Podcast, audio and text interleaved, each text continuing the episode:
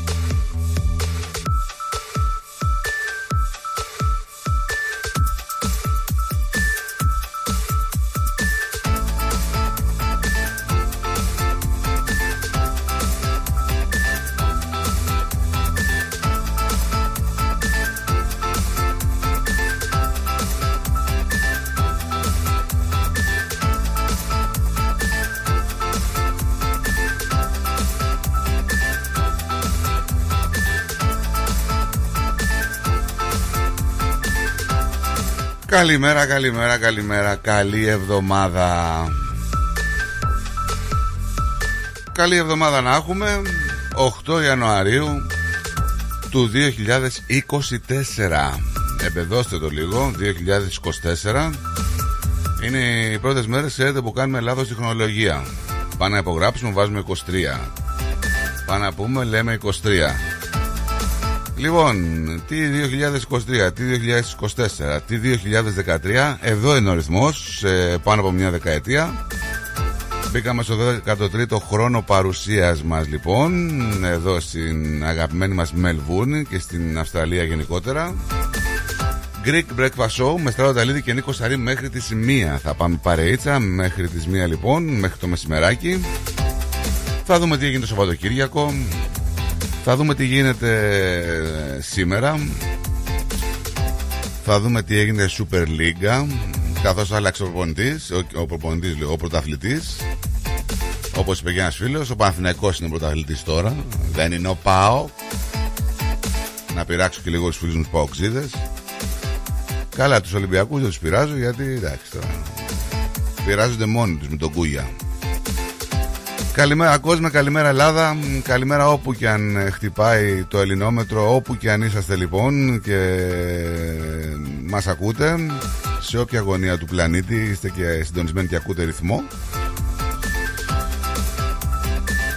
Μία Μελβούρνη σήμερα η οποία θα έχει βροχή, βροχή και βροχή και 22 βαθμούς ε, παραπάνω δεν θα πάει. Από αύριο όμως θα σταματήσουν από ό,τι δείχνουν οι βροχούλες θα αρχίσει να ανεβαίνει το θερμόμετρο στους 25, στους 26 και θα κορυφωθεί εκεί στην την Παρασκευή με 31.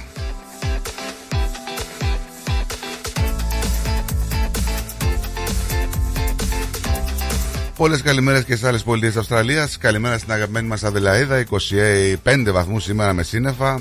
Καλημέρα και στο Brisbane στους 30 Γεια σας, πολλοί Έλληνες και εκεί στην Κάμπερα βροχή 24 βαθμούς, στο Ντάργουν καταιγίδες 33, στο Χόμπαρτ βροχή στους 19, στο Πέρθ θα έχει πολύ ήλιο και 35 και στο Σίδνεϊ βροχές και 30 βαθμούς παρακαλώ.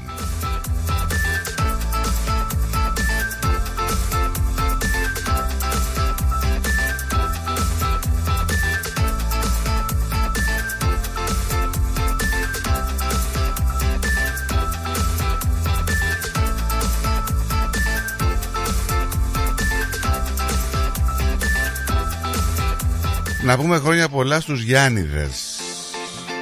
Στους Γιάννηδες. Ήταν ε, τα Θεοφάνεια στους Ιορδάνιδες, στους Φώτιδες, πολύχρονοι όλοι, πάντα γεροί, δυνατοί, έτσι, power, δευτυχισμένοι και φωτισμένοι. Σήμερα γιορτάζει ο Αγάθων και η Αγαθονία. Δομνίκη, λοιπόν, Αγάθων, Αγαθονία και Δομνίκη. Τα υπόλοιπα του Ευαγγελίου θα τα πει ο αγαπημένος μου συνεργάτης που θα έρθει σε λίγο.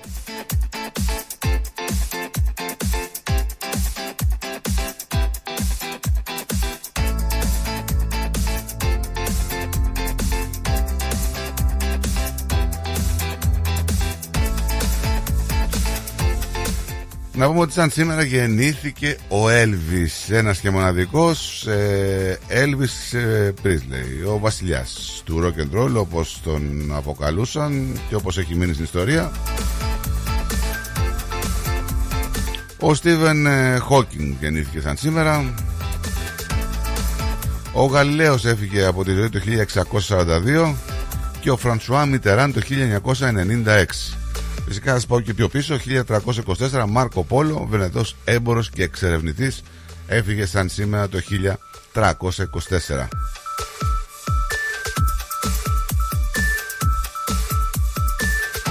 Τώρα τα γεγονότα, να σας πω 4-5 γεγονότα, να σας πάω στο 1895, όπου έχουμε συλλαλητήριο που διοργανώνεται στο πεδίο του Άρου κατά της βαριάς φορολογίας των ακινήτων.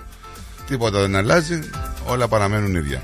1912 ιδρύεται στη Νότια Αφρική το Αφρικανικό Εθνικό Κογκρέσο που θα παίξει το καθοριστικότερο ρόλο στην ανατροπή του Apartheid.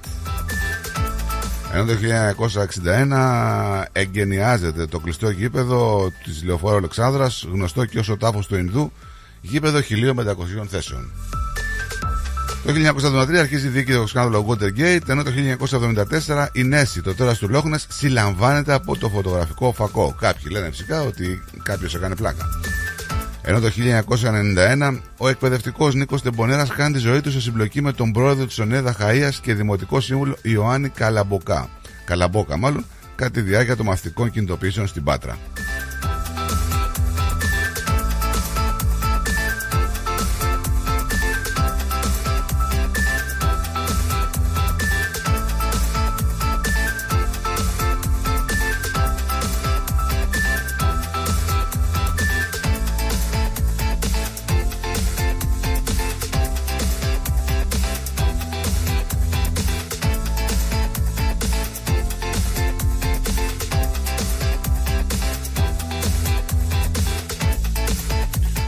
Τώρα εδώ που τα λέμε από το Σαν σήμερα έχει και άλλα πράγματα γιατί στις 8 Ιανουαρίου έχουμε το διαβόητο Μεξικάνο βαρόνο ναρκωτικών τον Χωακίν Ελ Τσάπο Γκουσμάν λοιπόν που συνελήφθη ξανά μετά από 6 μήνες που διέφευγε από τις αρχές.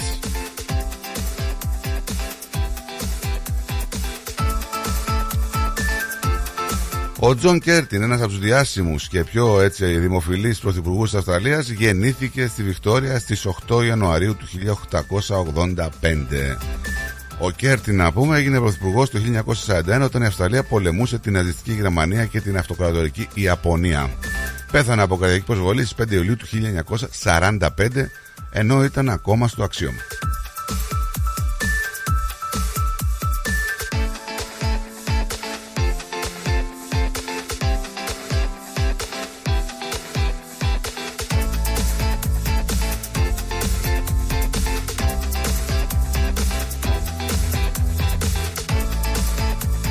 Λοιπόν, να δούμε τα στοιχεία επικοινωνίας. Ε, ήδη έχετε στείλει πρώτες καλημέρες. Ε, μπορείτε να μας στέλνετε φυσικά τα μηνύματά σας ε, στο www.rhythmos.com.au. Είναι το site μας, όπου εκεί θα βρείτε όλη τη δισογραφία από τον Αυστραλιανό χώρο, από την Ελλάδα, από το διεθνή χώρο. Φυσικά μπορείτε να ακούσετε το ραδιόφωνο σας ε, όπου και να βρίσκεστε ή να δείτε το ρυθμός TV, να έχετε εικόνα μέσα από το στούντιο και φυσικά να συμμετέχετε μέσω του live chat που είναι στη δεξιά οθόνη, στην οθόνη δεξιά κάτω. Μπαίνετε πολύ εύκολα και κάνετε login είτε σαν guest είτε με τα social media.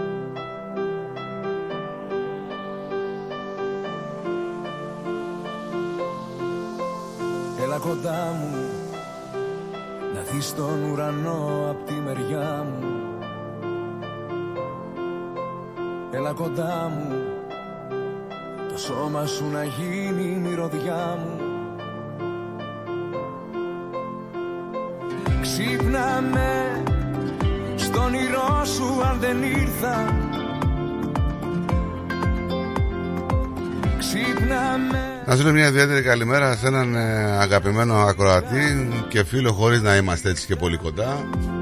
Στον Παναγιώτη Νασονίδη που λέει καλημέρα παιδες, καλημέρα όπου γης, ρυθμοπαρέα. Εύχομαι σε όλους μας υγεία, ευλογία, ευημερία και λίγη ακόμα υγεία. Νέα χρονιά, νέα αρχή. Ας έχουμε όλοι μας μια προσωπική αναγέννηση, μια επαναφορά, το λεγόμενο reset, reset που λέμε, για ένα καλύτερο αύριο και να μην ξεχνάμε να γελάμε. Είναι μεταδοτικό αλλά και όμορφο συνέστημα. Να συμπληρώσω εγώ, Παναγιώτη μου, ότι είναι και πηγή ζωής να είσαι καλά, γερός και δυνατός. Και δυνάμωσε το Βάλ το τέρμα Σ' αγαπάω εσένα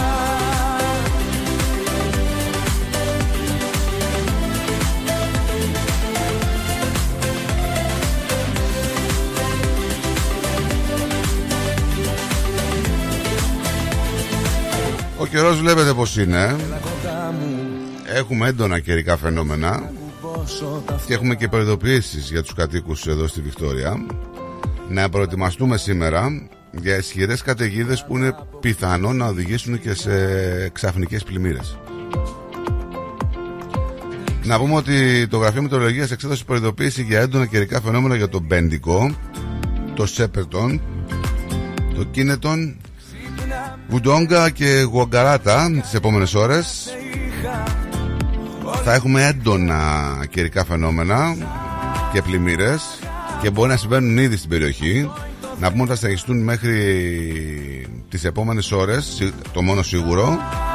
Ας το πω Θα πέσει περίπου 40 με 70 χιλιοστά βροχής σε περίοδο 6 ωρών.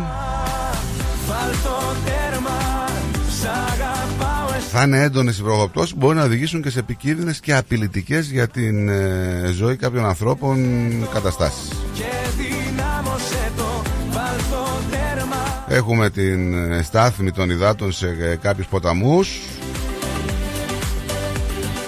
Εκεί στο Σέπερτον που προκαλούν ε, ε, ανησυχία.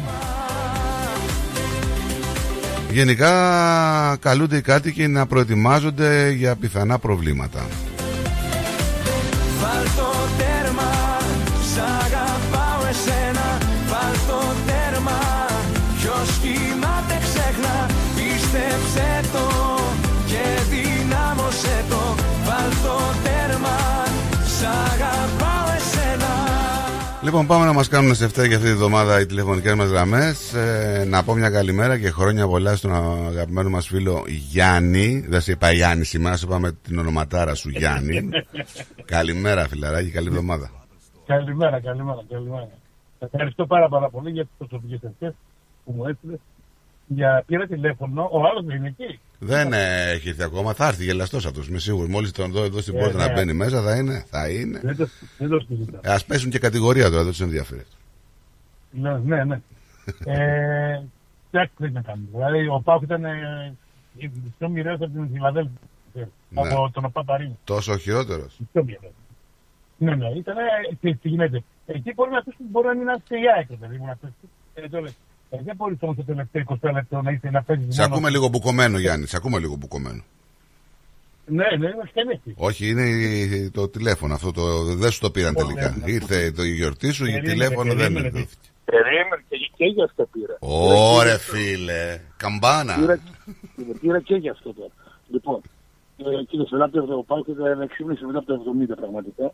Δεν, ε, το παιχνίδι ε, κλειστοπόλεμο. Άρης αυτό που μπορούσε να παίξει η ομάδα.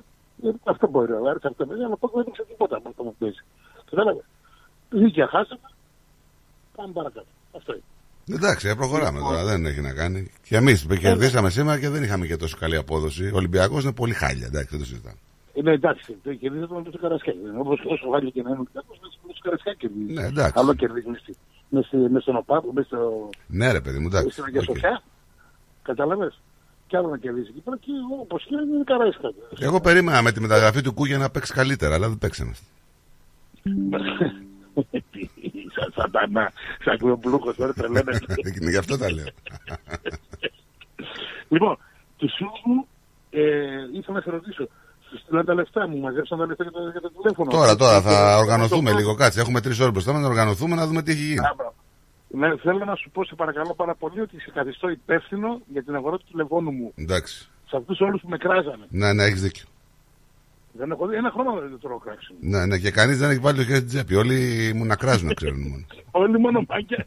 λοιπόν, ευχαριστώ πάρα πάρα πολύ. Να είστε γεροί και δυνατοί. Γεια σου, Ευχαριστώ Λαράκη. σε όλους όσους γιορτάζανε. Και θα δώσω τους θεούς μας να μας ρωτήσουν να πάμε λίγο μπροστά. Έτσι, έτσι ακριβώς. Έτσι, έτσι. Να είσαι καλά, φιλαράκι. Φιλιά πολλά. Καλή, Καλή εβδομάδα. Καλή εβδομάδα. Επίσης, επίσης. γεια, γεια.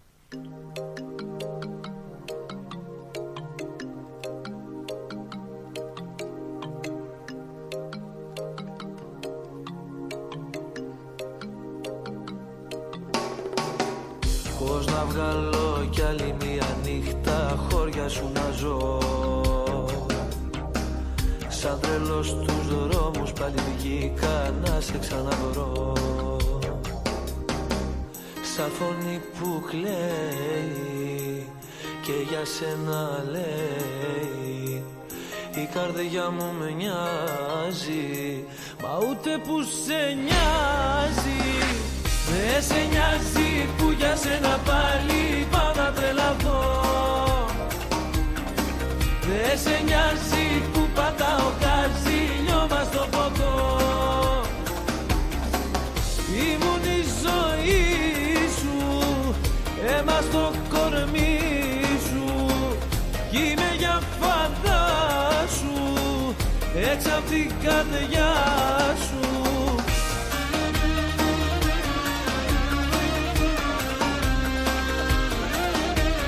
Έλα ρε Παουλίνα, καλή εβδομάδα, ε, Παουλίνα. Καλημέρα, Στράτο, καλημέρα, καλημέρα, καλή εβδομάδα και σε σένα. Καλή εβδομάδα. Ωραία. Ναι, ναι, ναι, ναι. Να πω χρόνια πολλά το Σαββάτο στις φωτούλες, τους φώτιδες και χτες του γενιού.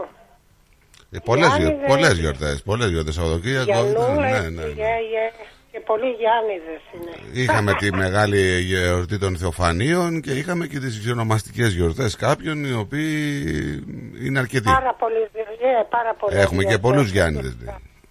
Πάρα πολλούς. Γε, έχουμε εμείς δύο-τρεις. γε. Χρόνια τους πολλά σε όλους. Να είναι Όλους. καλά, να είναι καλά. Να είναι καλά.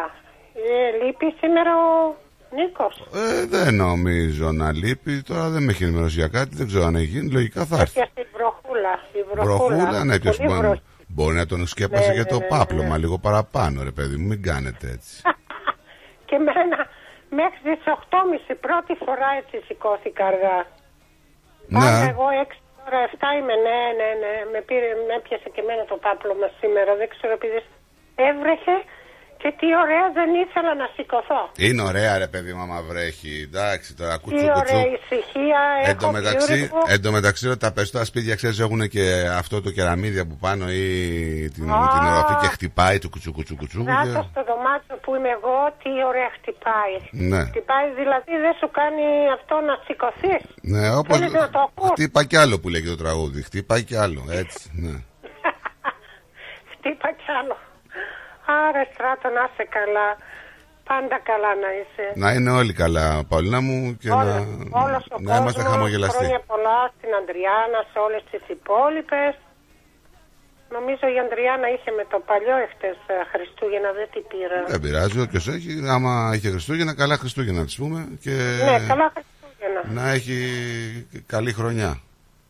Ναι, δεν ήμουν σπίτι. Εχθές είχα βγει, τι, βγήκα με αυτή τη βροχή, πήγα κάπου είχα πάει, Ναι. μια φίλη μου και δεν την πήρα μετά. Ήταν αργά όταν ήρθα, λέω. Δεν πειράζει. δεν Εντάξει, παίρνω. εντάξει, εντάξει, εντάξει, δεν πάει εξήγη. Να είσαι καλά, στράτο μου. Γεια σου, Παολίνα μου. Χρόνια Καλημέρα, πολλά καλή σε εβδομάδα. όλους. Εσύ έχεις κανένα Γιάννη; Ε, Γιαννούλα. ε, κάτι έχω κι εγώ. Εντάξει, τώρα έχω δεξιά-αριστερά, έχω διάσπαρτους Φώτιδες, πολλαπλητού. φωτεινούλες. Έχω, έχω. Τι Χρόνια πολλά στη φωτεινή που παίρνει. Στη φωτεινή μας βεβαίως. Ε, πολύ χρόνο, Α, είδες; την ξε- την ξέχασα, ναι, Και ναι. εγώ ναι, την ναι. ξέχασα. Έτσι, έτσι, μπράβο. Να είσαι καλά, στράτο μου. Γεια και σου, καλό υπόλοιπο. Πολύνα μου. Γεια σου, γεια σου. Με το καιρό πέρασαν μήνες που δεν σε είδα κι είσαι ακόμα εδώ Όλοι μου λένε γύρνα σελίδα βρες κάτι άλλο να ξεχαστείς. Ζω κι αναπνέω με την ελπίδα πως κάποια μέρα θα έρθεις. Με ξενύχτησες πάλι με ποτό και κρεπάλι. Η καρδιά δεν με βγάζει άσπρο πρόσωπο. Λοιπόν, ε, να πάμε σιγά σιγά στον άχαρο ρόλο των ε, ειδήσεων. Θα ξεκινήσω από το ίδιο σκηνικό που είχαμε με πέρσι. Με το φεστιβάλ που είχαμε, το φεστιβάλ Rave που είχαμε, εδώ στη Μελβούρνη. Ε, τώρα ακούσατε την είδηση και μιλάμε για νέους ανθρώπους, έτσι. Οχτώ άτομα νοσηλεύονται σε πολύ κρίσιμη κατάσταση στο νοσοκομείο αφού αρρώστησαν από υπερβολική δόση ναρκωτικών το βράδυ του Σαββάτου στο συγκεκριμένο φεστιβάλ. Λοιπόν ε, αισθάνθηκαν ε, οι παρευρισκόμενοι σοβαρά σοβαρή αδιαθεσία ενώ βρισκόντουσαν εκεί στο φεστιβάλ στο Φλέμιχτον. Μεταφέρθηκαν σε διάφορα νοσοκομεία όπως το Royal Melbourne και το St. Vincent σε κρίσιμη κατάσταση.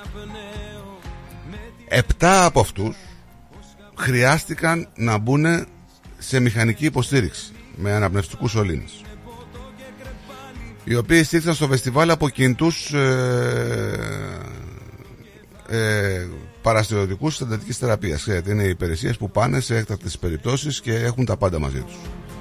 Ακόμα και σήμερα που μιλάμε, τα 7 άτομα παραμένουν σε κρίσιμη κατάσταση. Λοιπόν, οι υπηρεσίες έκτακτης ανάγκης ε, κάνανε τα δύνατα δυνατά για να μπορέσουν να κρατήσουν αυτούς τους ανθρώπους στη ζωή. Έτσι. Μιλάμε για υπερβολική δόση ε, μεθυλενοδιοξυφενεθυλαμίνης είναι ένα παράγονο του MDMA και ό,τι πιθανό είναι πολύ περισσότεροι από αυτούς να έχουν πάρει την ίδια ουσία. Κάποιος έσκασε προφανώς εκεί, τους έδωσε συγκεκριμένη παρτίδα και θα τους έστελνε τους ανθρώπους. Φυσικά δεν θέλω να κατηγορήσω τα θύματα. Να είναι καλά οι άνθρωποι να γίνουν καλά να βγουν από το νοσοκομείο και τότε θα πούμε διαφορετικά θα μιλήσουμε. Αλλά το ίδιο περιστατικό είχαμε και πέρσι.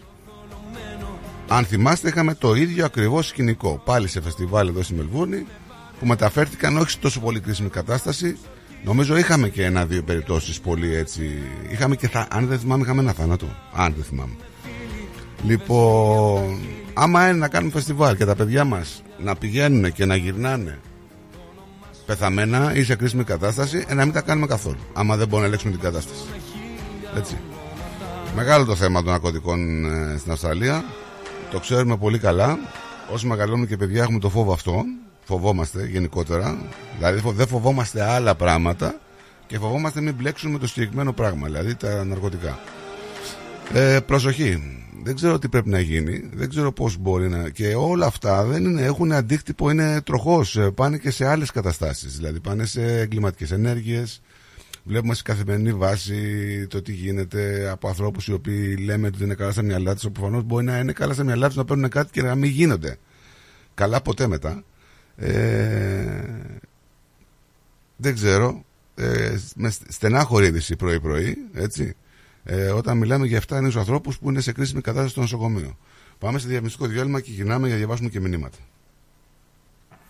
The Greek Breakfast Show.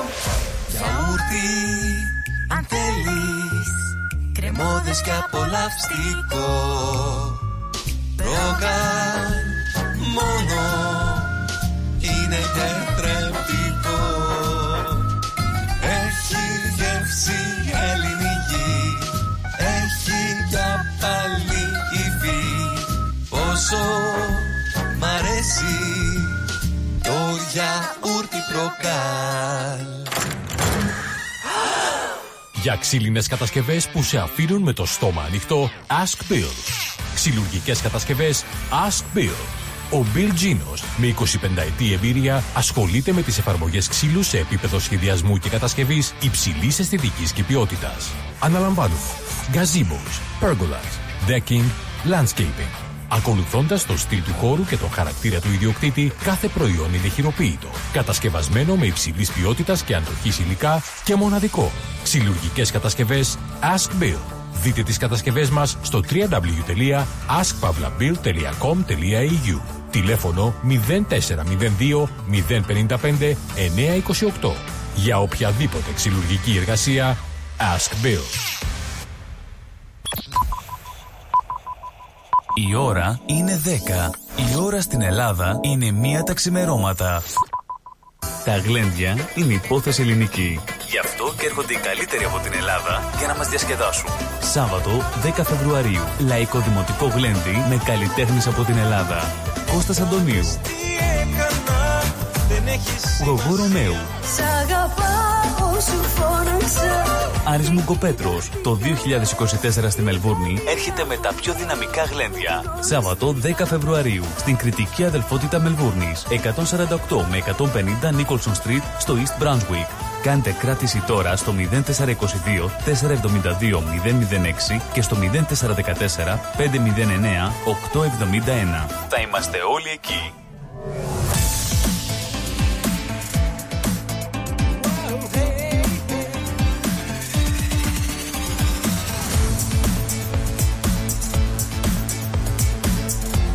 Στη Μελβούρνη ακούς ρυθμό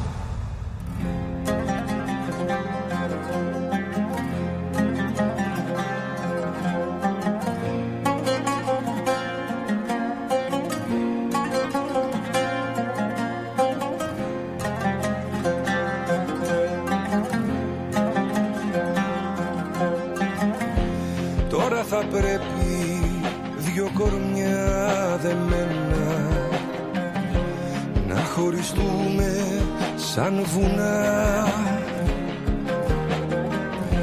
Το να σου χέρι με κρατά σε σένα Το άλλο με σπρώχνει μακριά.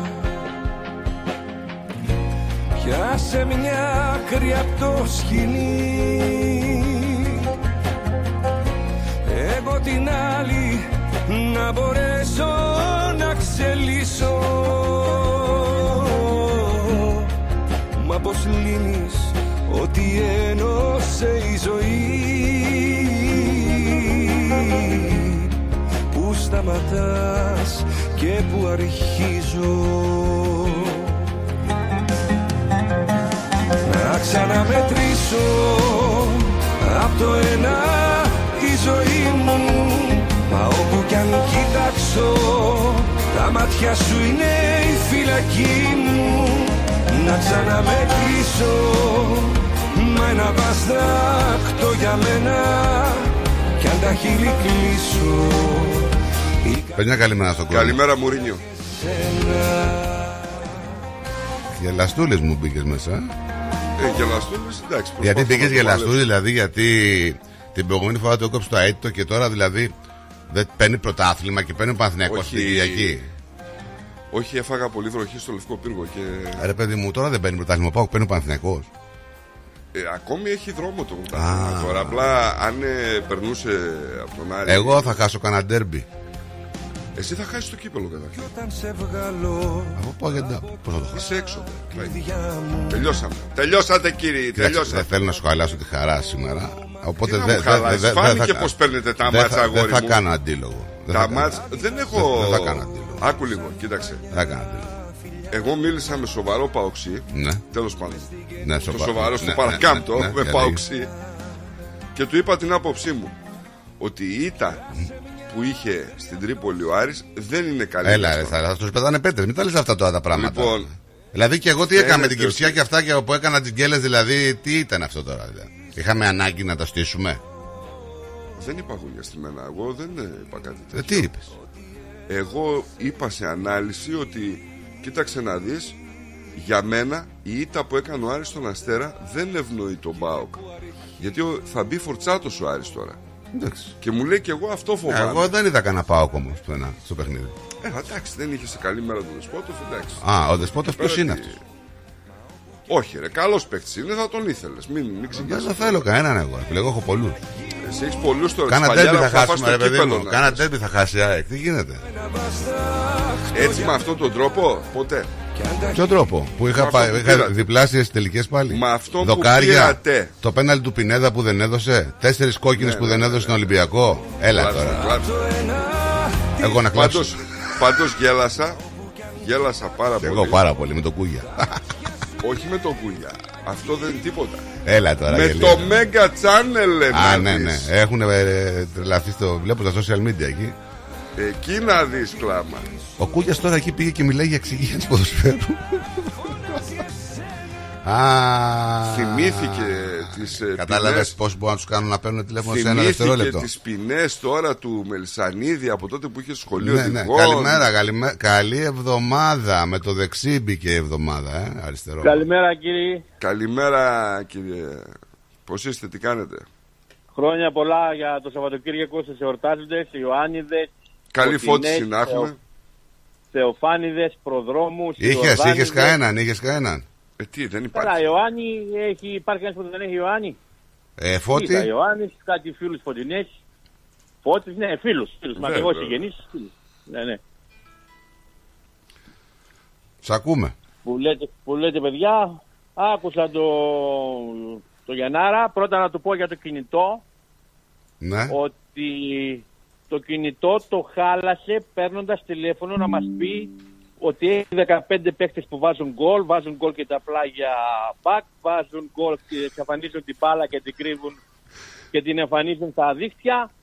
Ε, μας άλυσε για τον Σαβίδη, ας πει αυτούς τους 15 και το Σαβίδη να το πάρουν ένα Γιατί κινητό το τώρα. κάνεις Για αυτό αυτούς το τώρα, χάλασε. Σατανά; Για αυτούς το χάλασε. Δεν το χάλασε για μένα. Εγώ αυτό το είπα και από την προηγούμενη εβδομάδα. Μην περιμένει κινητό να πάει στο Σαββίδι να πάρει κινητό. Να. Εσύ γιατί, Εκεί την, το εσύ γιατί την έσπασε την τηλεόραση, για την απόδοση του Ολυμπιακού; Συγγνώμη, εγώ επειδή ήμουν στο Λευκό Πύργο, ε, πήρε ο Γιάννης τηλέφωνο. Πήρε, ναι. Α, εντάξει. Εγώ, εγώ την έσπασα από χτες προκαταβολικά. Ακούτε τσαρί. Ε, Διατάξτε. Έχω, μια- έχω μια τηλεόραση που έσπασε η οθόνη, έκανε κράκ και του στέλνω τον Ναταλίδη την φωτογραφία και του λέω αύριο άμα χάσουμε Θα τη στείλω θα φωτογραφία. την ανεβάσω και θα πω ότι την έσπασα από τα νεύρα μου. Έχουμε και τον Δημήτρη, τον... είναι ο πρωταθλητής σήμερα. Είναι πρωταθλητής σήμερα ο Ναι, Δημήτρης. ναι, ο Δημήτρης ο Βάζελος Ναι, και ναι. ο Νίκος Αλεξόπουλος Εδώ είναι είναι. για αυτή την Εδώ είναι, εβδομάδα τον που έχω θα μαζί, πείτε. μαζί, σ' ακούει. Καλημέρα, καλημέρα, καλή εβδομάδα. Άκου, Χρόνια άκου, πολλά άκου. σε όλους τους εορτάζοντες, του Σαββάτου, της Κυριακής. Είπε Ε, μια Δεν καλημέρα. ασχολούμαι εγώ με Δεν ποδοσφαιρικά, ασχολούμαι με εγώ και ενδιαφέρει ο τα καιρός. χίλια του είναι στα Πολύ αυτιά, νερό, έτσι. πολύ νερό. Ναι, ναι. Και στην Ελλάδα και στη Θεσσαλονίκη και στον Πειραιά. Ναι. Αλλά δεν ξέρω τι είναι. Από βροχή από το κλάμα είναι. Δεν μπορώ να καταλάβω τώρα τι είναι αυτό. Στο Πειραιά είναι από τον Κούγια πολύ νερό. πάντως. Και ένα, α, Δημήτρη, Δημήτρη, ξέχασα να σου στείλω χαιρετισμούς από το Ρέαμπτσουκ. Ήταν στην Ελλάδα για Πάσχα και σου στέλνει χαιρετισμούς εσένα, ειδικά εσένα. Τι είναι αυτός; Ο Ρέαμπτσουκ, δεν θυμάσαι το Ρέαμπτσουκ. Έλα που δεν ξέρεις το Ρέαμπτσουκ. Έλα, υποκριτή. Έλα που δεν ξέρεις το Ρέαμπτσουκ που σας έκλεισε το σπιτάκι. Ε, τέλος Ας πάντων τώρα περιπτώσει, να μιλήσουμε πω και τα λίγο δικά μου και να ποδοσφαιρικά. κλείνω. Ε, ε, αυτή η αθλητική εβδομάδα που πέρασε ήταν φυσιολογική, επανήλθαν τα πράγματα στη θέση τους γιατί κάπου είχαν πάρει πολύ αέρα. Καλά, κάτι το ένα, κάτι φυσιολογική το άλλο. δεν είναι αυτή η κατάντια τώρα. Ρε, τι Να παίζει πάνω, σε ε. γήπεδα με αντίλαλο. Δεν είναι. Εννοεί Αυτό ρε ήταν παιδί. τραγικό, παιδιά, Ε, τραγικό. Και επηρεάζει και τα παιχνίδια, έτσι. Σίγουρα, Πάρα πολύ. σίγουρα, Μην το σίγουρα, συζητάμε σίγουρα. αυτό. Το ίδιο είναι να παίζεις τώρα α, με, Όχι. στην έδρα του ένα ντέρμπι κάποιος και το Όχι. ίδιο είναι δεν είναι. το ίδιο. Εντάξει, το Δημήτρης ο ίδιος το έλεγε ότι δεν έχουμε άμυνα. Ε, δεν μπορεί να συνοηθούν, το έλεγε, εντάξει. Δεν... Όχι μόνο. Εντάξει, α- άμα, Όχι θέλετε, μόνο, άλλο, σήμερα- άμα σήμερα κάνουμε έβγαλε κι πλακίτσα, άλλα. κάνουμε πλακίτσα. Αλλά άμα θέλετε να μιλήσουμε τώρα, ο Ολυμπιακός τώρα δεν είναι. Δηλαδή, εκτός του φορτούνη Αυτό τώρα που και, λέει ο κα- Αταλίδης. Ο και κάνα δύο Ολυμπιακός πόδια είναι- ε, ακόμα. Είναι ατυχές ομοίωμα του παλιού Ολυμπιακού. Δεν Ναι. είναι. Εντάξει, Μόνο το 4-0 έγινε 2-1, εντάξει. Εντάξει, τώρα δεν είναι. Το θέμα είναι ότι ο Ολυμπιακός ε, παίρνει. Δεν Πέρα- ξέρω τι, κάτι, τι, κάτι τι γίνεται. Κάποιος κρίκος έχει χαλάσει εκεί στη λειτουργία του. Χάλασε σημεία, παιδί μου. Έφυγαν προπονητές αυτοί. ο- Αυτό που πήγε να κάνει, χάλασε και τώρα είναι. Πιστεύεις, καλώματα. δηλαδή Δεν με- μπορεί να μετά το Μάρτινς, δηλαδή ατυχή η, η απομάκρυνση του Μάρτινς για μένα. Από την αρχή εγώ το έλεγα αυτό, να ξέρετε. Όχι ατυχή απομάκρυνση, ατυχή ανανέωση. Ε, μπορεί. Α, Τον ε, έδιωχνε το Μάιο που πήρε το πρωτάθλημα, διώξε να βρέσει έναν, κάνει προετοιμασία, δες την ομάδα σου. Από τότε η Μανέστρα έχει χαλάσει, δεν πάνε καλά τα πράγματα. Πήγε κάτι να κάνει με καινούργιους προπονητές, καινούργιους τεχνικούς διευθυντές. Ξεκίνησε καλά στην πορεία, στράβωσε Ελέου και Μαρ- ε, Χουανκάρ και ξέρω εγώ και τιμωρίες και λοιπά και, και κλεισμένο των θερών. Όλα παίξαν ρόλο. Ναι, παιδιά, τα, έτσι είναι ομάδε όμως. Κάποια στιγμή έχουν τα up τους και τα down τους. Τώρα δεν μπορεί να είσαι συνέχεια. Καμιά Ε, αντίρρηση. Καμιά αντίρρηση. Ο Ολυμπιακός το προ- έδειξε προχθές με τη Λαμία, δεν πήρα τηλέφωνο, τι να πω να πω. Που στο είπα στράτο που σε βρήκα, Ναι. από μόνο του όταν έβλεπες 1-0, λες είναι τραγικό. Όταν έμπαινες να δεις και τα στατιστικά και είσαι κορυφαίο παίκτη τον Πασχαλάκη, λες τι να πω και τι να κάνω. Ναι, ναι, τώρα δεν μπορεί να παίζει τώρα καλή, με το, Αλλά με το Ρέτζο όπως και τον άλλον βλέπει- να πίσω. Δεν γίνεται, παιδιά, πρόβλημα. Έλα, τώρα. αλλά αυτά είναι τη σειρά παιχτάκια. Και ήταν, Τώρα, ε, ήταν, και, ήταν και τυχερός να σου πω Ολυμπιακός που ο, ο Γκαρσία δεν ήταν σε καθόλου καλημέρα, έτσι. Δεν, ήταν, δεν έκανε τίποτα. Τον έβγαλε στο. Δεν ήταν η ΑΕΚ σε καλημέρα. Δεν ήταν, Και τα όχι. γκολ Δεν, που έβαλε από ναι, την ένα ναι, τα ναι, δεν ήταν. Από δηλαδή Λοιπόν, ε, αεροπορία για κλάματα. Τέλος πάντων. Τίποτα. Μιτσάρα, σε κόψω λιγάκι, επειδή σε, σας αφήνω. Θυμάμαι το ρητό που είχατε πει την Παρασκευή από το Δαλάη Λάμα, τώρα ένα καινούριο ρητό. Τα πολλά καλά φέρνουν και ένα μεγάλο κακό. Δαλάη, Μάντσιος, Λίμα. Αχ, Είναι βρε, το εγώ καινούριο επιβεβαιώθηκα αλλιώς, Ε, αλλά τι δεν γίνεται, ρε. καταλαβαίνετε, βρε. Δεν καταλαβαίνετε. Εγώ, θέλω, εγώ μια ένσταση θέλω να κάνω μόνο. Μεταγραφές Για έχουμε την, μπροστά, βρε. βρε δεν... Για κάτσε να κάνει την ένσταση. Ε, για την ΕΠΟ, την ΕΠΑΕ, ποιος κάνει κομμάτι, εν πάση περιπτώσει. Έλα τώρα κι εσύ. Είχανε, όχι, όχι, δεν θα πω τίποτα, ούτε διαιτησίε, ούτε τίποτα. Οι διαιτησίε δεν Ποιος είχε μόνο κάνει; αυτός ο αγώνας θέματα. Και η Πανάθα είχε θέματα με διαιτησίε. Από ό,τι είδα στο Facebook. Θέλω να ρωτήσω κάτι εγώ. Ναι. Είσαι Ελλάδα, είσαι το 12ο πρωτάθλημα του κόσμου, 10ο, 15ο, ποιο είσαι. Έτσι. Α, ακόμα, ακόμα είναι καλά. Μπορεί- Κάποτε ήμασταν 6η, 7η. Ακόμα, ακόμα είσαι καλά. Και μου παίρνεις διαιτητές από τη Σλοβακία που το πρωτάθλημά τους είναι το ανάλογα τη Super League 2 εδώ πέρα. Σοβαρά μιλάμε. Δηλαδή, πόσο πιο ξεφτύλα. Γιατί έχουν Έλληνες διαιτητές; Ε, καλά τώρα, αυτό μην το λες. Θα ε. φέρει και άλλου διαιτητές, θα φέρεις καλύτερους από τους δικούς σου. Δεν θα φέρεις Ναι, ρε, εσύ. Βάρα Ναι, Αλβανό ρε, εσύ. και να Μα είναι δεν καλά. έρχεται. Δεν έρχονται, ρε Δημήτρη. Δεν έρχονται. Είναι φτάνε δικούς σου, είναι Δεν ντροπή, έρχονται. δηλαδή. Μα άμα έβαζε είναι δικούς ντροπή σου, εσύ θα, εσύ θα έχεις πρώτος ένσταση. Θα έλεγες Θα δεν πάει μπορεί τα να ίδια, παίζω δηλαδή, τέτοιο άλλος ντέρμπι κάτι να πούμε με Έλληνες διαιτητές. Μα δεν είδε. Δηλαδή θα φέρουμε διαιτητές από την Ουγκάντα. Α, λίγο παρακάτω είναι η Ουγκάντα, τι νομίζεις είναι. Εντάξει, ρε, Μη- ε, Δημήτρη. Υπάρχει ε, ένσταση αποχωρώ, αλλά υπάρχουν από και διαιτητές τέτοιο, και, εντάξει, έχουν από αποχωρήσει. ακροατή, Τώρα, άμα είχαμε Παύλα το Σπάθα, παραγωγό, θα λέει, ήταν πολύ κλείστε καλό τον το κύριο πρωτάθλημα, Μπλουχό. δεν είναι. Παιδάκια, να σε Ε, ευχαριστήσω, και τα να σε, διαιτητές ευχαρισ- είναι να σας ευχαριστήσω και να σας πω καλή εβδομάδα. Γεια Αλλά σας, είπε καλά, κάτι καλή καλό ο συνέχεια. Κούγιας. Είπε κάτι καλό. Καλή ο Κούγιας. συνέχεια, γεια σας, γεια, γεια. Γεια σου Μιτσάρα. Κοροϊδεύουν λέει τον Αλαφούζο, αλλά στο τέλος θα την πάθει λέει όπως πέρυσι με το Ρέαμτσουκ. Φιλάκια από το Ρέαμτσουκ, Μητσακό. Bye bye. Έφυγε. Κοίτα που λέει και καλά ο. Ο Κούγιας, ε. Ε, ρε, σε μπέκες. Μου είπε πως τελειώσατε; Δεν θέλει να σε ξέρει. Εδώ είμαστε λοιπόν 13 λεπτά μετά τις 10 90 18 52 18 90 18 52 18 Μηνύματα σας είπα στο live chat του Εθμού Μπορείτε να μας στείλετε και στο facebook ε, Στο messenger Και στο live που τρέχει. Πάμε λοιπόν σιγά σιγά να διαβάσουμε μερικά μηνυματάκια Να αλλάξω και την κάμερα εγώ Γιατί δεν δείχνει την χοντουμουτσουνάρα σου. Μισό λεπτό. Λοιπόν να είσαι έτοιμος Ξεκινάμε λοιπόν από τον ε, Γιώργο τον Τιμάρη. Καλημέρα, παιδιά, και καλή εβδομάδα. Γεια σου, Τζορτζ. Καλημέρα και στον Εμβάπλο Καμά. Τον κλείσαμε τον κύριο Μπλούχο.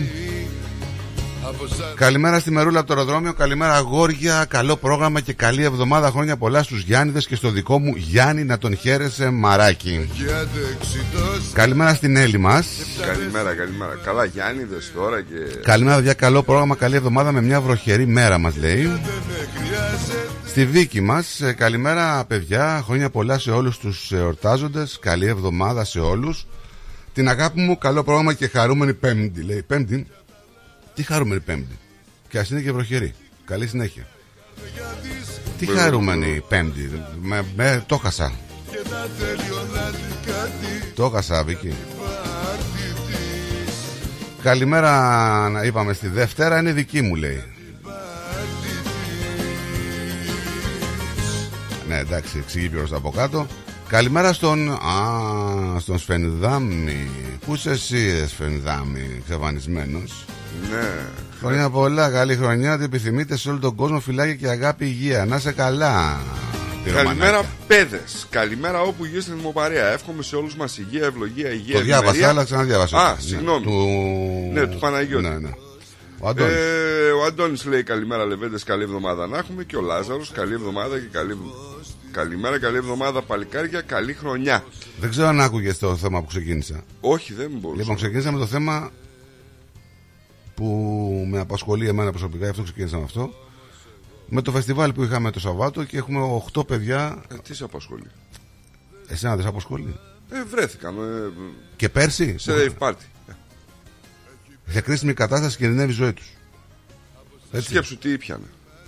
Το θέμα δεν είναι τι πιάνε, τι πρέπει να κάνουμε, τι πρέπει να γίνει.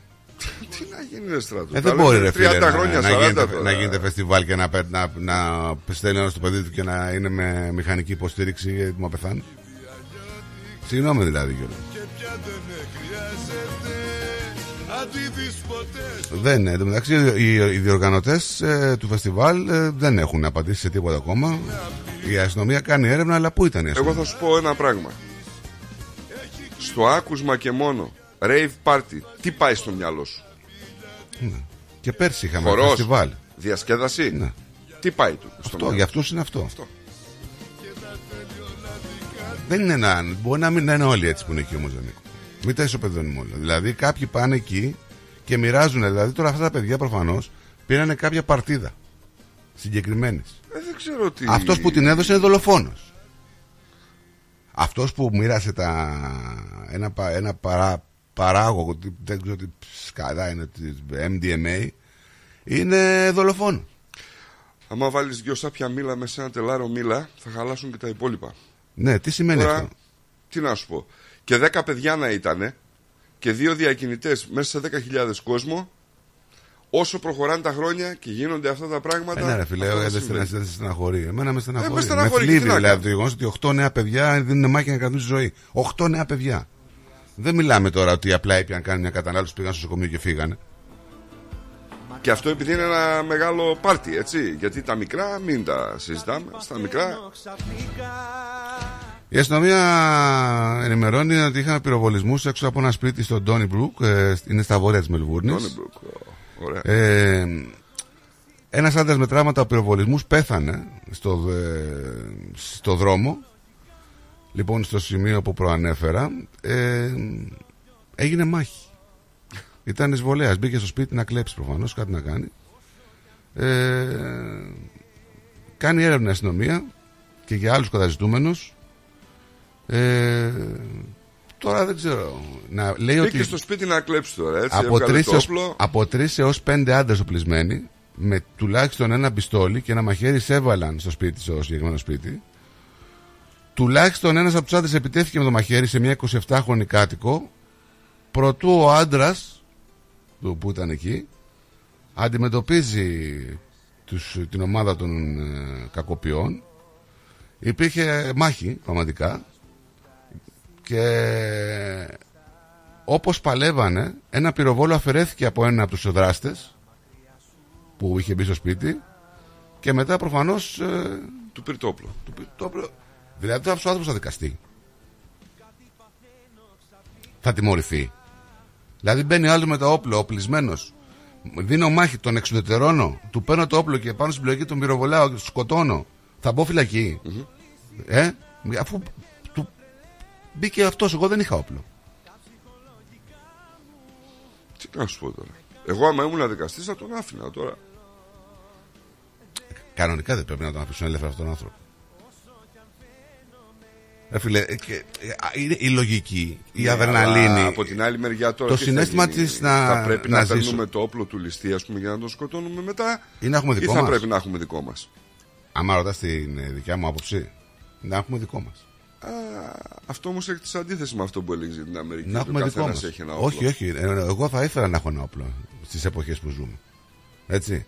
Αλλά με κάποιες προϋποθέσεις. Τώρα το να κοροϊδεύουμε το κράτος και η αστυνομία. Γιατί. Όχι, δεν κοροϊδεύουμε. Δίθεν καθόλου, είμαστε δεν είναι- κυνηγοί ή δίθεν κάνουμε σκοποβολή και μπορούμε να έχουμε το όπλο στο σπίτι.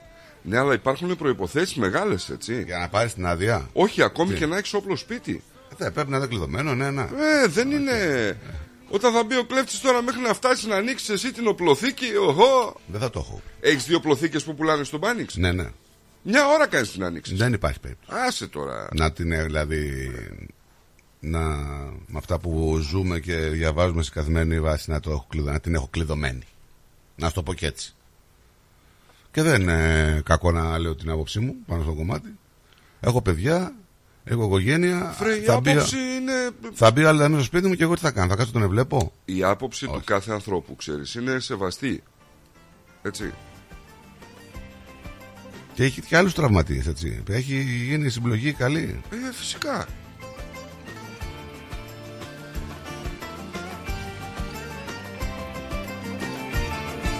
Α την παρακολουθήσουμε την εξέλιξη. Να πούμε και χρόνια πολλά στο παλικαράκι της ε, Έλλης που είχε.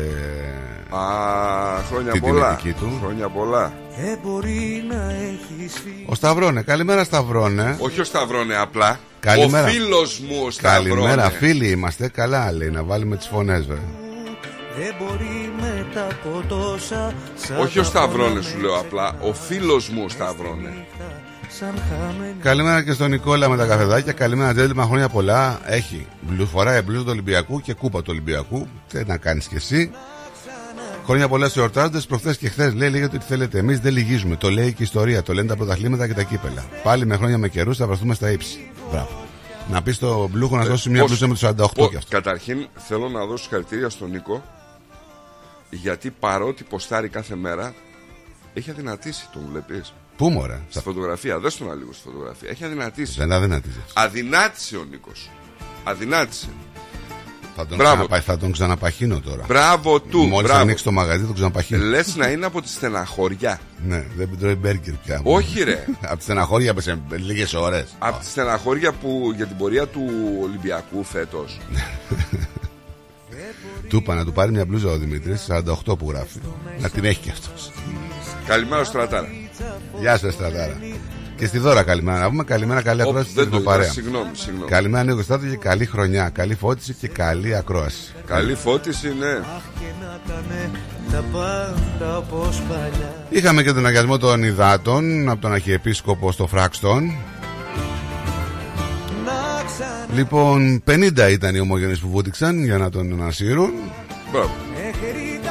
Να πούμε ότι ο Σταυρός ανασύ- ανεσύρθη υπό, από τον νεαρό Κωνσταντίνο Κοψάφτη. να πάρει χρώμα ουρανό Μ' αρέσει πάρα πολύ όταν ε, έρχονται τα θεοφάνεια και βλέπω τόσο κόσμος προβλήτες πραγματικά γιατί δείχνει ότι ακόμα το έχουμε, το κρατάμε το, το ελληνικό και το ορθόδοξο.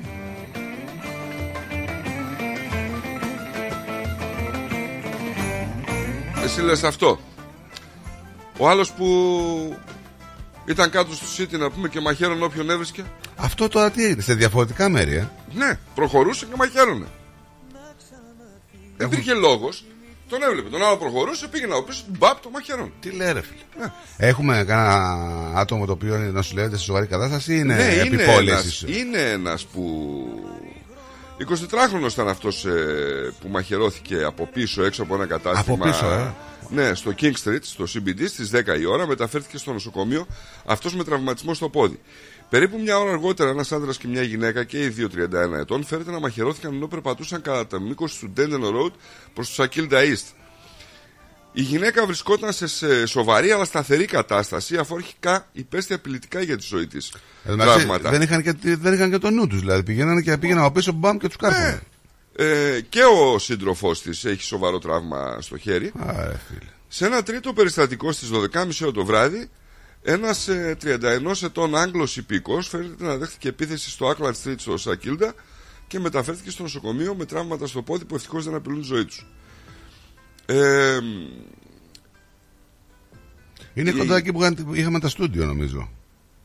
όχι, όχι, είναι από την άλλη μεριά. Στο South Bank. Είναι από πάνω μεριά και προς τα πίσω. Στο Ε, Kings, κοντά στο Kingsway. Ναι, κοντά στο Kingsway. Ξεκίνησε από εκεί πέρα και ανέβαινε προς τα πάνω. Πήγε Denden Road, πήγε στα Auckland, στο Auckland Εντάξει. Λοιπόν. Ε, Και πού τον συλλάβανε, στο σταθμό του Σαουδιάρα, λέει τους Στο συλλάβανε. Σαουδιάρα ε, τον κυνηγήσανε. Έτσι.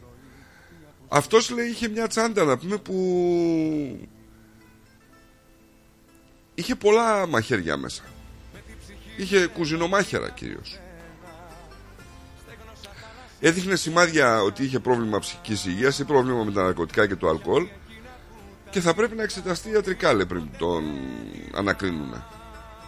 Ο άνδρας ήταν από το Μέλτον έχει κατηγορηθεί για 14 δικήματα που σχετίζονται με επίθεση μεταξύ των οποίων δύο κατηγορίες για σκόπιμη πρόκληση σοβαρού τραυματισμού Δεν το συγχε η αστυνομία με τρομοκρατία πάντως. Όχι, όχι, όχι. Κάτι ο άνθρωπος δεν, δεν πάει καλά.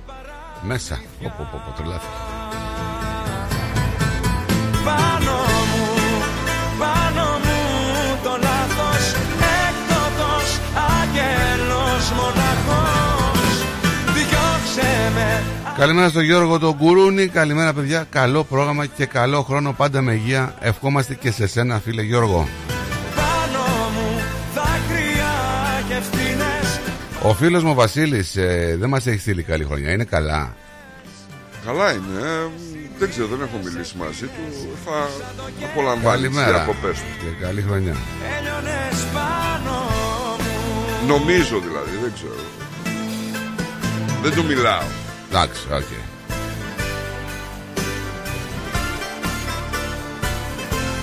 Τον αφήνω να ηρεμήσει.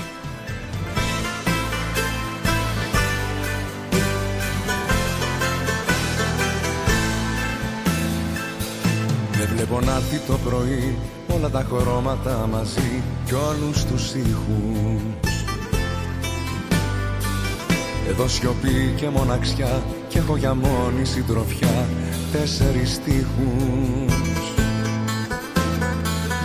Εξαφανίστηκε το γέλιο και η χαρά όλα κοντά μου κι όλα τόσο Είχαμε ένα τραγικό περιστατικό στο Τζιλόν που είχε το αποτέλεσμα το θάνατο μιας 12χρονης ε, και τον τραυματισμό των γονέων της και της αδερφής της. Έχουμε λοιπόν έναν οδηγό χωρίς δίπλωμα να κατηγορείται για επικίνδυνη οδήγηση που προκάλεσε θάνατα, οφέρεται να οδηγούσε άλλο πρόσαλα και να συγκρούστηκε με το αυτοκίνητο στο οποίο επέβαινε το άτυχο κορίτσι και η οικογένειά του. Α, για το μικρό λες, το Ναι, Μαρόκα ναι, ναι, Highway. ναι, ναι, ναι. Στο Νόρσο. Από τον Νόρσο ο οδηγός.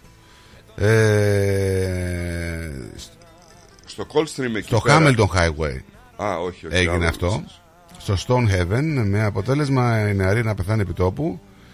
Η 7χρονη αδερφή της να βρίσκεται σε κρίσιμη κατάσταση. Οι γονείς της ε, που οδηγούσαν ε, υπέσαν σοβαρά και αυτοί ε, τραύματα από τη σύγκρουση.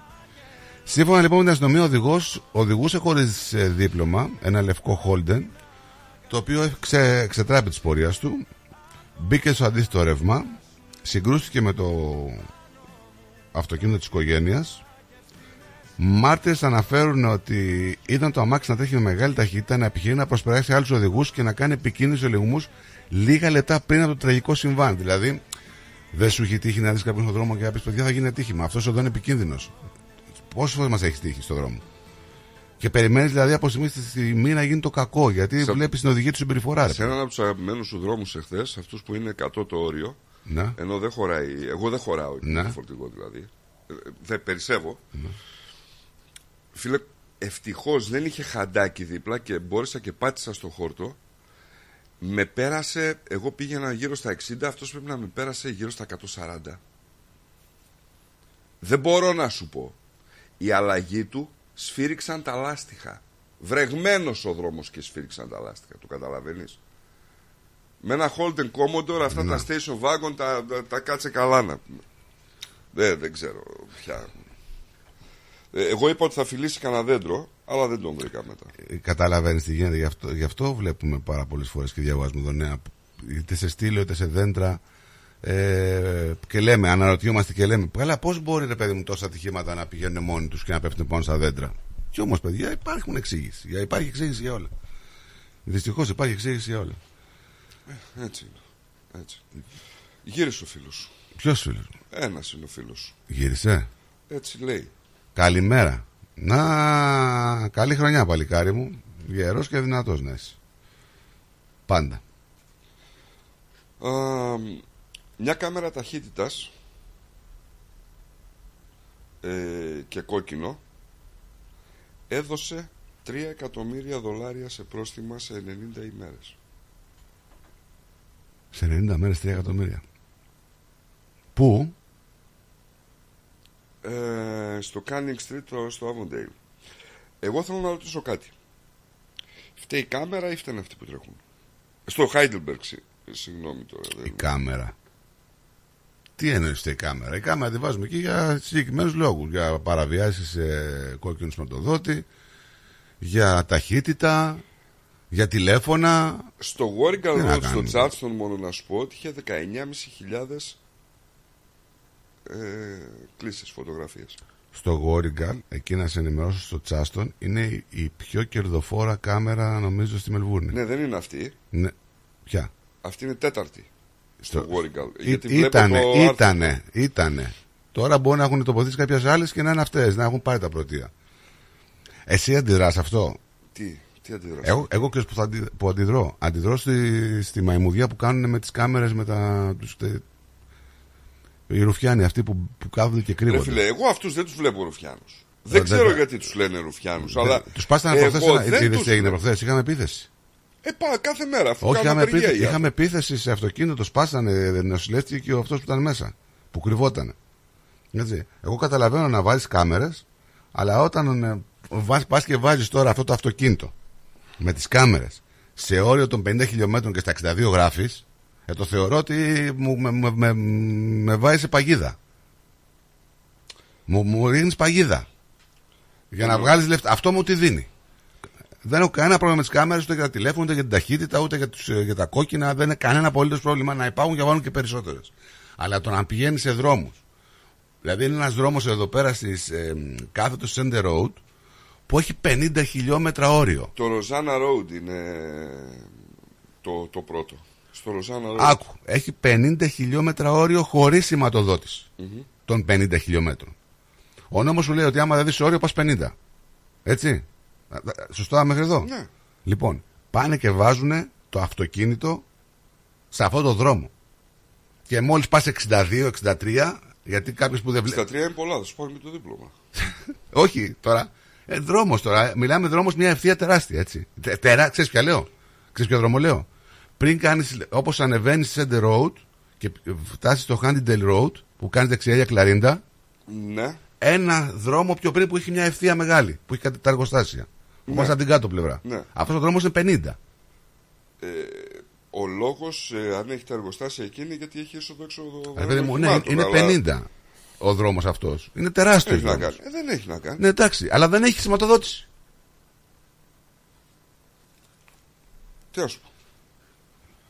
Εσύ; Τι Εσύ να τι να μου πεις, δεν Νίκο, εσύ δεν μου πεις τίποτα. Να μείνεις όπως είσαι. Και εγώ την έφαγα από κάμερα τώρα. Τώρα δεν παλεύω εδώ να, να βρω Έφαγε. το δίκιο Ναι. μου. 1,2 δευτερόλεπτα στο κόκκινο με φορτηγό. Πόσο; 1,2 δευτερόλεπτα. Ε, εντάξει, αυτό παρά είναι τώρα. Και η διασταύρωση είναι πιο μεγάλη από ό,τι είναι του Warrigal με το Princess Highway, έτσι. Να στείλω μια καλημέρα στην Άλεξ. Γεια σου, Άλεξ. Στον αδερφό ε, Χριστό Βασίλειο Του στείλα. και χρόνια πολλά για τη γιορτή του. Δεν του είχαμε πει εμείς από εδώ. Ναι, αλλά αυτός δεν άκουσε. Δεν πρέπει να ακούσει. Λέει τον εαυτό του κατεργάρι. Ναι. Γιατί εμείς παίζουμε παράταση. Δεν κάθισαμε πάγκο. Στο Τζορ τον Κουρούνι έστειλε. Ναι, ναι. Στην Άλεξ. Αμέ. Μπράβο. Όσο κι αν το παλεύει. Έφυγε και η Αυσταλή υπέρμαχο για την επιστροφή των γλυπτών του Παρθενώνα, η Μέρι Ντρόστ, να πούμε. Μία από τις πιο σημαντικές φωνές για τη διεκδίκηση των γλυπτών του Παρθενώνα. Ε, γνωστή Αυσταλή και έτσι φιλέλληνα. Καλό παράδεισο να έχει. Έσβησε ειρηνικά το πρωί της Πέμπτης. Τα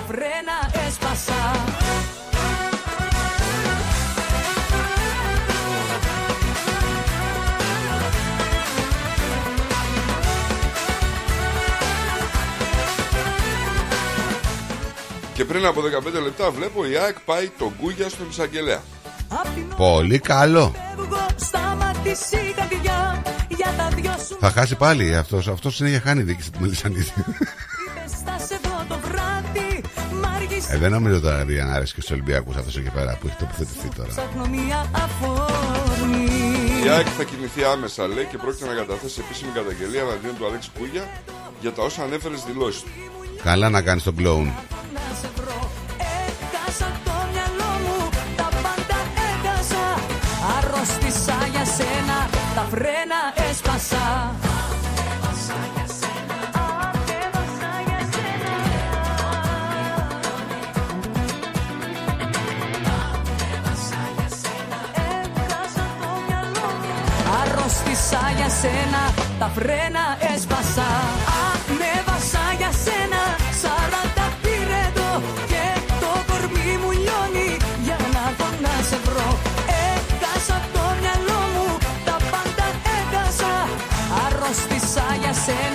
Τα φρένα έσπασα Προειδοποίηση έχουμε από το Γραφείο Μετεωρολογίας για επικίνδυνες και απειλητικές για τη ζωή ξαφνικές πλημμύρες στις βόρειες περιοχές Βικτόριας και του Ανατολικού Γκίψλαντ.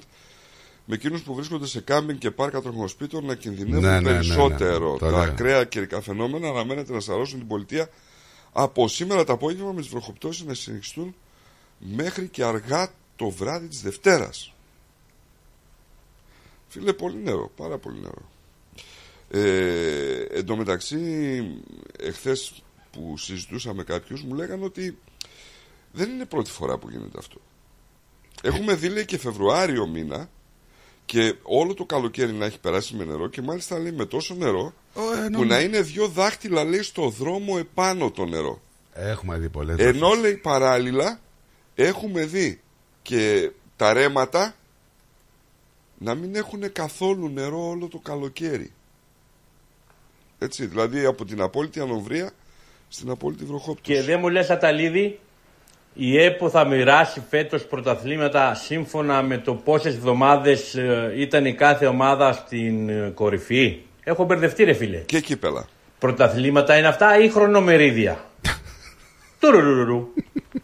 Αυτό τώρα ξέρω για, το, για ποιον τα λέει αυτά, έτσι. Για το φίλο μου το Γιάννη τον Πιλαλίδη, τον Μποξή. Για αυτόν τα λέει αυτά. Για αυτόν. Αυτοί πάνε για τρίπλο. Α, Αυτοί τι πάνε. για Τρίπλο. Θα σου έλεγα τι τρίπλο το θα είπε και το πάρουν. παλικαράκι που έπιασε στο Σταυρό. Ναι. Είναι δυνατόν. Ε, τι είναι; Τι είναι δυνατόν; Δεν θέλω να τους στεναχωρήσω. Άστου τώρα. Ε, Ε, μην τους στεναχωρείς. Ξεκίνησε η χρονιά τώρα Λοιπόν, έτσι. επειδή, επειδή ακούει ο φίλος σου, αυτός Ποιος; που κάνει το φίλο σου δηλαδή, Ναι.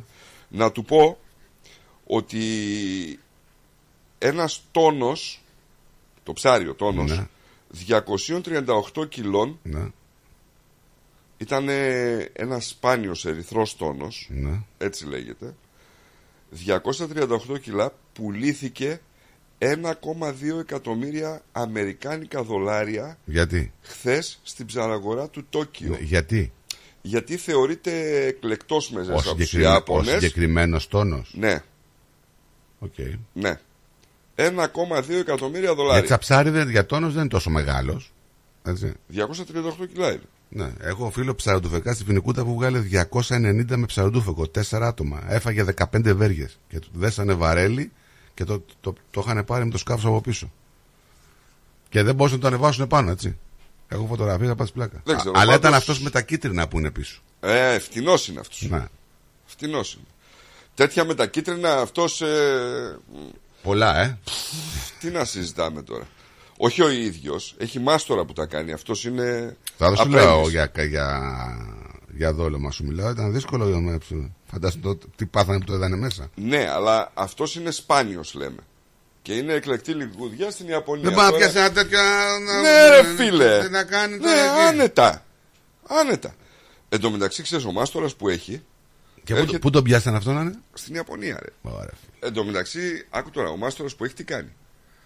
Πάει, λέει, τι ψάρι θες; Λες εσύ, ξέρω εγώ, θέλω αυτό το ψάρι. Ναι. Τάκ, πάει ψαρεύει και σου φέρνει αυτό το ψάρι. Είναι μάστορας, είναι τεχνίτης, δεν είναι. Πώς γίνεται αυτό. Ε, γίνεται. Ενώ ο άλλος Λέει πάω και ό,τι ψάρι βρω και άμα βρω και τέτοια. Έχει να Ο μας άλλος φέρει- μπαπ κατευθείαν. Έχει να μας φέρει. Έχει να μας φέρει ε, μοιράζει παντού σνα, σνάπες. Εμάς μια σνάπα δεν μας έφερε. Πήγα χθες να πάρω σνάπα, δεν βρήκα σνάπα. Πήρα κάτι άλλο να πούμε να μου βγει και με ένα κόκκινο κρέας. Αχ, θα σου πω εκτός αέρα. Τι; Δεν γίνεται. Γιατί; Δεν γίνεται για σένα. Γιατί; Δεν γίνεται. Για μένα προσωπικά; Ναι, ναι, ναι. Γιατί; Ε, και για μένα δηλαδή, δεν γίνεται. Γιατί δεν γίνεται δηλαδή. τι είναι Ε, αυτό; υπάρχουν ε, κάποια στάνταρ, δεν είναι. Αφού παλιά μου έφερνε, τι στάντα. Δεν είναι. τ- Παλιά ήταν άλλο πράγμα, τώρα δεν είναι. Άστο. Δεν μ' αρέσει τις αποστολές. Δεν θα σου πω μετά. Θα Δεν σου πω θέλω μετά. τίποτα από αυτό να είναι. Θα σου Άμα πω λέει μετά. τέτοια πράγματα. Θα σου πω μετά. Δεν, δεν, άστο.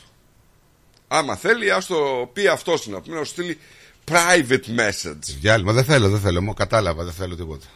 Λοιπόν, πάμε σε διάλειμμα. The Greek Breakfast Show.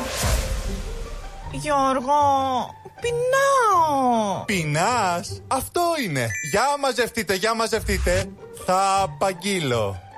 Σου χιλάχι, σου χιλάχι.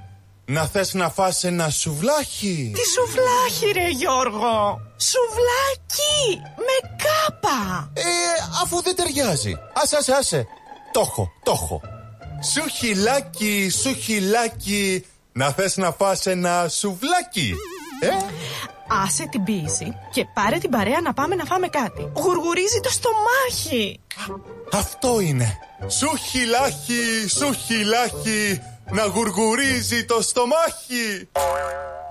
Δεν χρειάζεται να είσαι ποιητής. Καλοφαγάς να είσαι. Και αν θες καλό παραδοσιακό φαγητό, Πάρε την παρέα σου και έλα στο Hellenic Depot. Σε εμάς θα βρεις με ζεδάκια, γύρο, σαγανάκι, σουβλάκι, ψαρικά. και από ποτά ελληνικές μπύρες, ούζο, τσίπουρο, κοκτέιλ. Αίθουσα 130 ατόμων για όλες σας τις εκδηλώσεις. Ανοιχτά 7 ημέρες από το πρωί για καφεδάκι μέχρι αργά. Φέρε εσύ το παρεάκι και άστα τ' άλλα στο στελάκι. Hellenic Depot 94 Porth Road στο Hughesdale. Τηλέφωνο 9939 1917. Hellenic Depot, the new Greek place to be. Ουζερί ο Τσιτσάνης. Ένα μουσικό αφιέρωμα στον τρικαλινό Έλληνα συνθέτη Βασίλη Τσιτσάνη. Είναι πιασμένη η Κυριακή Σάββατο 10 Φεβρουαρίου στο τρικαλινό σπίτι 314 Huntingdale Road στο Huntingdale. Συμμετέχει πενταμελής ορχήστρα. Βασίλης Παντσχέλας στο μπουζούκι. Γιώργος Τσίτσης στο μπαγλαμά και το τραγούδι. Μαρία Αντάρας Δαλαμάγκα στο ακορντεόν. Ευαγγελία Μπάξα στο τραγούδι. Χρήστος Κίμων στην κιθάρα. Επιμέλεια παρουσίαση Πλάτωνας Δενεζάκης, Ευάγγελος Πλοκαμάκης. Ένα μεγάλο μουσικό αφιέρωμα στο Βασίλη Τσιτσάνη. Μια βραδιά που θα έχει απ' όλα. Αναμνήσεις, τραγούδι, χορό, φαγητό, ποτό. Τιμή εισιτηρίου 65 δολάρια. Συμπεριλαμβάνει πλούσιους μεζέδες. Για κρατήσεις εισιτηρίων και πληροφορίες στο 0403 620 952. Μια βραδιά που θα σας μείνει αξέχαστη. Και πάλι μέρη μου να τα εκατοστήσεις. Το πάρτι ήταν τέλειο. Και ο Μπουβές, καλετέλειος, είχε και του πολιού το γάλα. Μμμ, μμμ. Τα λέμε. Ε; Είδες μπάμπι μου μπουφέ; Και σαλάτες και γύρο και σουβλάκια και λουκάνικα και χταποδάκι και γαρίδες και όλα στα κάρβουνα. Μπάμπι μου. Τα είδα γυναίκα, πήρα κάρτα. Barbecue Brothers Catering. Θα τους φωνάξω για το πάρτι στο εργοστάσιο. Αμάν ρε μπάμπι με το εργοστάσιο Καλέ να μας κανονίσουν το catering για τους αραβώνες της Τζενούλας Και μην ξεχνάς θέλουμε και για τη βάπτιση της μπουμπούς Για catering που γίνεται θέμα συζήτησης, Barbecue Brothers Catering αναλαμβάνουμε κάθε είδους εκδήλωσης. Με πλούσιο μενού ανάλογα με τις προτιμήσεις σας. Και επειδή η ζωή έχει και δύσκολες στιγμές Αναλαμβάνουμε το φαγητό για κηδείες και μνημόσυνα Στο χώρο επιλογής σας Barbecue Brothers Catering. Δείτε τα πακέτα προσφορών και τις τιμές στο site μας www.barbecuebrothers.com.au ή τηλεφωνήστε στον Ανδρέα στο 0412 445 929. Και τώρα επιστρέφουμε στο Greek Breakfast Show με Στράτο και Νικό, το αγαπημένο ελληνικό πρωινό σοου της Αυστραλίας.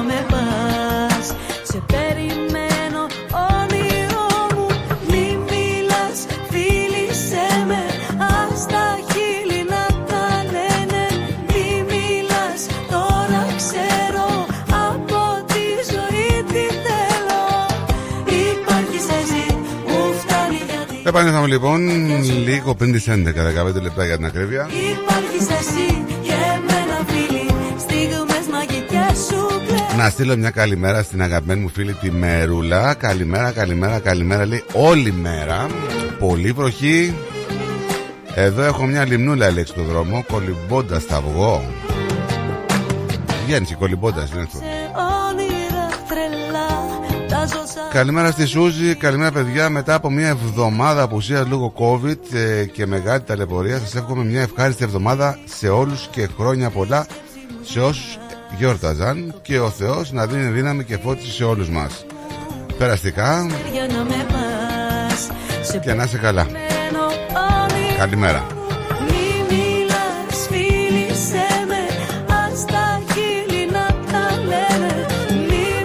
Καλημέρα και στον Αλέκο εκεί στην όμορφη κεφαλονιά από την πατρίδα. Μας στέλνει. Υπάρχεις εσύ, μου φτάνει γιατί Στα μάτια σου ταξιδεύω Τώρα είδα το μήνυμα της Μέρης Να. Να την πούμε καλημέρα χρόνια πολλά Καλή χρονιά, την πω εγώ δηλαδή, δεν την είπα ε, Και καλή φώτιση για χθες ε, Αλλά είναι πολύ ύποπτο ρε φίλε αυτό το μήνυμά της Ποιο; Στο δρόμο έχει μια λιμνούλα λέει Ναι. Τι; Και θα βγει στη λιμνούλα του δρόμου κολυμπώντας Ναι. Τι εννοείς; Καλά. Κο- Τώρα δεν μπορώ να σου πω ε, μέρη τι λέει έτσι. Τι εννοείς; Και ρε καλά ότι φίλε; δεν πατώνεις εννοεί. Όλα καλά Το είπε. Μάσκα και βατραχοπέδιλα να πάρεις Είναι βαθιά, μην ανοίγεσαι εκεί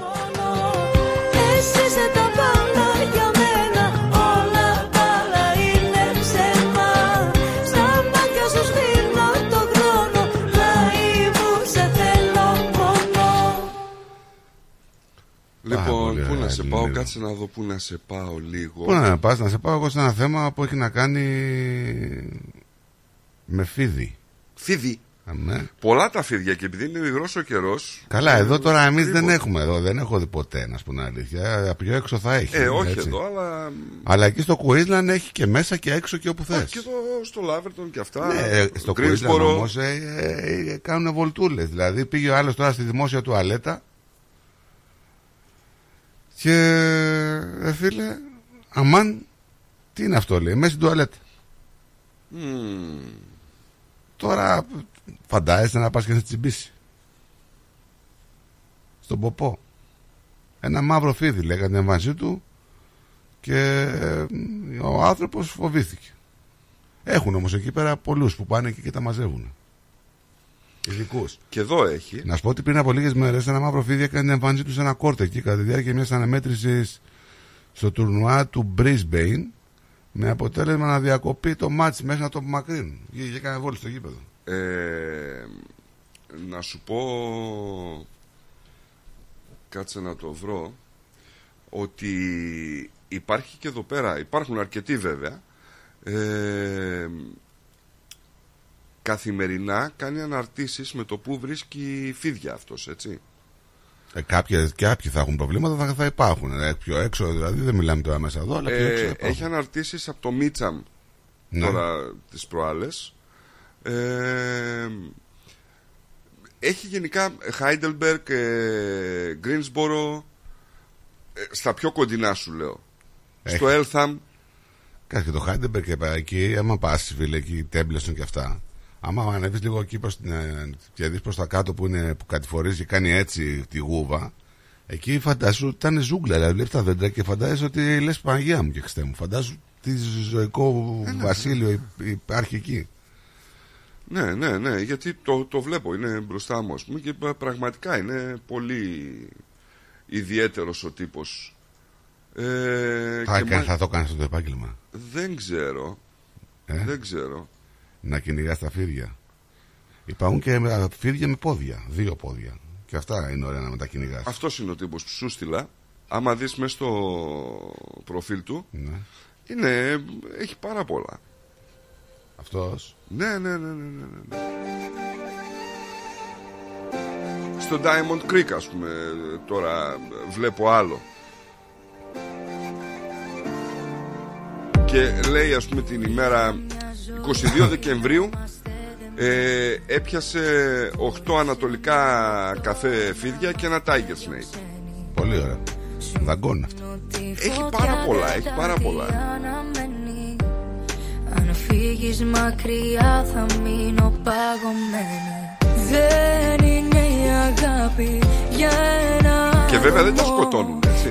Έρχεται και φεύγει σαν τον Στο άλλο One and Date Φίλε, ε, είμαι απασχολημένος γιατί βλέπω το βίντεο με τον τύπο που μαχαίρωνε τους αθώους τους ανθρώπους. Έχει κυκλοφορήσει. Πήγαινε από πίσω στα πλάγια στο γοφό. Πίστευτε εικόνες. Εν τω μεταξύ τώρα έβαλες κρύο, έτσι. Ναι, τώρα κάνει κρυό.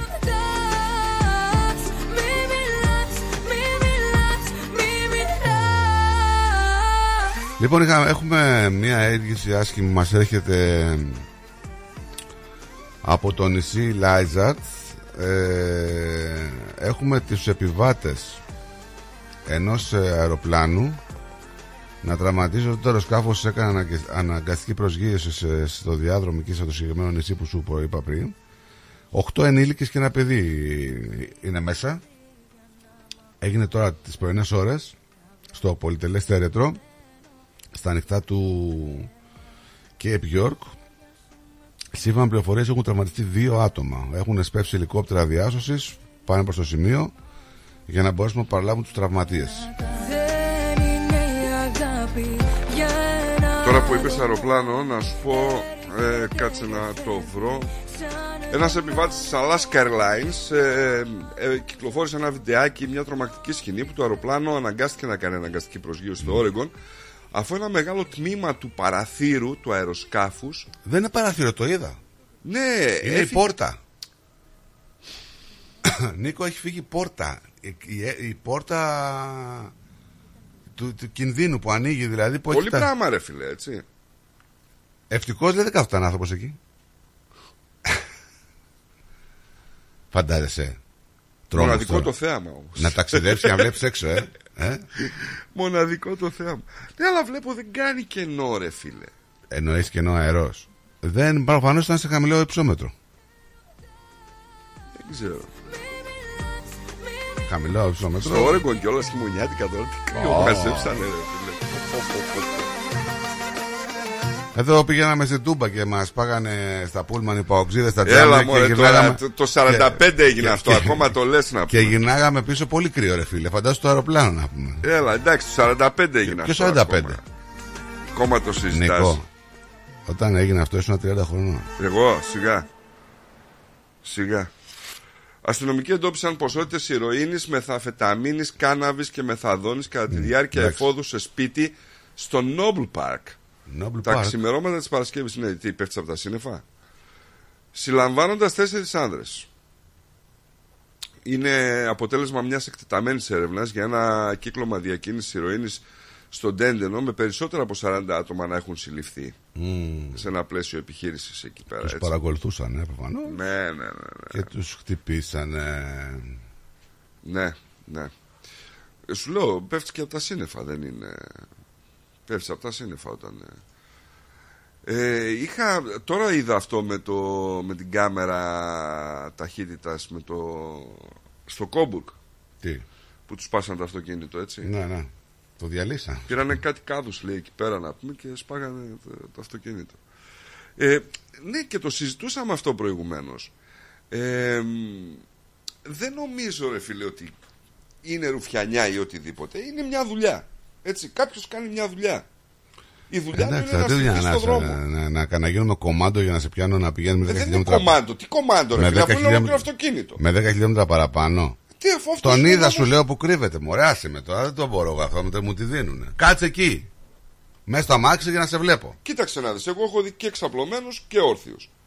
Ο ξαπλωμένος προσπαθώ, προφανώς απολαμβάνει τη, τη δουλειά του. Έτσι. Πέ- Πέρασα και σηκώθηκε, δηλαδή σαν κρύφτηκε. Με, με, με χάλασε πάρα πολύ η εικόνα. Δεν, ε, δεν με απασχολεί. Άστο και φύγε. Και θα την έκανα κιόλας τη δουλειά. να σου πω. θα τρώει ξύλο. Άμα ήταν Και καλοπληρωμένο. υποχθόνια φάτσα, θα τρώει ξύλο. Α έβλεπα επικάνε εκεί πέρα, όχι κάδους πετάγανε. Απάντα Ε, στο Βασίλη. εν τι, τω μεταξύ, τι ξέρεις είπες τι- στο Βασίλη, απάντα σε παρακαλώ. Δεν ξέρω τι λέει. Είπε ότι δεν μου δίνεις σε μένα να φάω ως, ε, ψάρι, ρε φίλε. Απλά τα πράγματα. Α το πω εν Δεν ολίγης. ανήκει στην κατηγορία που μπορούν να πάρουν ψάρι από το Βασίλη. Ναι, αλλά μου δίνε, σου λέω παλιά. Παλιά, όχι τώρα, παλιά. Παλιά. Τώρα δεν είναι αλλιώς. Παλιά έκανε τον καλό. Τώρα έκανε τον καλό. Ναι. Εντάξει. Τώρα δεν είναι. Άστο. Άστο. Πρέπει να έχεις κριτήρια για να πάρεις ψάρι από το Βασίλη. Πώς θα γίνει δηλαδή. Τι είσαι. Άσε να μην πω τώρα. Να μην πεις. Λοιπόν. Ο Έλλον Musk λέει παίρνει ναρκωτικά. Ε, αποκλείεται. Και ανησυχούν λέει τα στελέχη εκεί στην Tesla και στη SpaceX. Όπως γράφει η Wall Street Journal. Έχει πάρει LSD, κοκαίνη, έκσταση και κεταμίνη.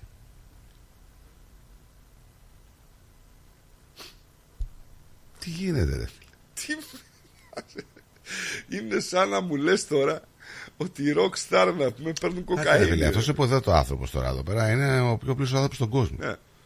Και το μυαλό του ασχολείται με διαστήματα, με πυράβλους, με αμάξια. Κατάλαβες γιατί. Με τεχνολογία. Ναι. Πώς μπορεί να το κρατάει Πρέπει αυτό να εδώ τα πέρα; φανταστεί κάπως. ναι, εντάξει, πώς μπορεί να το κρατάει για να τα κάνει αυτό; Μα έτσι το κρατάει. Ανησυχούν, λέει ότι θα χάσει τον έλεγχο, χάνει τον έλεγχο γύρω του. Έλα. Δεν ξέρω. Σύμφωνα λέει με τους χειρισμούς των δύο αρθογράφων, τα τελευταία χρόνια ορισμένα στελέχη και μέλη του Διοικητικού Συμβουλίου στις εταιρείες του και άλλα άτομα που είναι κοντά στο δισεκατομμυρίουχο έχουν αναπτύξει μια επίμονη ανησυχία ότι υπάρχει ένα άλλο στοιχείο που είναι υπεύθυνο για την συμπεριφορά του, η χρήση ναρκωτικών. Και φοβούνται ότι τη συνέπειες όχι μόνο στην υγεία του αλλά και στις εταιρείες. Καλά, αυτοί δεν σκέφτονται την υγεία του, τις εταιρείες σκέφτονται, όπως καταλαβαίνετε. Αυτό σκέφτονται. Μάλιστα. Α,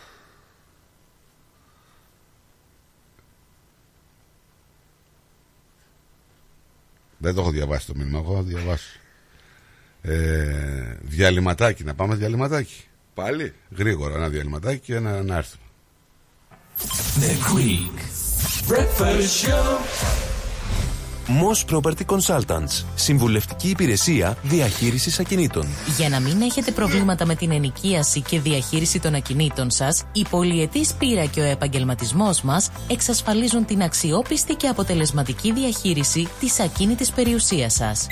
Αναλαμβάνουμε την επίβλεψη των ακινήτων σας, τη σύνταξη μισθωτικών συμβάσεων, την ίσπραξη των ενοικίων. Φροντίζουμε και διαφυλάσσουμε την ακίνητη περιουσία σας, διασφαλίζουμε τα συμφέροντά σας και διεκπεραιώνουμε με απόλυτη ασφάλεια τις συναλλαγές σας. Moss Property Consultants. Αναλαμβάνουμε εργοστάσια, γραφεία, καταστήματα, οικίες. Εξυπηρετούμε όλες τις περιοχές με υπευθυνότητα και επαγγελματισμό. Τηλέφωνο 9429 4800. 429 Bridge Road, Richmond. Moss Property Consultants. Αξιοπιστία Και ασφάλεια. Are you looking for a bank that's committed to helping you achieve your goals? At Bank of Sydney, our dedicated relationship managers will support you through your financial journey to build a better future for you and your family. To discover truly personal service, talk to a dedicated Bank of Sydney relationship manager today. For more information, visit banksid.com.au. Bank of Sydney, we're with you. Περισσότερο ελληνικό πρωινό σοου έρχεται αμέσως τώρα. The Greek Breakfast Show με Στράτο και Νικό.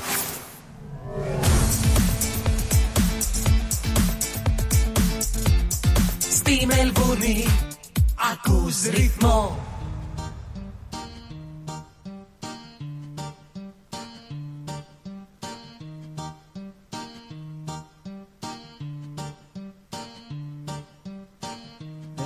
ρώτησε κανείς πως ήταν η μέρα μου. Με Δεν με ρώτησε κανείς πως πάει η δουλειά. Δεν με ρώτησε κανείς ο έρωτας τι γίνεται. Κι αν ζω ακόμα στη δική σου αγκαλιά.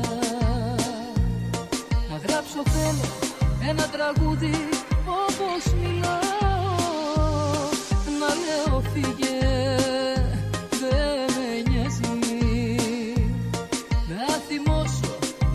να τα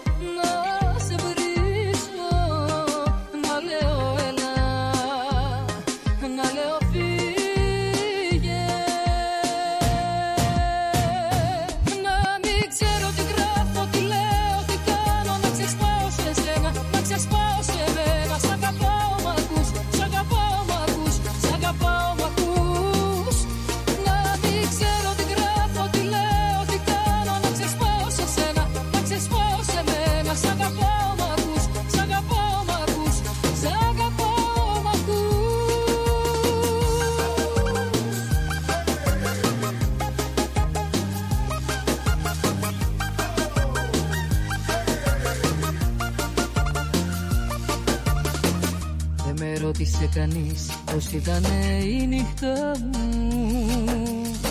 Δεν με ρώτησε κανείς αν έχω μοναξιά. Δεν με ρώτησε κανείς τι κάνω και που βρίσκομαι. Κι αν ζω ακόμα στη δική σου αγκαλιά. Να γράψω θέλω ένα τραγούδι όπως μιλάω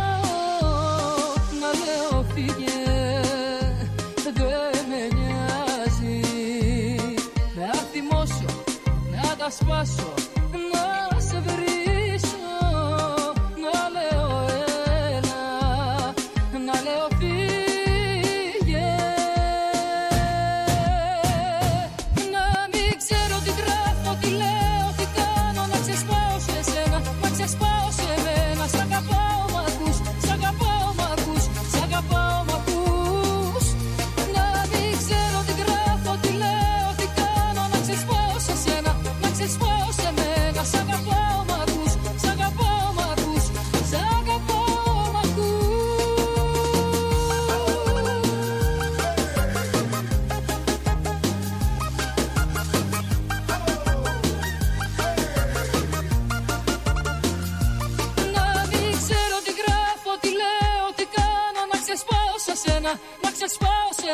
μένα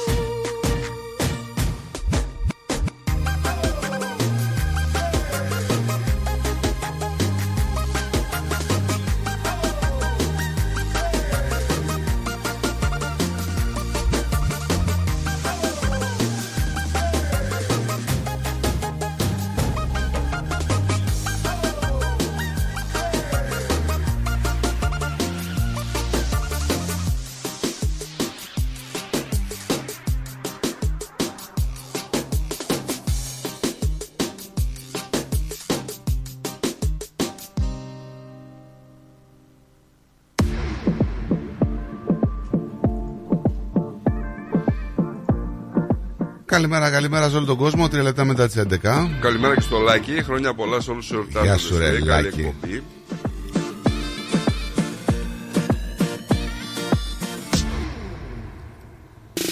Όταν το ανοίξεις πάρεις αναφορές Σου στείλα να ξέρεις άλλες χίλιες φορές Δεν αντέχω Δεν αντέχω Όταν απαντήσεις θέλω να το σκεφτείς Σε μένα που αγάπησες τι πρέπει να πεις Που δεν σε έχω Που δεν σε έχω. Ε, Όταν η ζωή μου έχει παγιδευτεί Σε ένα παραμύθι που δεν έχει υποθεί. Πες τι έχω Πες τι έχω. Πώς πέρα σημαντικά τι για να πιάσω. Μια ζωή μαζί σου θέλω να ονειρευτώ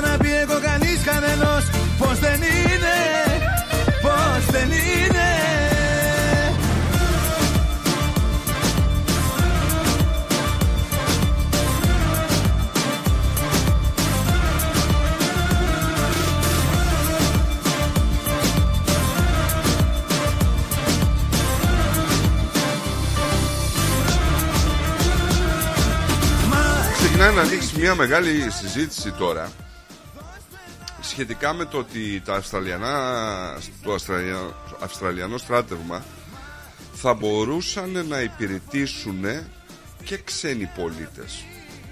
Είναι μια προσπάθεια της Ομοσπονδιακής Κυβέρνησης να ενισχύσει τον αριθμό του αμυντικού προσωπικού για να επιτύχουν το φιλόδοξο στόχο τους να προσθέσουν 18.500 άνδρες έως το 2040. Δεν πάει κανένας.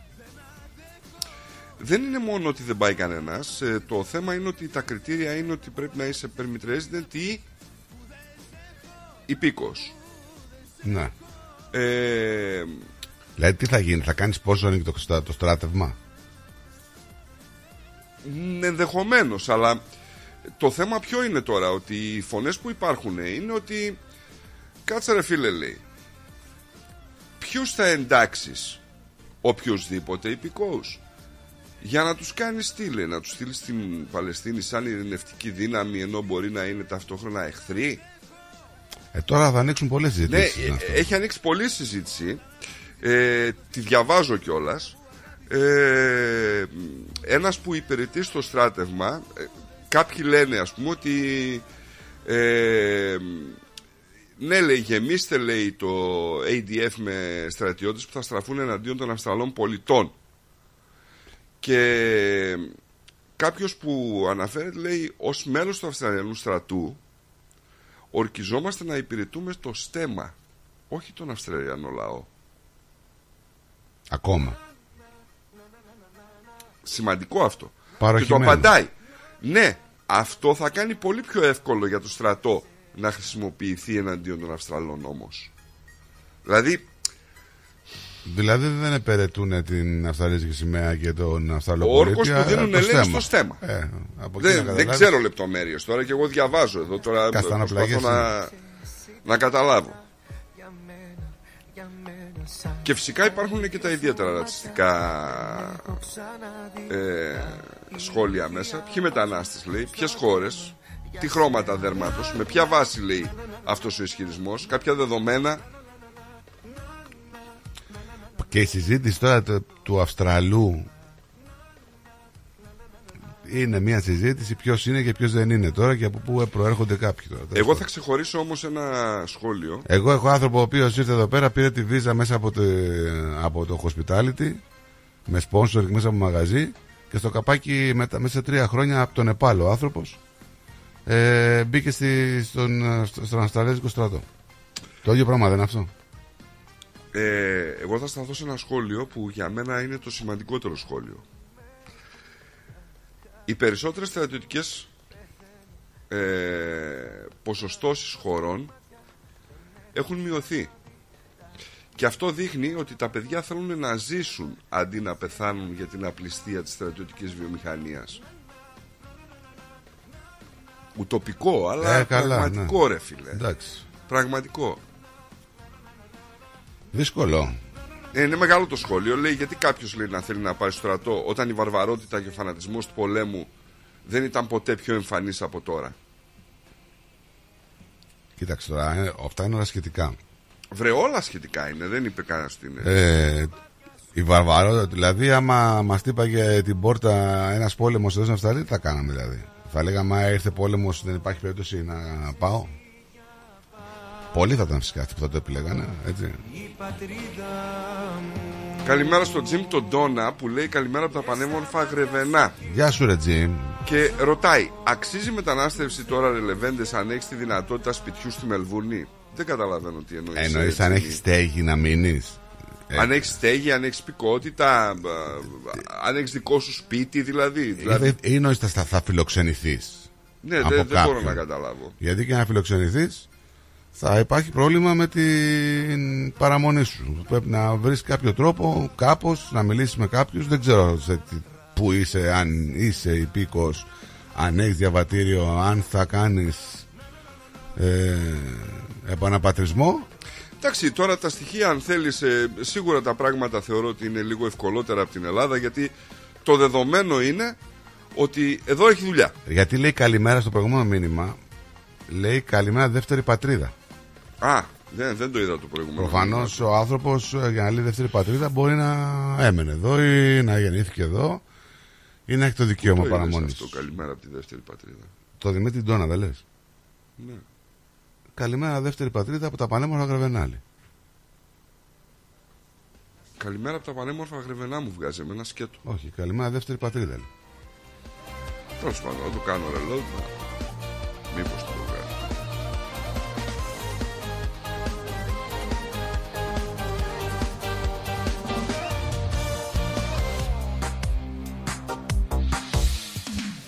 Μες στα δικά σου λόγια, μες στα δικά σου μάτια Έσβησα τα σημάδια από τα παλιά Να στείλω μια καλημέρα στο Γιάννη τον Αντοκούμπο. Καλημέρα λέει, καλά είμαστε. Θέλω μια αφιέρωση. Ποιο θέλετε εσύ, λέει, όποιο θέλετε εσείς. Άρη πάω και έχασε η μεγάλη Μην μου βάλει κανένα του Άρη Και δεν θα μπορέσω να σκεφτώ Λέει το με Την ανεψιά μου βάλε κάτι τα δικά σου Ο απέναντί σου είναι χαρούμενος Ή είναι ιδέα μου; Για σένα λέει ο Αντοκούμπο Να σ' αγαπάω Ήρθες στη ζωή μου σαν ουράνιο τόξο Γκρίζα σύννεφα για να διώξω Τίποτα άλλο δεν σου ζητάω Να ζω κοντά Τα άλλα γιατί δεν τα διαβάζεις; Ποια; Τα υπόλοιπα. Ποια είναι τα υπόλοιπα; Τέλος πάντων. Ναι Δώστε τους χαιρετισμούς μου στην Αυστραλία, Μελβούνι και στην Τασμανία. Και ειδικά σε ένα συγκεκριμένο και είναι όμορφο και τερίστος παρεάκι του ρυθμού. Για τη Μέρη εννοώ. Α, Θέλω μια γλυκιά αφιέρωσης. Το τραγουδιστή λέγεται Χρήστος Δάντης και το τραγούδι λέγεται Έχει εμένα. Και κάτι ακόμη κύριε Στράτο μας. Θέλω να μου πείτε πώς να έρθω στην πανέμορφη Αυστραλία στο μέρος που λέγεται Μελβούρνη και στον αγαπημένο ολόκληρο σταθμό που λέγεται Ρυθμός. Καλή μετάδοση και καλό υπόλοιπο σας εύχομαι. Γεια σας και καλή συνέχεια. Θα σου δώσω εγώ τώρα συγκεκριμένες πληροφορίες. Λοιπόν, Happy New Year, friends. Happy New Year, friends. Πεθαίνω Πεθαίνω Λυκιά Happy New Year, friends. Happy New Year και σε σένα ρε φρέμ Αγάπη όμορφη ε, Το Χριστάρα Μου φτιάξει τη μέρα πάλι Λοιπόν να του δώσω δύο οδηγίες στο παιδί Στο παιδί θα δώσω οδηγίες Τι οδηγίες; Λοιπόν, άκου Το λίγο. αντοκουμπό Ναι. Αυτός είναι στην Τούμπα. Θα πάρει το 12, θα πάει στο IKEA. Από το IKEA θα πάρει το λεωφορείο, Ναι. θα πάει στο αεροδρόμιο Μακεδονία. Θα πάρει το αεροπλάνο, θα πάει στην Αθήνα. Από την Αθήνα θα πάρει Etihad, ξέρω εγώ, οτιδήποτε Ναι. αράβικη εταιρεία. Θα φτάσει στο Αμπου Ντάμπι. Από το Αμπου Ντάμπι, τάκ, ένα βήμα είναι 13-14 ώρες έφτασε στη, στη Μελβούρνη. Κατεβαίνει στη Μελβούρνη, στο Τάλα Μαρίν. Περνάει απέναντι στο A, έτσι, αν θέλει, δίπλα του έχει τα, τα μπας, τα κόκκινα. Πού να πάει που το μπορούν παιδί; να τον πάνε για να έρθει εδώ. Α, Θα πάει στο Spencer Street με το λεωφορείο. ναι Κανονικά, το διόροφο, αυτό το ωραίο. Τον κούρασε τον άνθρωπο τώρα, τον φοβίζει. Μόλις θα κατέβεις στο Spencer Street, Ναι. θα κατέβεις κάτω στο σταθμό και θα πάρεις το τρένο. Θα πάρεις το τρένο και θα κατέβεις στο Hughesdale. Ναι Στο Hughesdale, εκεί που θα βγεις στο σταθμό, είναι η γωνία, το Path Road. Ναι έλα να μας βρεις Στη γωνία είμαστε εμείς. Μπες μέσα και ζήτα το στράτο. Λοιπόν, ο, ο φίλος μας ο Δημήτρης λέει: Γεννήθηκα Αυστραλία και ζω Ελλάδα αυτή τη στιγμή. Δεν έζησα, αλλά το έχω στο πρόγραμμα. Δεν πάνε καλά λέει, τα πράγματα εδώ, λέει ο φίλος. Τώρα δεν πάνε, ρε φίλε. Ναι. Τώρα που είπε ο Μητσοτάκης ανάπτυξη, τώρα που εμείς σκεφτόμαστε να γυρίσουμε πίσω, εσύ θες να έρθεις εδώ. Τώρα από πρώτου χρόνου όμως έχουμε αυξήσει συντάξεις, μισθό. Παρ' όλα αυτά, εμένα δεν μου βγάζει μηνύματα έτσι. Είναι στο, στο live. Α το live. Ναι, τα Ω, μηνύματα. Είναι στο live. Δεν τα είδα. Συγγνώμη. Πάντως πήγε καλά η χρονιά για κάποιους συνταξιού, για τους συνταξιούχους και κάποιους που παίρνουν αναδρομικά και έχουμε τις τριετίες και έχουμε αυξήσεις. Κάπως έτσι ανοίγει η ψαλίδα, μου φαίνεται. Μ, Από όντως ε, αντιπολίτευσης, τον εβλέπω τον Κούλι να είναι άλλα 5-10 χρόνια ακόμα στην εξουσία. Δεν ξέρω. Άμα δεν γίνει κάτι με την, από την άλλη πλευρά. Καλημέρα στο Γιάννη το Γιώγα και χρόνια πολλά Γιαννάρα. Ε, δεν ξέρω τώρα εκεί πέρα τι ακριβώς γίνεται. Τι έγινε;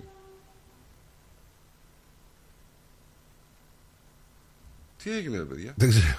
Αυτός γιατί ήρθε με κίτρινη μπλούζα; Τι έγινε; Δεν ξέρω. Εγώ βλέπω αυτό που φοράς. Έλα Παναγία. Πάω Άκη Θεσσαλονίκης. Είδες. Είδες ρε φίλε. Φιλοξενούμενη μια ζωή.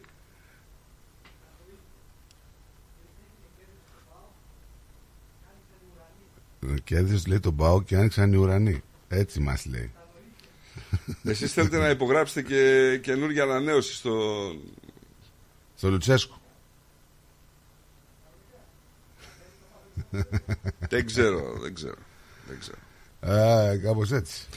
Ε, δεν ξέρω τι γίνεται πραγματικά με την οικονομική πολιτική. Ακούω διάφορα, κρατάω μικρά καλάθια και βλέπουμε. Α, Σκεφτόμουν όμως από την άλλη μεριά, ρε φίλε.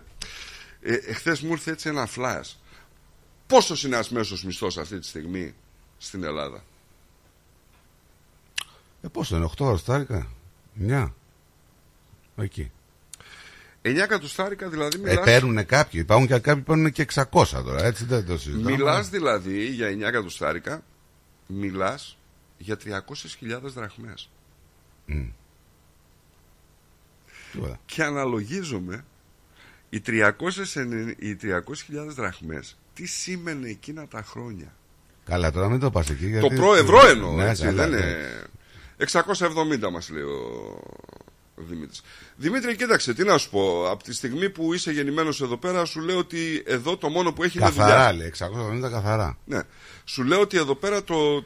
αυτό που έχει πολύ είναι δουλειά. Δουλειά, ναι, δεν έχουμε κόσμο βασικά. Θέλει. Η Αυστραλία έχει 2-3% ανεργία. Τώρα... Αλλά θα ξεχάσεις λίγο την κοινωνικότητά σου. Ε, δεν είναι εύκολες οι μετακινήσεις. Θα βρεις τα πατήματά σου ενδεχομένως σε 4-5 χρόνια. Και από εκεί και μετά θα αρχίσεις. Κοίταξε μια τώρα, όταν, ζωή όταν, δική ο- σου. όταν ο άρθρος σου λέει όμως ότι έχει τη δυνατότητα παραμονής γιατί είναι Αυστραλός. Ε, ναι, εντάξει. δεν- Έχεις σπίτι να μείνει.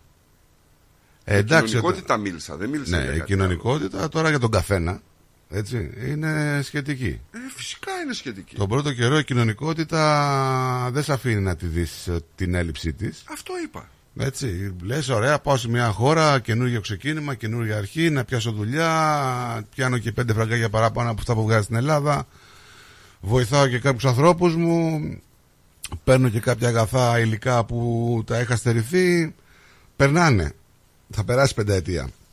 Μετά όταν αυτά καταλαγιάσουν λοιπόν και έχεις λύσει το πρόβλημα ουσιαστικά σε εισαγωγικά, ο καθένας είναι υποκειμενικό αυτό, το οικονομικό του αγώνα που κάνεις εσύ, αυτό που λες εκεί στην Ελλάδα, μετά θα έρθει η έλλειψη κοινωνικότητας που λέει ο Νίκος. Καταρχήν, να, καταρχήν να, να ξεχωρίσουμε δύο πράγματα. Με τι ασχολείσαι, με τι θα ήθελες να ασχοληθείς εδώ; Αυτό είναι ένα βασικό πράγμα. Έτσι. Με τι θα ήθελε τώρα του κάνεις την ερώτηση; Και με τι μπορεί, δεν είναι. Και εγώ θα ήθελα να είμαι καρδιοχειρούργος, αλλά δεν μπορώ. Ε, τώρα να το πήγε στο άλλο άκρο. Εντάξει, τώρα μιλάμε για επαγγέλματα τα οποία ε, υπάρχουν επαγγέλματα να κάνεις, παιδί μου.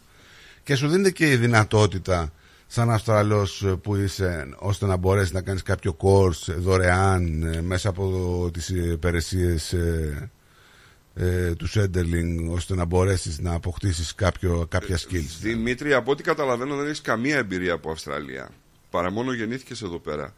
Ε, το δύσκολο είναι η Ελλάδα, δεν είναι το Αυστραλία. Έτσι, για σένα. Δηλαδή, άμα θα έρθεις εδώ πέρα, το, το κράτος θα φροντίσει και κάποια πράγματα για σένα. Ψυκτικός. Έχει δουλειά πολύ, φίλε. ναι, έχει, έχει. Έχει πολύ. Καταρχήν, ε, δεν αρκεί να έχεις τελειώσει ψυκτικός, έτσι. Να έχεις εμπειρία από ψυκτικός. Γιατί ξέρω πολλούς που έχουν τελειώσει ψυκτική, αλλά δεν ξέρουν να βιδώσουν ένα Καλό, χώρο. καλό, καλό επάγγελμα. Είναι καλό Και, επάγγελμα. τα, και άμα είσαι και μαστόρι όπως ξέρουμε εκεί Ναι, στην ναι, ναι, πατρίδα. ναι, ζητάνε, ζητάνε πολύ. Θα έχεις. Με τη γλώσσα, αν τα πας καλά, ακόμη καλύτερα. Έτσι. Ε, έχει, έχει πολλή δουλειά, πολλή δουλειά για αυτό το επάγγελμα που λες και καλοπληρωμένο είναι και υπερορίες έχει και διάφορα.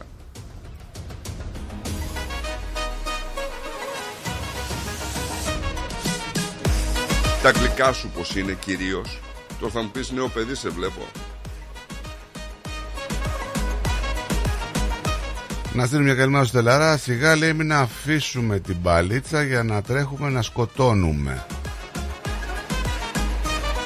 Τι εννοεί; Για ποιο, γιατί τώρα κολλήσαμε και οι δύο. Πού αναφέρεσαι,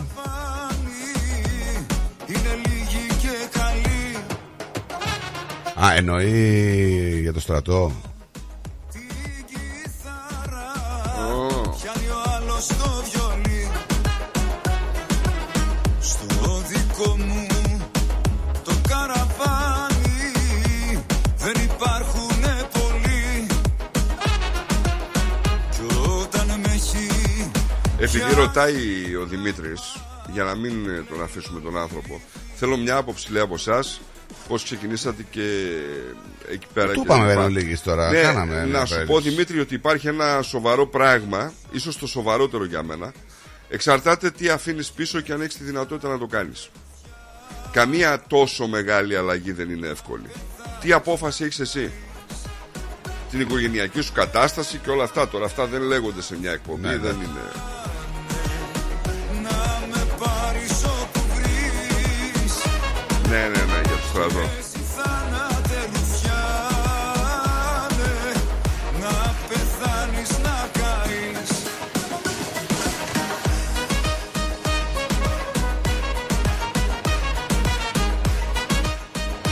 Ρε τι έχουμε πάθει με αυτά τα νύχια ρε φίλε Ποια νύχια; Ρε τι έχουμε πάθει Ποια νύχια μωρέ μου, το έχεις ξαναπεί αυτό. Κάποια νύχια εδώ πέρα που βάφει ο άλλος και μας θα μοστράρει συνέχεια Γελίος κατά της Ρε θα βάλεις το είχε μένα του Χρήστου Δάντη να μην θα έρθει εδώ πέρα να πούμε με φόρα από την Τούμπα και να τα σπάσει όλα. Το ξαναζήτησε Πώς πήγε να πούμε και μες στο Χαριλάου και το άλωσε; Έτσι θα έρθει.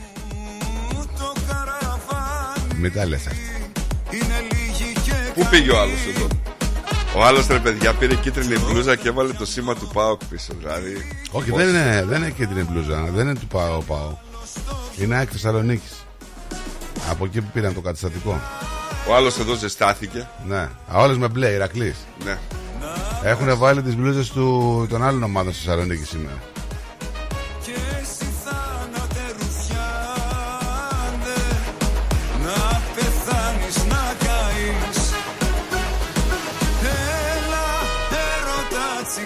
Έμαθα ότι εχθές έφαγες καλά. Εγώ; Ναι.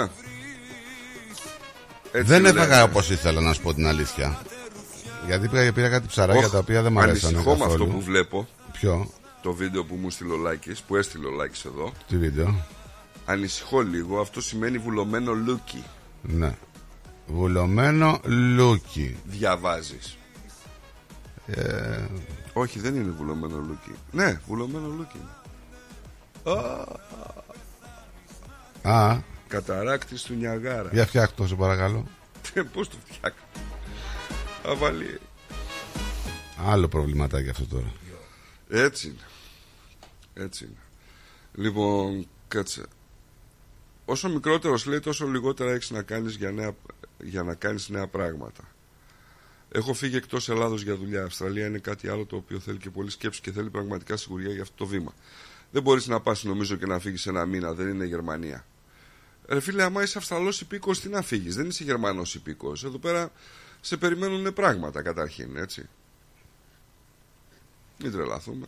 Ναι παιδί μου έχεις κάποιες Σε υποδέχεται το κράτος βασικά. Σωστό Είναι Σωστό, λίγο σωστό, διαφορετικά. σωστό. Ε, καλημέρα να στείλω στο Διονύση, το φίλο του Μπεν. Καλημέρα στο Διονύση Καλημέρα και στον Λάκη Καλημέρα παιδιά, καλημέρα. Ε, Νίκο μου, συγχαρητήρια για την τεράστια νίκη. Ε, ωραίος αγώνας, τον άκουσα.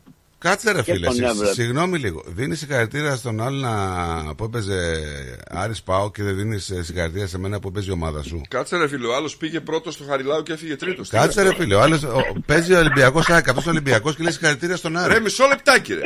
Πήγε πρώτος ο Πάοξ στο Χαριλάου. Δεν καταλαβαίνεις τι περνάμε ρε. Πήγε πρώτος. Πρώτος, Συγγνώμη, Πήγε πρώτος. πρώτα έβλεπα τον ένα Έφυγε αγώνα. τρίτος. Ναι. Τι θες; Ρε, έχει χάσει η Λοιπόν. ομάδα του τώρα και Ρε, δυο, δυο θέσεις κάτω τον έριξα ρε.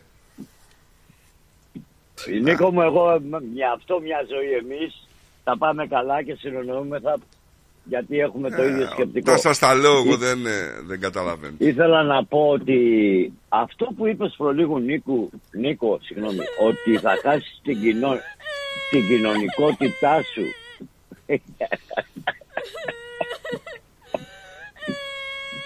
Παοξής είναι. Πάνε το κούμπο είναι.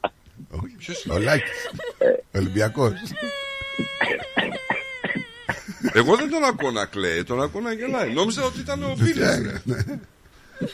Οι- Ο μπλ- Ο οι μπλούκος, μεγάλες ο μπλούκος μου ομάδες- μου στείλει ηχητικό. Οι μεγάλες ομάδες δεν κλαίνε, γελάνε. Λοιπόν, ε, αυτό που είπες για την κοινωνικότητα για το παλικάρι από την Ελλάδα που Ναι. ενδιαφέρεται. Να μας στέλνει μήνυμα ο Ε, άνθρωπος. Ναι, ναι. Εγώ ήθελα να πω το εξής. Όταν έρχεσαι σε μια άλλη χώρα με την προοπτική για μια καλύτερη ζωή, τι θα κοιτάξεις, πώς θα τακτοποιηθείς ή Λάκη, την κοινωνικότητα. δεν είναι τι για θα την κοιτάξεις. κοινωνικότητα; Δεν είναι τι θα κοιτάξεις. το είπαμε. Ένας άνθρωπος έρχεται μόνος του. Ξεκινάει. Ναι. Αφήνει εκεί πέρα, γιατί έτσι ξεκίνησε η κουβέντα, μάλλον την έχασες. Λέω ότι εξαρτάται τι αφήνεις εκεί και όταν θα Ναι. έρθεις εδώ σαν μόνος σου, τα πρώτα Ναι. χρόνια θα πρέπει να ξεχάσεις λίγο την κοινωνικότητα. Δηλαδή, Α, μέχρι να δεν βρεις το άκουσα. πάρες, Ναι, μέχρι ναι, να, ναι, ε, ναι. να Δηλαδή- Δεν το άκουσα δικτυωθείς. αυτό, με Και συγχωρείς, είπαμε δεν το κιόλας, άκουσα. είπαμε και είπα και εγώ ότι Ναι. ξέρεις κάτι, ότι όταν έρχεσαι εδώ είναι οι ρυθμοί διαφορετικοί που θες να δημιουργήσεις, να φτιάξεις κάτι, αλλαγή περιβάλλοντος, χώρας, ανθρώπων. Οπότε σου παίρνει κάποια χρόνια ώστε να μπορέσει να προσαρμοστείς, να πατήσεις, να είναι καλά τα οικονομικά σου και μετά έρχεται αυτή η έλλειψη της κοινωνικότητας. Δεν έρχεται από την Οκ. αρχή κατευθείαν. Καλά τα οικονομικά Οκ. σου, όχι να έχεις περιουσία. Όχι, απλά να πρέπει να σου κοιμάσαι το δίνει- βράδυ ήρεμος. Ναι, να, να μπορείς να, να έχεις Παιδιά, ένα αμάξι, να, να μπορείς να κοιτάξτε βρει κάτι. μια βόλτα. Να... Και αυτό είναι πάλι υποκειμενικό. Δηλαδή, ο, κα, Βέβαια. ο καθένας το βιοτικό του επίπεδο το ορίζει διαφορετικά. Δηλαδή, κάποιος το ορίζει να, να πάρει πέντε αμάξια του ενός εκατομμυρίου και κάποιος το ορίζει να πέφτει το βράδυ να βλέπει μια ταινία και να λέει Α, είμαι Συμφωνώ. ήρεμος. Συμφωνώ. το, έτσι νομίζω είναι. Τώρα ο καθένας το βλέπει αλλιώς. Ναι, εγώ το κατάλαβα διαφορετικά. Δηλαδή, γιατί εγώ εννοούσα το άλλο, ότι ε, ο- έρχοντας εδώ θα δουλέψεις και συν το χρόνο θα κάνεις και κοινωνικότητα, θα γνωρίσεις και ανθρώπους. Καλώς θα συ- τώρα. θα- Λοιπόν, γι' αυτό, με αυτή την Ε, έννοια. ευχαριστώ. Συγγνώμη, άλλο κατάλαβα. εντάξει. Περίμενε λίγο γιατί μας την πέσανε. Έγινε. Α, άντε, παιδιά, καλημέρα να έχετε. Γεια Καλημέρα. σου, Ελάκη. σου, Λάκη. Γεια, γεια, γεια. Ήταν μια φορά στο Χιούσδεϊλ σε ένα σταθμό ένας Αριανός, ένας Παοξής, ένας Βάζελος και ένας Χανούμης. Σαν ανέκδοτο είμαστε. Και ένα στο τηλέφωνο. Γάβρος. Και ένας Γάβρος στο τηλέφωνο.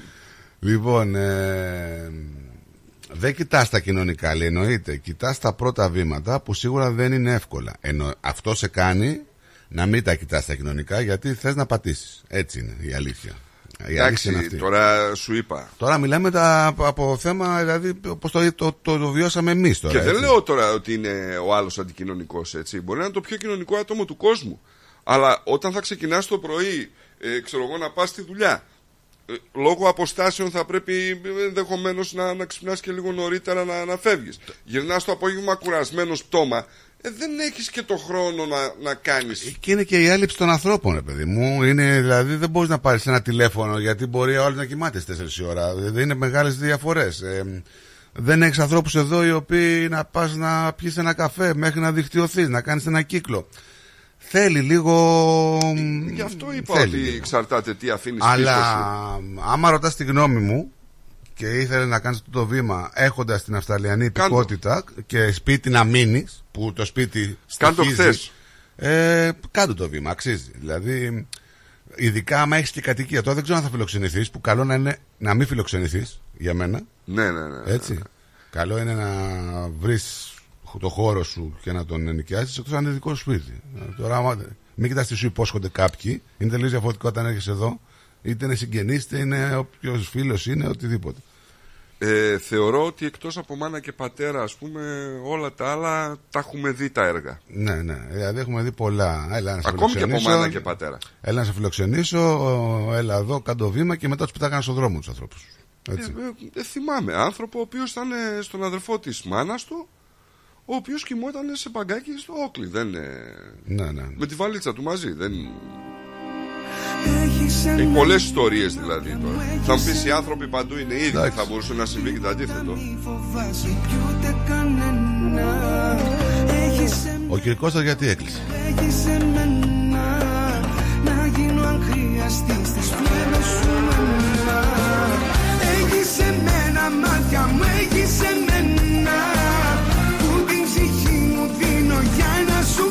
βλέμμα Έλανε το κούμπο πάρτο.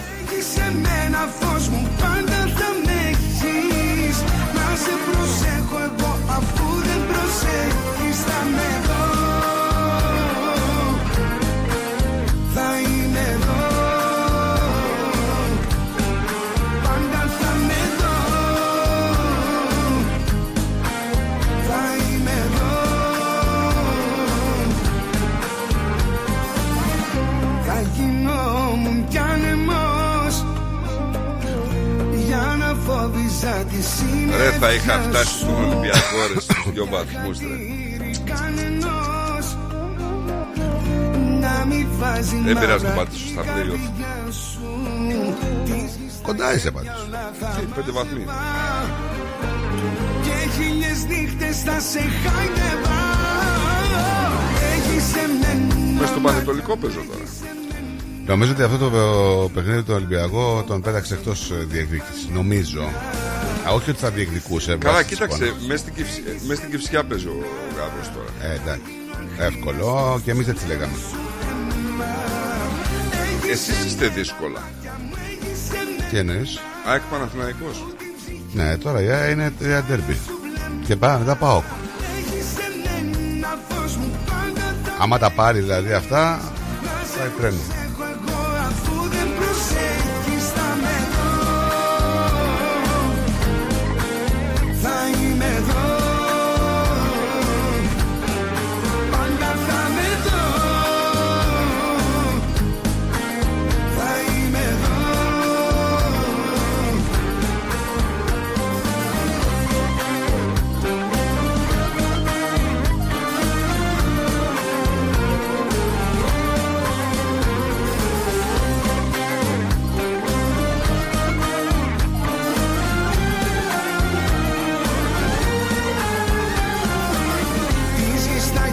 Όλα θα μάζευα Και χίλιες νύχτες θα σε χάιδευα Έχεις εμένα μάτια μου έχεις εμένα.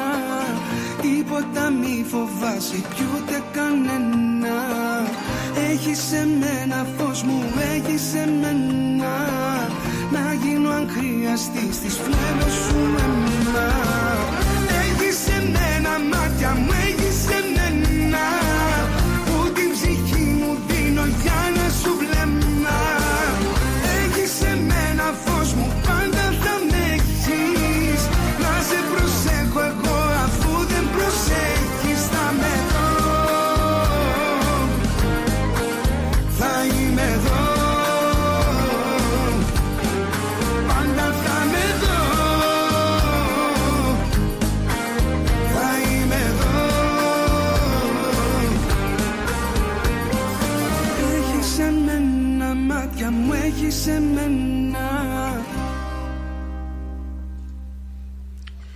Θα πάμε προς την Ελλάδα; Ναι, πάμε. Πάμε προς την Ελλάδα. Τι γίνεται κύριε φίλε, τι, τι έγκλημα είναι αυτό να πούμε, τι, τι σκοτωμός, τι κακό; Κάθε μέρα δολοφονίες, αυτά, τι, χαμός γίνεται. Στην Αγία Παρασκευή έβλεπα πάλι απειλούσανε με όπλα, κάνανε ε, την οικογένεια του 13χρονου που έπεσε θύμα bullying. Το είδες αυτό; Ναι. Το είδα αυτό. Βεβαίως και το είδα. Αλλά μην ξεχνάς ότι και στην Ελλάδα έχουμε αύξηση της εγκληματικότητας και το προωθούν και τα μίντια. Πολύ αυτό. Πουλάει. Έτσι. Πουλάει. Δηλαδή παίρνουν την τυχαία και τη μεγαλώνουν. Αλλά έχει αύξηση εγκληματικότητας τεράστια. Έχει.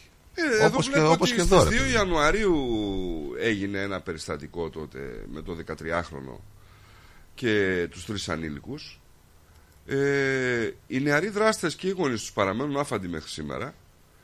Η κακοποίηση του νεαρού αγοριού ωστόσο δεν σταματάει λέει εκεί, καθώς ο πατέρας του έχει αποκαλύψει σήμερα ότι οι άγνωστοι συνεχίζουν να τον ενοχλούν με απειλητικά τηλεφωνήματα ότι θα πάρουν τα όπλα και θα τους σκοτώσουν. Έχουμε περέτα, λέει και γκλοκ. Απίστευτο, ε. Που φτάσαμε. Μου έχουν απειλήσει, λέει ότι θα έρθουν 50 άτομα και θα με πυροβολήσουν με περέτα. Πρέπει να δει, λέει η αστυνομία, τι γίνεται, λέει. Ποια συμμορία είναι αυτή, λέει τώρα, που μπορούν να μαζέψουν, ας πούμε, έστω και 20 άτομα. Καλά δεν μπορούν να μαζέψουν και κοντά. Βρε μπορούν και 50 μπορούν να μαζέψουν. Αλλά δεν μπορώ να καταλάβω, ας πούμε. Δεν μπορώ να καταλάβω. Μπορώ να καταλάβω τώρα ότι 12χρονα και 13χρονα παιδιά, ε, τόσοι πολλοί δηλαδή είναι οι γονείς που έχουν ανεξέλεγκτα παιδιά. Που μπορούν να μαζευτούν 50 ας πούμε. Δεν ξέρω. Ε, εγώ δεν μπορώ να καταλάβω γιατί συνέλαβαν τους 30, 30 οπαδού του Πάγου εκεί που βλέπαν τον αγώνα με τον Άρη. Γιατί ήταν σε σύνδεσμο που άνοιξε παράνομα. Γι' αυτό. Ναι. Του αφέθηκαν ελεύθερο. Ναι, βέβαια. Δηλαδή απαγορεύεται να πάω σύνδεσμο να δεις τους αγώνες. Απαγορεύονται οι σύνδεσμοι καταρχήν όταν δεν έχουν άδεια. Ένας είναι ο σύνδεσμος με νόμιμα χαρτιά. Αυτό, τίποτα άλλο. Και πρέπει να έχει και στοιχεία των μελών. Αυτό λέει ο καινούριος νόμος τώρα. Αφέθηκαν ελεύθερα. Μου δεν Ναι, φυσικά δεν είναι. Δεν κάναν τίποτα οι άνθρωποι. Μαζευτήκανε σε ένα χώρο, το ονομάσανε σύνδεσμο για να πάνε να δουν το μάτς. Έχουμε δύο ανθρώπους νέους. Η, η μία είναι και κοπέλα και είναι και κυοφορούσα, είναι έγκυος. Ε, ε, που είναι αγνοούμενοι. Ε, έξι μέρες έχουν συμπληρωθεί από τη στιγμή που η κοπέλα Γεωργία στο όνομα εξαφανίστηκε από τη Θεσσαλονίκη ε, για τον εντομισμό της οποίας έχει εκδοθεί missing alert. Ε, 41 χρόνων η γυναίκα. Την έρευνα έχουν αναλάβει για εντοπισμό έμπειρη αξιωματική από το τμήμα των εγκλημάτων κατά ζωής στην ασφάλεια Θεσσαλονίκης. Ένα από τα ερωτήματα λέει, που καλούνται να απαντήσουν οι αστυνομικοί είναι αν τα δύο μηνύματα που φέρεται να έστειλε η Γεωργία πριν εξαφανιστεί στον σύντροφό της, το ένα και στη μητέρα της, το άλλο, έχουν όντως σταλεί από εκείνη. Δηλαδή υπάρχει περίπτωση να, να πήρε κάποιος το τηλέφωνό τη για να τα στείλει τα μηνύματα. Υπενθυμίζεται ότι ένα από τα μηνύματα προς τον σύντροφό της, η γυναίκα η οποία είναι και έγκυον τριών μηνών, ε, εμφανίζεται ιδιαίτερα απολογητική επειδή του πήρε 5.000 ευρώ. Λέει. 17 λέει. Ε, δεν ξέρω, 5.000 ευρώ τώρα. Είχε δανείσει, λέει, 17.000 ευρώ στο 51χρονο και θα τα ζητούσε πίσω. Επειδή του πήρε 5.000 ευρώ. Όπως λένε οι συγγενείς της, τόσο το ύφος όσο και η σύνταξη δεν θυμίζουν τη Γεωργία. Ενώ η 41χρονη λέει δεν θα έπαιρνε ποτέ τα χρήματα αυτά. Α, όχι, για άλλο πράγμα. Ο αγνοούμενος... Α, συλλέγεται τον αγνοούμενο με τον 31χρονο. Ναι, ναι, είχε δανείσει σε έναν 51 ετών ε, και το, το ζητούσε πίσω όταν θα πηγαίναν για κυνήγι. Όχ, τον έστειλε. Ε, ο 51 ετών λέει τα είχα επιστρέψει τα χρήματα. Βρωμά, αυτό, αυτό μάλλον είναι η καταδίκη του. Οι φίλοι του αγνοούμενου διαψεύδουν τον ισχυρισμό και είπαν ότι ο Μπάμπης φοβόταν ότι δεν θα του επέστρεφε τα χρήματα. Πάμε στον κύριο Κώστα γιατί περιμένει πολλή ώρα. Έλα κύριε Κώστα μου. Καλημέρα παιδιά. Καλημέρα, καλημέρα. Καλή εβδομάδα. Επίσης. Χρόνια πολλά. Ε, ε, θέλω να, να κάτι καινούριο μπορεί να μάθω από εσάς. Άμα θα γίνει ε, στην Αυστραλία η επιστράτευση, πόσοι θα, πάνε, πόσοι θα φύγουν από την Αυστραλία, όπως το κάνουν από τη Ρωσία και από την Ουκρανία; Πόσοι θα, φύγουν, πόσοι θα φύγουν για άλλα μέρη; Ναι. Yeah. Και πού θα πάνε; Πάρα πολύ. Γιατί από την Ουκρανία φεύγαν στην Πολωνία, από τη Ρωσία στην Αρμενία. Από εδώ, άμα κλείσει τα σύνορα, δεν πας πουθενά. ε, γιατί ακολουθούν τον Πούτιν, ο Πούτιν το έκανε το ίδιο. Όλοι από το Καζακστάν, Ουσβεκιστάν, Τατζικιστάν, εκείνοι που δουλεύουν στη Ρωσία, λέει άμα θέλεις ε, να είσαι υπήκος της Ρωσίας, θα πας να υπηρετήσεις στο στρατό. Πάνε τώρα αυτοί, κάνουν, ε, υπηρετάν και παίρνουν και λεφτά και παίρνουν και το citizenship. Εδώ δεν ξέρω τι θα γίνει, γιατί ύστερα από το Βιετνάμ το, το σταμάτησαν ε, το στρατό. Εθελοντής άμα είσαι, θέλεις να πας, πας ε, ύστερα από το Βιετνάμ. Τώρα, όπως είπε ο Νίκος, δεν θέλει κανένας να πεθάνει. Και να έχουν τους Ουκρανούς, τους Ρώσους που ήρθαν εδώ. Ε, Ζάμπα τους ταΐζει το να κράτος. σου πω- Ζάμπα τους ταΐζει το κράτος.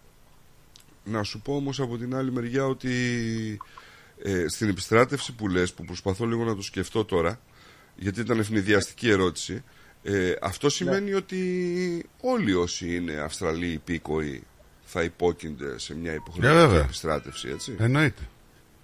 Ναι, ε, ε, Μμμ. το έκαναν, ε, σ- να, στην Ουκρανία το κάνουν. Δεν θέλει να πάει κανένας, να, Ουκρανός είναι. Δεν θέλει να, πάει, να- να σκοτωθεί, θέλει να πάει στην, ε, ε, σε- σε- στην, στην Ελβετία, Ε, θέλει να πάει στην Αγγλία, θέλει να πάει στην Ελλάδα. Ο Ρώσος δεν θέλει να σκοτωθεί, λέει δεν θα πάω. Εδώ το- ε, τι διαφορά θα έχει; Λες όλοι θα θέλουν να πάνε να πολεμήσουν, να σκοτωθούν. Να και οι Εβραίοι φεύγουν από το Ισραήλ. Και οι Εβραίοι φεύγουν από το Ισραήλ. Αυτά ε, η, η μύθος, ο, καλά, υπηρετούν τα ε, κορίτσια τους, τα παιδιά τους, ο- πολλοί φύγανε. Εγώ ξέρω πολλούς που ήρθαν τώρα, σε περασμένη εβδομάδα, δέκα άτομα ήρθαν.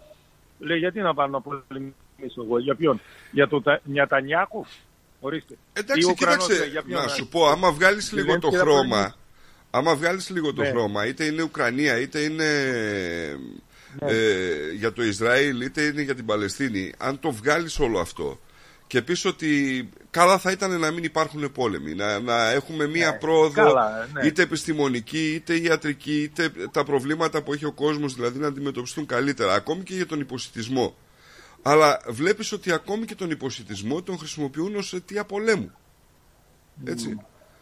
Μην ξεχνάμε ότι η, με- τα μεγαλύτερα αντάρτικα αυτή τη στιγμή είναι από ανθρώπους οι οποίοι έχουν καταδυναστευτεί σε- στις χώρες που υπάρχουν. Ναι, κα- δεν ξέρω εμείς εδώ τι, ποιος θα μας επιτεθεί, η Κίνα; δεν χρειάζεται. Αυτό είναι μεγάλο αστείο, γιατί τώρα είμαι στο Southland, τέσσερα μαγαζιά, όλοι Κινέζοι.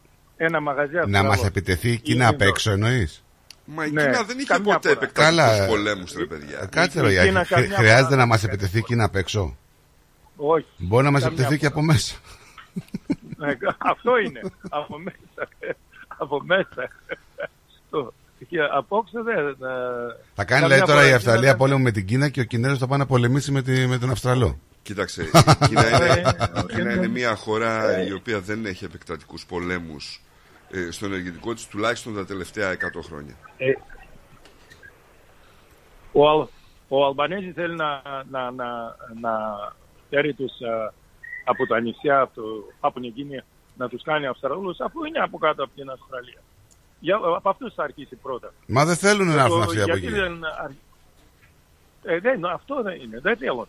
Λέει θα, θα σας δώσουμε citizenship. Αφού τους πληρώνουμε έτσι και έτσι. Δεν ξέρω, Ήσουν τι- απαραίτητο, δεν γιατί ξέρω δεν τα το παίρνουμε κριτήρια. τώρα. Δεν ξέρω τα κριτήρια. Εγώ διάβασα μία είδηση η οποία έχει προκαλέσει κάποιες κριτικές. Δεν, ε, δεν ξέρω... Αυτό, α- αυτό από την περασμένη εβδομάδα το έκανε αυτός. Ε, η πρώτη αυτό. Ε, θα, Ίσως- θα φέρουμε τους ξένους να υπηρετήσουν. Και ο ξένος ου- ούτε εδώ. Γι' αυτό ρωτάω πόσοι θα φύγουν και πόσοι θα μείνουν να υπηρετήσουν για την πατρίδα τους. Ίσως είναι Κατάλαβα. και, ξέρεις, μία πρώτη ανιχνευτική... Απλά το είπε για να ανοιχνεύσει το τι συμβαίνει και το τι... θα Δηλαδή γίνει. τι αλλάζει, τώρα, με- τι αλλάζει με αυτούς που πάνε τώρα στο στρατό; Που είναι εδώ πέρα Ε. 5 και 6 και 7 χρόνια. Τι αλλάζει δηλαδή, άμα φέρεις απ' έξω Ε. άλλους; Το ίδιο πράγμα είναι. Το ίδιο πράγμα. Σου ναι. λέει Θα- ότι θα- Τι, τι σου λέει; δεν τους θα ενδιαφέρει πάει να στο πάνε στο σπίτι το στρατό βράδυ. να γίνουν μισθοφόροι. ρε Ε, παιδί. εντάξει, και αυτός που θα τον εφέρει η Αυστραλία εδώ θα του κάνει ένα σπόνσον και στρατό. Θα Συγγνώμη, πάει. να αλλά βγάλει. έχουμε και πολύ κοντινό μας άνθρωπο ο οποίος πήγε στο στρατό και έφυγε και έγινε αστυνομικός μετά. Δεν είναι... Εντάξει. Καλά, ο στρατός ε, ε, χρειάζεται. Η Και χώρα προσφέρει χρειάζεται και έχει ανάγκη. πολλές παροχές εδώ οι ένοπλες δυνάμεις. Γενικά τα σώματα ασφαλείας, έτσι. Ναι, δεν ήθελε Προσφέρουν να και, κάνει και, άλλο. και, αστυνομικ... Ναι, δεν έχει και αστυνομικούς βλέπουμε ότι εδώ και 7 χρόνια ζητάνε 30.000 αστυνομικούς. Όποτε ανοίξω 30.000 αστυνομικούς ζητάνε. Ίσως να το χρησιμοποιήσει και Ζητάνε σαν ε, αστυνομικούς. τέτοιο. Αστυνομικούς, ναι. Και έτσι όπως πάει η χώρα τώρα, αστυνομικοί χρειάζονται. Χρειάζονται. Δεν πειράζει, εντός είναι ε, ε, ε, aboriginal είναι ό,τι είναι. Γιατί χρειάζεται, ε, όπως Ό,τι πάντα είναι. πράγματα, Ό,τι είναι βλέπετε είμαστε ούτως τι ή άλλως. γίνεται. Ορίστε, τι γίνεται. Ορί- Όχι μόνο εδώ, παντού. σε, σε όλο τον κόσμο. Σκοτωμή, ναρκωτικά, ε, ε, κανείς. Τίποτα. Αυτά ήθελα να ρωτήσω. Να σε καλά, κύριε Κώστα μου, να σε καλά. Καλή εβδομάδα. Γεια σας παιδιά, τους Ουκρανούς και τους Ρώσους. Αυτοί που έφυγαν εδώ, ήρθαν εδώ, πρέπει να τους βάλεις στο στρατό, γιατί τρώνε τους ψωμί τζάμπα. Κατάλαβες; Και πληρώνονται καλά λεφτά εδώ. Α μην πάμε σε αυτή την κουβέντα ποιοι τρώνε ψωμί τζάμπα. Ε, εντάξει. εντάξει. Έγινε. Γεια σας παιδιά. Γεια σου, γεια σου. Γεια χαρά. Πάντως η ιστορία αυτή που λέγες πριν για το, με τον Πιτσυρικό στην Αγία Παρασκευή πραγματικά είναι ένα θέμα το οποίο είναι γροθιά στο μάχη έτσι. Είναι και για, τους, και για το παιδί και για τους τίτες. Η όλη κατάσταση είναι γροθιά στο μάχη για την κοινωνία. Ξέρεις τι, είχα και μία αντίστοιχη είδηση, αντίστοιχη, ε, εδώ στο, στο Gold Coast. Δηλαδή, κάτσε να, δηλαδή ε, εμένα μου κάνει εντύπωση ότι το θύμα είναι το ένα το παιδί. Οι θύτε που είναι και αυτοί παιδιά. Πώς είναι 13-14 ετών. Τόσο δεν είναι. Ναι. Δηλαδή, όταν σταματήσουμε να το βλέπουμε έτσι λίγο το θέμα με οργή, φτάνουμε στο σημείο δηλαδή να λες ρε φίλε, ο άλλος τι παιδιά μεγαλώνει τέρατα. Πώς, πώς μπορεί και το, το επιτρέπει, πώς το κάνει αυτό. Τι γαλούχηση γίνεται στα παιδιά ώστε να φτάσουν σε αυτή την κατάσταση. Δεν ξέρω τι συνέπειες νομικές θα έχουν. Γιατί πόσο χρόνο είπαμε τα παιδιά; Δεν ξέρω, 13, ας υποθέσουμε 14. ότι είναι μέχρι 14. Τι, τι να υποθέσω. Δηλαδή δεν ξέρω τι συνέπειες νομικές μπορεί να έχουν οι γονείς του συγκεκριμένου παιδιού. Μέχρι που μπορεί να φτάσει ο νόμος και πώς θα τους τιμωρήσει. Αν. Πόσο τους θα τιμωρήσει. ενδιαφερθούν ε, Πόσο θα ενδιαφερθούν οι 13χρονοι, 14χρονοι για το τι θα πάθουν οι γονείς τους; Δεν ξέρω. Δεν μπορώ να στα απαντήσω αυτό. Ε, σου έλεγα για μια αντίστοιχη είδηση που έρχεται από τον Gold Coast. Ε, μια 53χρονη κυρία είχε βγάλει το σκύλο της Βόλτα. Είχε φτάσει σχεδόν στο σπίτι της όταν συνειδητοποίησε ότι την ακολουθούσαν. Ναι. Ήταν λέει, δύο μικρά παιδιά με ένα κοριτσάκι. Και ο ένας από τα δύο τα παιδιά λέει μπορώ να χαϊδέψω το σκυλί; Και λέει και βέβαια λέει, δεν υπάρχει πρόβλημα. Δεν είναι λέει. Την ώρα λέει, που χάιδευε το σκυλί γύρισε λέει με έναν ιστέρι, με κοίταξε και μου λέει δώσ' μου τα κλειδιά του αυτοκινήτου σου. Το άλλο το νεαρό αγόρι ήρθε κοντά μου με άλλον ιστέρι και μου πήρε τα κλειδιά. Την είπαν, της είπανε ότι επιστρέφουμε για να σου κλέψουμε το αυτοκίνητο. Έτρεξε στο γειτονά της, ο οποίος κάλεσε την αστυνομία. Η αστυνομία ήρθε με ομάδα σκύλων, μπόρεσε και παρακολούθησε τους νεαρούς και στη συνέχεια συνελήφθησαν εκεί κοντά με μαχαίρια που είχαν κατασχεθεί και από τα δυο αγόρια και μάλιστα πάνω τους είχαν και άλλο οπλισμό. Η παρέα αποτελούταν από ένα 12χρονο αγόρι, ένα 13χρονο και ένα 14χρονο. Το ίδιο πράγμα. Δεν αλλάζει τίποτα. σε αυτό που Κατηγορήθηκαν για μια ε, για ληστεία ενώ ήταν οπλισμένοι σαν σύσταση συμμορίας και οι τρεις θα παραμείνουν υποκράτηση να δικαστούν αργότερα. Λοιπόν, εγώ τώρα βλέπω, τους έχουν πιάσει και τους βλέπω τον έναν τον έχουν καθισμένο κάτω και είναι και άλλοι δύο όρθιοι. Λοιπόν, και βλέπω τα κορμιά τους. Παιδιά. Έχουν θόλωμα στο πρόσωπο και βλέπω τα κορμιά τους. Στρατό, ούτε μία στο δισεκατομμύριο να τον δεις, να σ' απειλήσει και να μην του χώσεις μια μες στα μούτρα να φύγει μαζί. Δηλαδή, είναι παιδί. Αυτό, αυτό. Είναι παιδί. Δηλαδή, αν θα, ανοί- Και αν θα λες- δείξει και το λες 9 τώρα- News και δες- λες και τώρα εδώ. δεις, ρε φίλε είναι παιδί. Και λες τώρα αυτός. Δηλαδή, Το ένα είναι λίγο πιο ψηλό από το σκύλο των αστυνομικών. του, εντάξει, φαντάσου έτσι. να δεις πόσο μικρά είναι. ρε παιδί. Δηλαδή, τώρα και λες τώρα, να ζητήσω την παραδειγμα- παραδειγματική τιμωρία αυτών των παιδιών. Η γυναίκα λέει, είμαι σε σοκ Γιατί, γιατί, για την γιατί ηλικία. δεν μπορώ να πιστέψω ότι αυτό το έκανε ένας 12χρονος και ένας 13χρονος. Έτσι. Τα οποία λέει τα είδα σαν εγγόνια μου σχεδόν. Γιατί αυτή, γι' αυτό θα ξαναεπανέλθω λοιπόν στο θέμα το προηγούμενο. Αυτ- δηλαδή, υπάρχουν δηλαδή αυτές οι νοοτροπίες των γονιών που ουσιαστικά δεν ξέρουμε ποιες και πώς το καταφέρουν να μετατρέπουν τα παιδιά αυτά σε τέρατα. Δεν ξέρω ρε παιδιά τι γίνεται. Που έχουμε φτιάξει, τι έχουμε κάνει, δηλαδή. π- Δηλαδή, ό,τι θερίζεις, Σπέρ- ε, ό,τι σπέρνεις ό,τι παίρνεις, θερίζεις. θερίζεις. Δηλαδή, δεν ξέρω τι γίνεται. Κάτι λάθος κάνουν. Ε, δηλαδή, αυτοί οι γονείς τώρα θα πάνε δηλαδή να μαζέψουν αυτά τα παιδιά από τα κρατητήρια, από τις αίθουσες δικαστηριών. Τι θα πούνε δηλαδή εκεί στο δικαστή που θα πάνε να παραλάβουν τα παιδιά τους; Εγώ σου λέω ακόμη και αυτό που λέγαμε, ας πούμε, το να τιμωρηθούν οι γονείς για αμέλεια, για οτιδήποτε. Πες μου εσύ, πόσο τον ενδιαφέρει αυτόν τον 12χρονο, 13χρονο το τι θα πάθει ο πατέρας του και η μάνα του. Δεν νομίζω τον Ε, τότε. Ενδιαφέρει. Άρα λοιπόν, Δεν είναι- μόνο δεν- η προσωπική τιμωρία. Δεν, δεν, δεν νομίζω να τον ενδιαφέρει, αλλά θα πρέπει να ενδιαφέρει τον πατέρα ή τη μητέρα, ρε φίλε. Να κάνει τι; Δεν ξέρω, ρε φίλε. Να κάνει τι, να το χαστούκίσει και να κλείσουν τον πατέρα μέσα γιατί Δεν ξέρω, βιοπράγησε. πρέπει να υπάρχουν ε, κάποια πράγματα τα οποία πρέπει να επιβληθούν. Δεν ξέρω. Καλημέρα, Θείο. Καλημέρα. Καλημέρα, καλημέρα. Καλημέρα. Κλείς το παράθυρο. Να το κλείσω, ρε Νικόλα, μου, να το κλείσω. Άιντε, μάθατε Αυτά όλοι που- με ανοιχτά παράθυρα να πούμε. Αυτά που σου λέω εγώ στις 12 μου τα λες στι 1. Τέλος πάντων. Να βγάλω κι εγώ τη χολή μου τώρα με αυτό το θέμα. Ο Στράτος ίσως να μην το έχει ξέρει, γιατί είναι πιο νέος. Υπήρχε ο νόμος 4.000 και υπήρχε και το αναμορφωτήριο. Πιάστα και κλείστα μέσα. Άντε, γιατί τη, τη δημοκρατία την έχουμε ξεσκίσει. Τη δικαιολογία, Και τα αυτό- ψυχολογικά προβλήματα Συγγνώμη τα λίγο. έχουμε πάρει, τα έχουμε τεντώσει. Και αυτό το 12χρονο τώρα δηλαδή θα το κρίσει ένα αναμορφωτήριο θα βγει καλύτερος από εκεί μέσα δηλαδή. 12χρονο παιδί. 12 χρονών μιλάμε το έτσι. Δεν μιλάμε τώρα Δεν το κάνουμε. για Δεν το 17-18.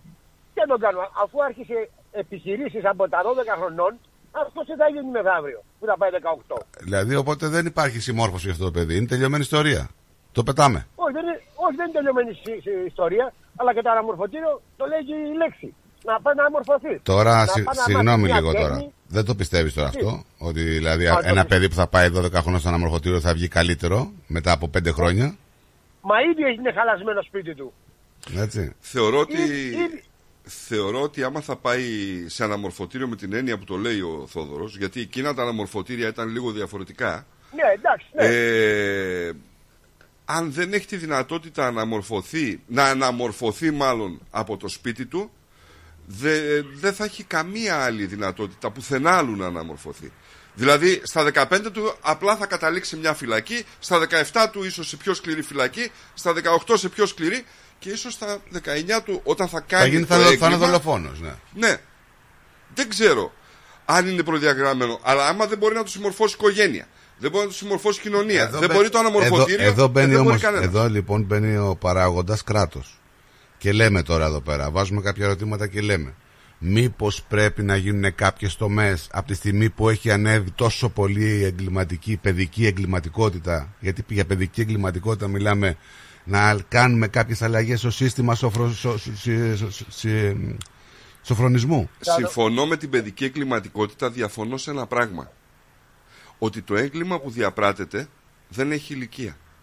Αυτός που κάνει παιδική εγκληματικότητα μπορεί να σκοτώσει ή να κλέψει το ίδιο με έναν ενήλικο. Ρε φίλε, τώρα όταν ένα παιδί. Όχι, ναι, Συγγνώμη, είναι ρε. παιδί. Το κάνει ένα παιδί. Όταν ένα παιδί είναι έξω- έξω 12 χρονών και είναι 2 ώρα το Συμφωνώ, πρωί και είναι. συμφωνώ. και- δηλαδή ο γονιός δεν, είναι- δεν. ξε- Πού είναι το παιδί, ρε φίλε; Συμφωνώ.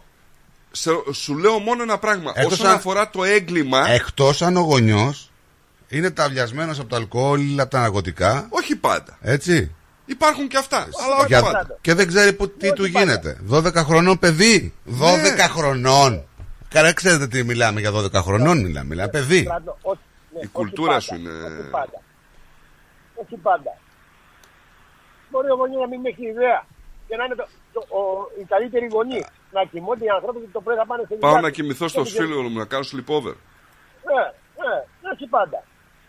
Οπότε δεν υπάρχει καμία εποπτεία ανηλίκου. Καμία. Ρε στράτο, άκου να δεις. Ένα παράδειγμα. Είχε, ε, κοίταγα τηλεόραση, πάει καιρός όχι τώρα.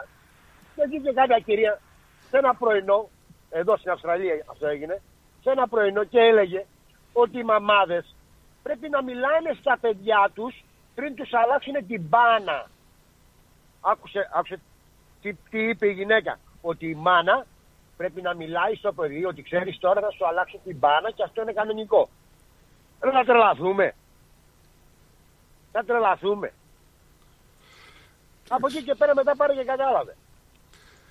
Εγώ θεωρώ ότι αν ένα παιδί 12 χρονών, 13-14 καβαλήσει ένα κλεμμένο αυτοκίνητο και σκοτώσει εμένα που προσπαθώ να βγάλω το ψωμί της οικογένειάς μου θα κάνει το ίδιο έγκλημα που θα μπορούσε να κάνει ένας 30χρονος, ένας 50χρονος. Τώρα, παιδιά, τώρα, να- τώρα να Εγώ συγχαίει μιλάω ένα, για το ένα ίδιο- 50χρονο με Δεν ένα συγχαίω. 12χρονο. Δεν συγχαίω, είναι ξεκάθαρο. Αυτομάτως η σύγκριση είναι ατυχής. Το έγκλημα είναι Με το ίδιο που την σου κάνει. λέω. Δεν λέω τον εγκληματία, λέω το έγκλημα. Ποιος φταίει, θε, το, το παιδί 12 χρονών, κάτι άλλο συμβαίνει, ρε φίλε. Ρε κάπου φίλε, ξεκινάει. αν σκοτώσουν το δικό μου Ποιο το παιδί παιδί, είναι με 12 νοιάζει χρονών άμα έξω. είναι 12 ή 50. Εσένα το παιδί στο δικό σου των 12 χρονών έξω και γίναγε στις 5 ώρα το πρωί. Στρατό, μιλάω για το έγκλημα, όχι για τον εγκληματία. Ε; Για το έγκλημα, Το όχι θέμα για τον δεν μιλάμε να Άντε φτάσουμε. ξανά, μάνα. Όχι, εντάξει, ξανά. Το θέμα δεν είναι να, να κολλήσουμε στο έγκλημα.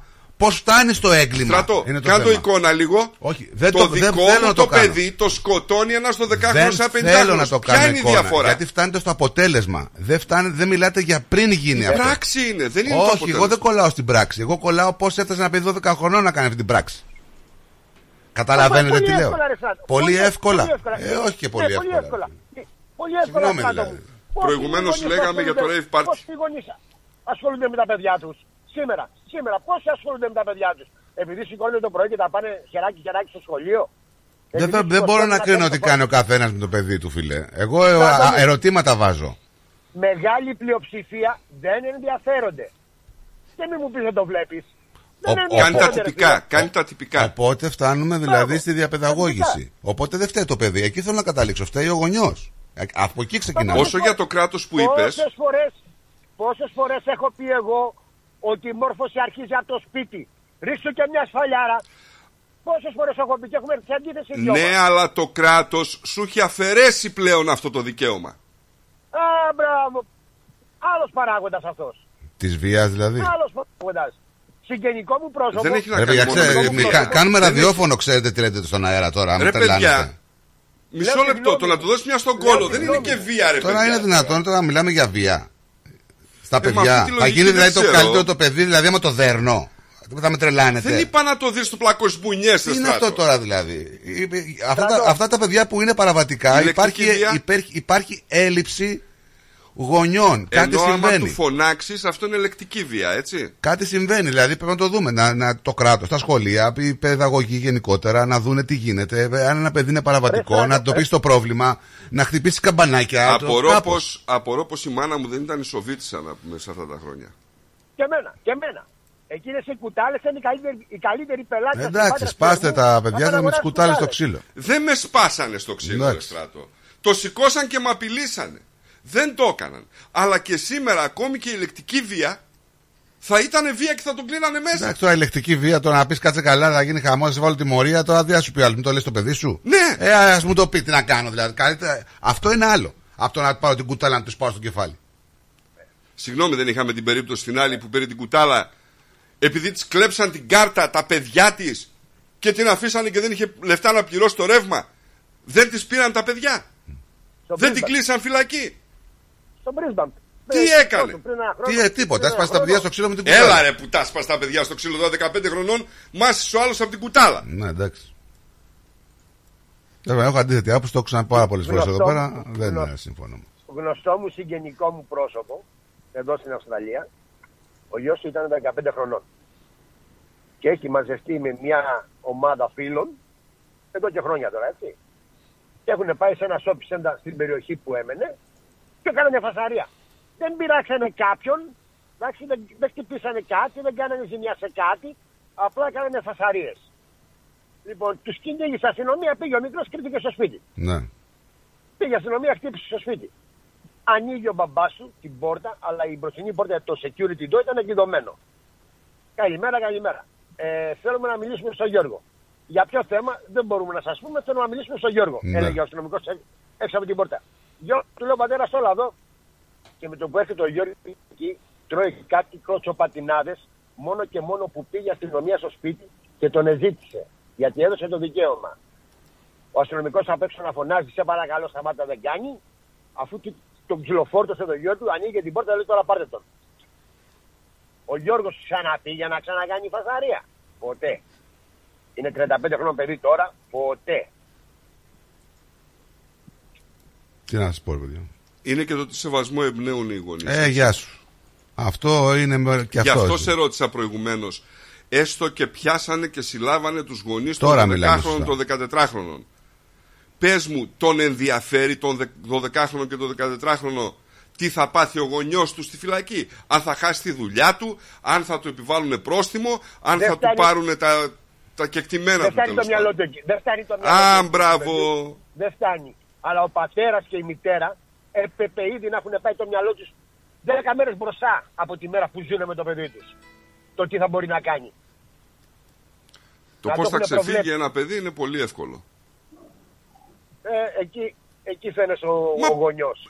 Εσύ, Θοδωρέ, πρώτη είδηση προηγουμένως που λέγαμε, η πρώτη είδηση ήταν ότι η υπερβολική δόση σε rave party. Δηλαδή αυτοί οι γονείς Και- δεν ξέρανε, ας πούμε. Καλά, ή εδώ αυτοί οι δεν- γονείς δεν- είναι δεν- δεν- αθώοι δεν και δεν μιλάμε- ξέρουν ότι πήγαν τα παιδιά Δεν τους μιλάμε, σε τώρα, rave για, party. δεν μιλάμε για 17 χρόνια. Μπορεί να μιλάμε για ανθρώπους που είναι 20 και 22 τώρα εδώ. Έτσι είναι, αλλάζουν τα χρόνια. Αλλάζει η ηλικιακή ομάδα. Ε, μετά τα 22 είναι έχουμε άλλο. άλλο Ε, εκεί τα παπαδάκια. παιδιά είναι διαφορετικά τα πράγματα. Με γενικά. Τώρα ένας Μα άνθρωπος. εκεί είναι ενήλικες. Εκεί είναι ενήλικες. Εκεί είναι τελείως διαφορετικά τα πράγματα. Άλλοι 22 χρονών κάνουν παιδιά οικογένεια. Δεν είναι. Εκεί είναι διαφορετική αντιμετώπιση. Δεν το συζητάμε. Μη- Άλλο 22, άλλο 12 όμως. Εννοείται. Και, Εννοείται. και να σου πω και κάτι Αλλά- άλλο. Να σου πω κάτι άλλο. Ε, 12 χρονών, ε, όταν βλέπουμε ε, τα παιδιά και έχουν αυτή την παραβατικότητα, συγγνώμη, αλλά κάτι κάνουμε λάθος όλοι. Δεν είναι μόνο οι γονείς συγκεκριμένοι. Κάτι λάθος κάνουμε στην κοινωνία, ρε παιδιά. Όλοι Να μας. το δει να δεις. Δεν Ό- διαφωνώ. όλη, η μόρφ, όλη η μόρφωση ξεκινάει από το σπίτι. Θες έτσι, θες αλλιώς, ξεκινάει από το σπίτι. Και όταν παι- το παιδί πάει στο σχολείο, εκεί το, το διαμορφώνουν καλύτερα. Και στο Αν σχολείο. ξεκινήσεις- Και στο σχολείο. Και στο σχολείο. Άμα δεν το κάνεις από το σπίτι, το σχολείο δεν πρόκειται να στο κάνεις. Σίγουρα. Πίστεψέ με. Πρέπει να το ξεκινήσεις από το σπίτι, να βάλεις τις βάσεις και από εκεί μετά το σχολείο να αρχίσεις να χτίσει επάνω στις βάσεις που έχεις βάλει εσύ σπίτι σου.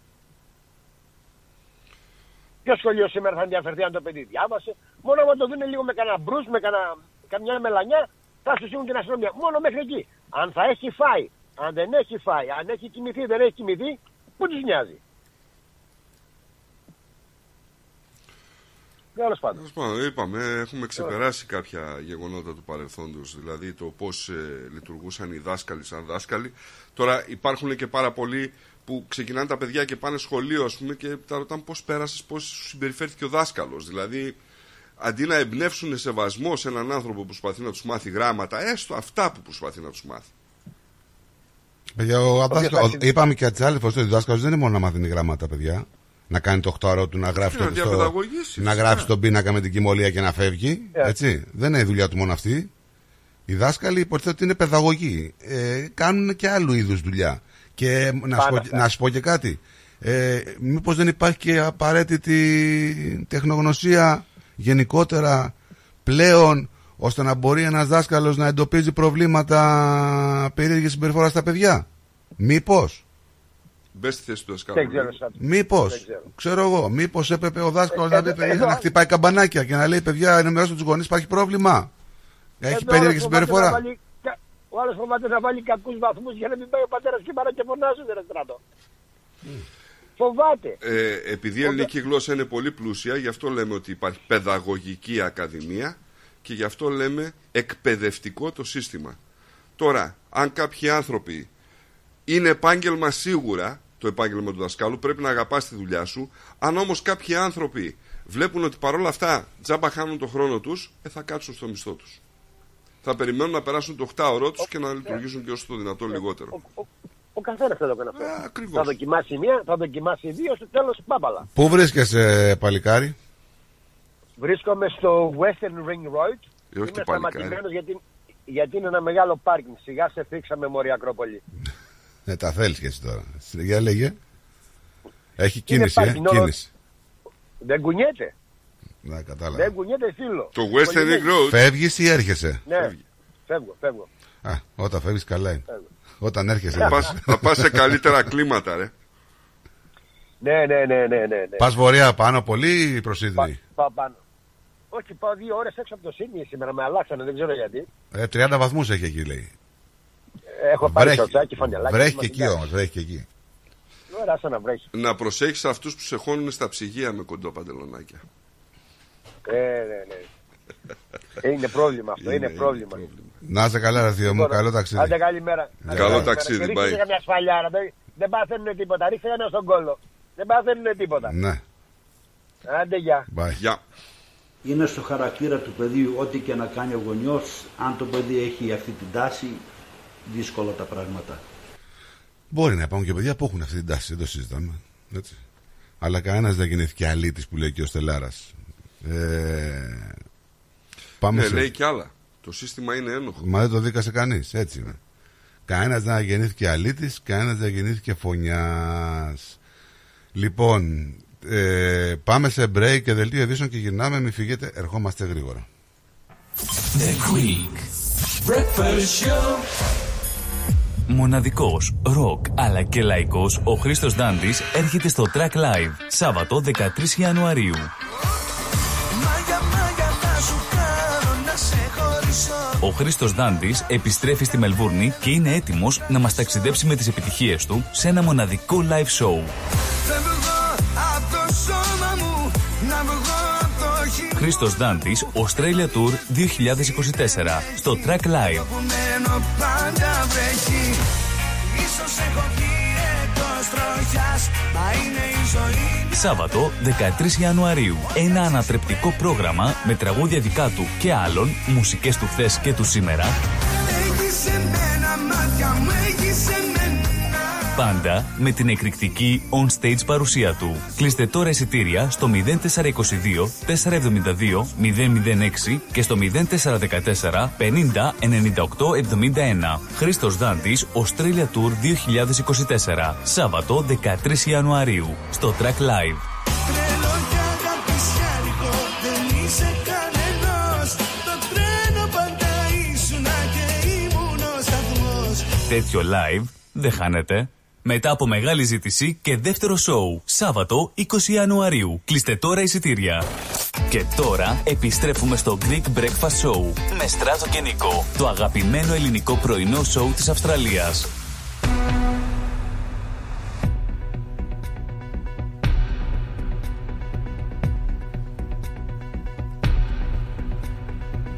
Καλησπέρα σας και καλή εβδομάδα. Είναι τα νέα στις 12 μ, στο ρυθμό με το Στρατοταλίδη. Οι κάτοικοι της Βικτόριας προειδοποιούνται να προετοιμαστούν για ισχυρές καταιγίδες σήμερα που είναι πιθανό να οδηγήσουν και σε ξαφνικές πλημμύρες. Το Γραφείο Μετεωρολογίας εξέδωσε προειδοποίηση για έντονα καιρικά φαινόμενα για τον Μπέντικο Σέπερτον, Σέμορ, Κινετών και Βουντόγκα και Γουακαράτα τις επόμενες ώρες. Αυτή είναι η συμβουλή και αφορά έντονες τοπικά έντονες βροχοπτώσεις που μπορεί να οδηγήσουν σε ξαφνικές πλημμύρες που συμβαίνουν σε όλη την περιοχή και θα συνεχιστούν μέχρι το βράδυ, ανέφερε το γραφείο. Άντρας κατηγορείται ότι μαχαίρωσε πέντε άτομα στο κέντρο της Μελβούρνη. Ο κατηγορούμενος φέρεται να πλησίαζε τα θύματα σε διαφορετικά σημεία της πόλης και να τα μαχαίρωνε. Ο 39χρονο άντρας από το Μέλτον συνελήφθη κοντά στο ειρηνικό σταθμό του Σαουδιάρα μετά τα μαχαιρώματα τα οποία ξεκίνησαν το βράδυ του Σαββάτου και τελείωσαν τις πρώτες πρωινές ώρες της Κυριακής. Το επαγγέλθηκαν κατηγορίες για 15 αδικήματα, μεταξύ των οποίων η εκπροθέσεως πρόκληση σοβαρών τραυματισμών σε συνθήκες βαριάς βίας, η απερίσκεπτη πρόκληση σοβαρών τραυματισμών σε συνθήκες βαριά βίας και η εκπροθέσεω και απερίσκεπτη πρόκληση τραυματισμών και κατοχή όπλου. Επτά άτομα έχουν πέσει σε κόμμα που, προκα... που προκλήθηκε από υπερβολική δόση του φάρμακου MDMA. Παρακολουθούσαν φεστιβάλ ηλεκτρονικής μουσικής στο Φλέμιχτον στη Μελβούρνη. Το Hard Mission Festival περιγράφεται ως ένα ηλεκτρονικό μουσικό γεγονός που χαρακτηρίζεται από σκληρό στυλ, σκληροπυρηνικό, εξαιρετική παραγωγή και σοου. Με τον Έλληνα Πρωθυπουργό Κυριάκο Μητσοτάκη, παρουσία και του Έλληνα Υπουργού Εξωτερικών Γιώργου Γεραπετρίτη, είχε συνάντηση στα Χανιά ο επικεφαλής της Αμερικανικής Διπλωματίας Άννονι Μπλίνκεν, ο οποίος έφτασε στην Κρήτη προερχόμενος από την Κωνσταντινούπολη, όπου είχε επαφές με τον Τούρκο πρόεδρο Ρετζέπ Ταχή Μπερντογάν και τον ομόλογό του Χακάν Φιντάν. Προς την οργανωτική συγκρότηση της προχωράει η Νέα Αριστερά, η οποία στις 12 και 14 Ιανουαρίου πραγματοποιεί στην Αθήνα πανελλαδική συνεδρία τελεχών με στόχο το σχεδιασμό της οργανωτικής συγκρότησης της Νέας Αριστεράς, την επεξεργασία της ιδρυτική και διακήρυξη και την προετοιμασία ιδρυτική συνδιάσκεψης στα τέλη Φεβρουαρίου. Συνάντηση με τον Δήμαρχο Κωνσταντινούπολης. Σε Κρέμ ε, Μάμογλου είχε χθες ο πρόεδρος ΣΥΡΙΖΑ Προοδευτικής Συμμαχίας Στέφανος Κασελάκης, ο οποίος εξέφρασε τη στήριξή του στον ελληνοτουρκικό διάλογο. Συγκεκριμένα, κατά τη συνάντησή τους, ο κ. Κασελάκης δήλωσε ότι ως αξιωματική αντιπολίτευση και εγώ προσωπικά είμαστε υπέρ του θετικού διαλόγου της θετικής ατζέντας μεταξύ Τουρκίας και Ελλάδας και όλης της προσπάθειας της οποίας και εσείς υποστηρίζετε για ειρήνη μεταξύ των δύο λαών.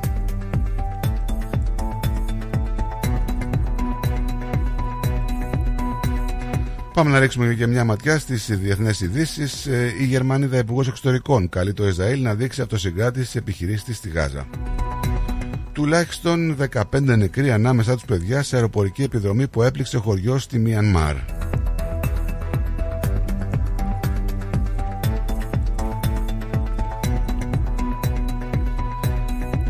Ο Τραμπ υποσχέθηκε να σώσει την Αμερική από όλες τις καταστροφές του Biden. Μετά την πρόβλεψη για σεισμό 9 ρίχτερ στην Κωνσταντινούπολη, παίζει ο Ερντογάν στις δημοτικές εκλογές. Το Αλτζαζίρα κατηγορεί το Ισραήλ ότι στοχοθετεί τους δημοσιογράφους στη Γάζα. Τραγωδία στην Ιταλία, δύο νεκροί από χιονοστιβάδα στις Άλπεις.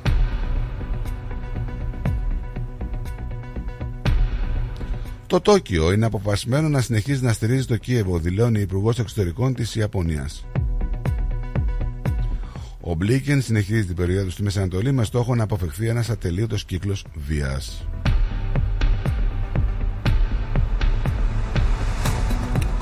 Να περάσουμε και στον καιρό βροχερός με καταιγίδες και έντονα καιρικά φαινόμενα στη Μελβούρνη με το θερμόμετρο να μην ξεπερνά τους 22 βαθμούς. Αυτά ήταν τα νέα μέχρι στιγμής. Για περισσότερη ενημέρωση μπορείτε να επισκεφτείτε το site μας ρυθμός.com.au Μείνετε συντονισμένοι για το υπόλοιπο της εκπομπής με τον Στράτο και τον Νίκο. Να έχετε ένα υπέροχο απόγευμα και καλή εβδομάδα.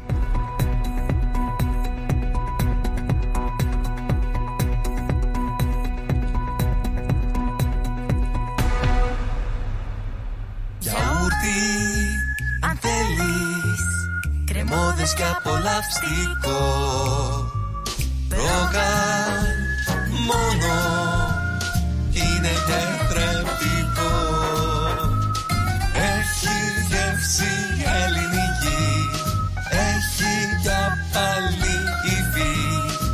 Πόσο μ' αρέσει το γιαούρτι προκάλ Ουζερί ο Τσιτσάνης. Ένα μουσικό αφιέρωμα στον τρικαλινό Έλληνα συνθέτη Βασίλη Τσιτσάνη. Είναι πιασμένη η Κυριακή Σάββατο 10 Φεβρουαρίου στο τρικαλινό σπίτι 314 Huntingdale Road στο Huntingdale. Συμμετέχει πενταμελής ορχήστρα. Βασίλης Παντσχέλας στο μπουζούκι. Γιώργος Τσίτσης στο μπαγλαμά και το τραγούδι. Μαρία Αντάρας Δαλαμάγκα στο ακορντεόν. Ευαγγελία Μπάξα στο τραγούδι. Χρήστος Κίμων στην κιθάρα. Επιμέλεια παρουσίαση Πλάτωνας Δενεζάκης, Ευάγγελος Πλοκαμάκης. Ένα μεγάλο μουσικό αφιέρωμα στο Βασίλη Τσιτσάνη. Μια βραδιά που θα έχει απ' όλα. Αναμνήσεις, τραγούδι, χορό, φαγητό, ποτό. Τιμή εισιτηρίου 65 δολάρια.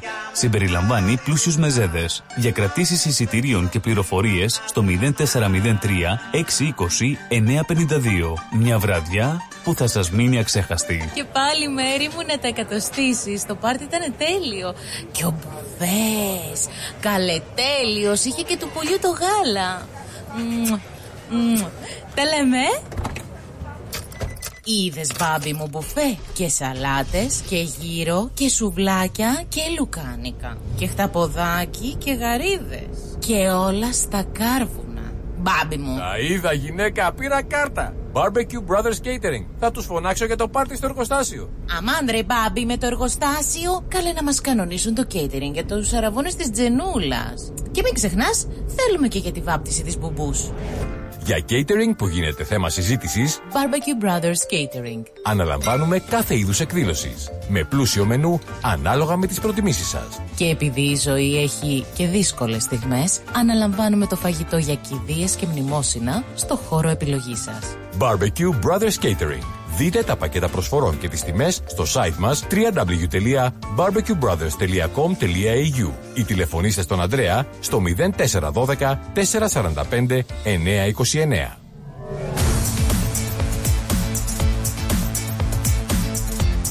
Στη Μελβούνι ακούς ρυθμό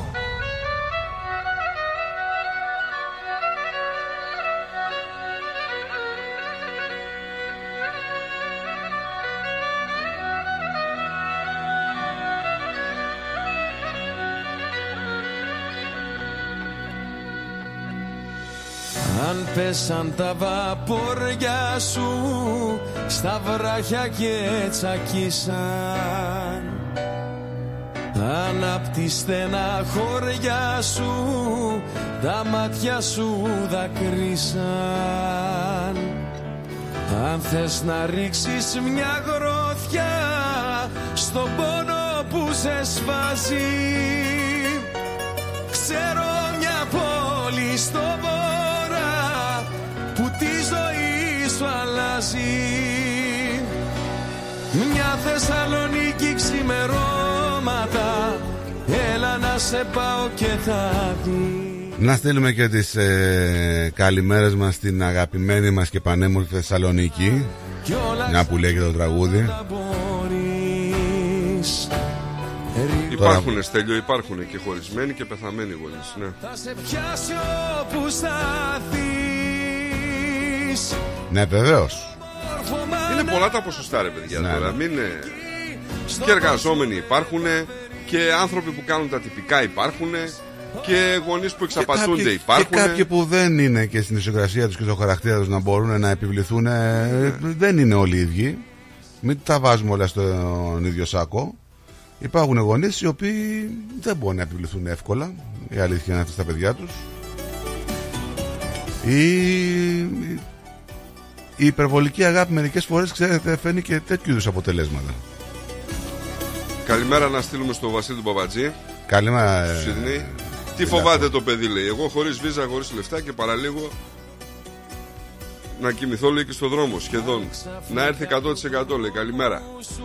Και επιπλέον λέει οικογένεια, λέει δεν έχουν αρχές. Αυτό είναι μεγάλη κουβέντα. Και τελικά νικήσανε το φως σου τα σκοτάδια Αν νιώθεις Καλημέρα στον Παναή. Γεια σου ρε Παναή το αίμα να κοχλά Κύριε Στρά, Τι; Κύριε Στρά, Ναι το πήρα. Αλλά πέστε τον απέναντί σας, μη χαίρετε και πολύ επειδή νίκησες μέσα, στο, μέσα το σπίτι τους Άρης ενώ Ναι. τη μεγάλη παοκάρα. Εγώ μετράω σκουφάκια του μεγάλου πάοκ σα λέω. Σκουφάκια. Είναι στεναχωρημένος ο, ο, Λουτσέσκου. ο Γιάννης Καλημέρα στον ώρα Επαναή. Ε, στην Αυστραλία Δημήτρη όχι, δεν έχει υποχρεωτική θητεία. Αλλά μπορείς να πας ε, εκεί πέρα, είναι μισθοφορικός ο στρατός και μπορείς να πας κανονικά. Εσύ μπορείς να μάθεις τη γλώσσα Και δεν ξέρω αν φαίνεσαι και νέος από ό,τι βλέπω Και αστυνομικός μπορείς να πας; να, Ε, να, να πούμε ότι Τώρα πούμε για αστυνομία Ότι η αστυνομία παίρνει Τους ε, κατόχους απολυτήριου τη- Ηλικίου να πούμε έτσι, Της ε, 12ης τάξης ε, Μπορούν να κάνουν Σε περίπτωση που δεν έχουν βγάλει κάποιοι τη- Το σχολείο Το 12ο έτος Μπορούν να κάνουν αίτηση στο 21ο έτος της ηλικίας τους Μμμ. Υπάρχουν άλλες ε, προϋποθέσεις εκεί έτσι. Ωραία. Έλα απόψε και μείνε το γλυκό πρόσωπό σου και πάλι να δω η κατάλληλη ώρα για να έρθεις είναι τώρα που έχει πέσει η νύχτα και φως δεν θα δω αν στο χέρι σου είναι έλα απόψε και μείνε. Να λυγίσω μπροστά σου συγγνώμες να πω. Σαν και σένα δεν βρήκα και ποτέ μου δεν είπα. Αν μου τόσα αγαπώ. Έχουμε τους κερδισμένους και τους χαμένους στην αγορά κινήτων που η αγορά ακινήτων να πούμε ότι διέψευσε για ακόμα μια φορά τις προβλέψεις ε, και κατέρεψε άνοδο 8,1%. Πολύ πιο ήπια ήταν ωστόσο η αύξηση της αξίας σπιτιών και των διαμερισμάτων στη Μελβούρνη ενώ σε πολλά προάστια είδαν πτώση κάποιες περιοχές. Τώρα ποιες είναι οι εκτιμήσεις για το χρόνο το καινούριο που μπήκε; Σε σένα μόνο φανερώνω τα κρυμμένα Σ' αυτή την πόλη που να ψάξω και να βρω Για το 2024 εκτός απροόπτων εκτιμάται από τους οικονομολόγους ότι θα σημειωθεί νέα άνοδος στη μέση αλλά θα είναι πολύ πιο αργή από αυτή του 23. Αυτό τώρα είναι σχετικό, απομένει να το δούμε, έτσι. Δηλαδή, όσον αφορά τις πρωτεύουσες, στο Σίδνεϊ οι αξίες ε, κατοικιών είδαν αύξηση 11,1% το 2023, ξεπερνώντας τον εθνικό μέσο όρο που ήταν 8,1%, ενώ η Μελβούρνη κινήθηκε λίγο πιο χα- χαλαρά, να πούμε, έτσι, μόλις το 3,5%. Πτώση είχαμε στο Χόμπαρτ και στο Darwin, ενώ πολύ ψηλά κινήθηκαν το Perth και το Brisbane. Το Perth είχε 15,2%. Δηλαδή, φαντάζομαι ένα σπίτι του 1 εκατομμυρίου πήγε σε κα- ένα, ένα, κα- πήρε 150 χιλιάρικα σε ένα χρόνο. Ενώ στο Brisbane είχε 13,1 αύξηση. Η Καμπέρα ήταν σχεδόν στα ίδια, ήταν στο 0,5. Τώρα στις περιφερειακές αγορές ε, είχαμε αύξηση περίπου στο 4,5%. Το σπίτι μοιάζει με ένα σύμπαν σκοτεινό Αν στο χέρι σου είναι Τώρα, αν αναρωτήσετε ποια είναι η μέση κατοικία σε σπίτια και διαμερίσματα στις δύο μεγαλοπόλεις, να σας πω ότι στο Σίδνεϊ είναι ο μέσος όρος κατοικιών και διαμερισμάτων στο 1.128.000. Ο μέσος όρος, ε. Ενώ στη Μελβούρνη είναι σε 780.000 δολάρια. Έλα απόψε και μείνε Να λυγίσω μπροστά σου Συγγνώμες να πω Σαν και σένα δεν βρήκα Στη Μελβούρνη οι μεγαλύτερες αξίες σε τιμές σπιτιών σημειώθηκαν στη Μουραμπίνα, εδώ δίπλα μας, στο 13,20 παρακαλώ. Δηλαδή όποιος είχε κάποιο σπίτι εδώ στη Μουραμπίνα, με την αξία να φτάνει στο 1,7 εκατομμύρια. Το Mount Waverly, που ήταν στο 11,10%, το Plenty, που ήταν στο 11%, στο Mount Albert, στο 11% και αυτό, Mount Albert. στο Glen Waverly στο 11 και το Waverly στο Chelsea είχαμε στο 11 περίπου στο Willers Hill και εκεί 11% Ήταν, είναι περιοχές που είχαν τη μεγαλύτερη αύξηση στις τιμές κατοικιών δηλαδή τώρα το, το Willers Hill που ανέφερα, α, ανέφερα που είχε μια αύξηση κοντά στο 10%, 10% να πούμε ε, εκεί τα σπίτια ο μέσος όρος είναι στο 1,5 εκατομμύριο έτσι και μιλάμε για σπίτια τώρα που αυτά κάποτε είχαν πάρθει για 30 και 40 χιλιάδες δολάρια. ε.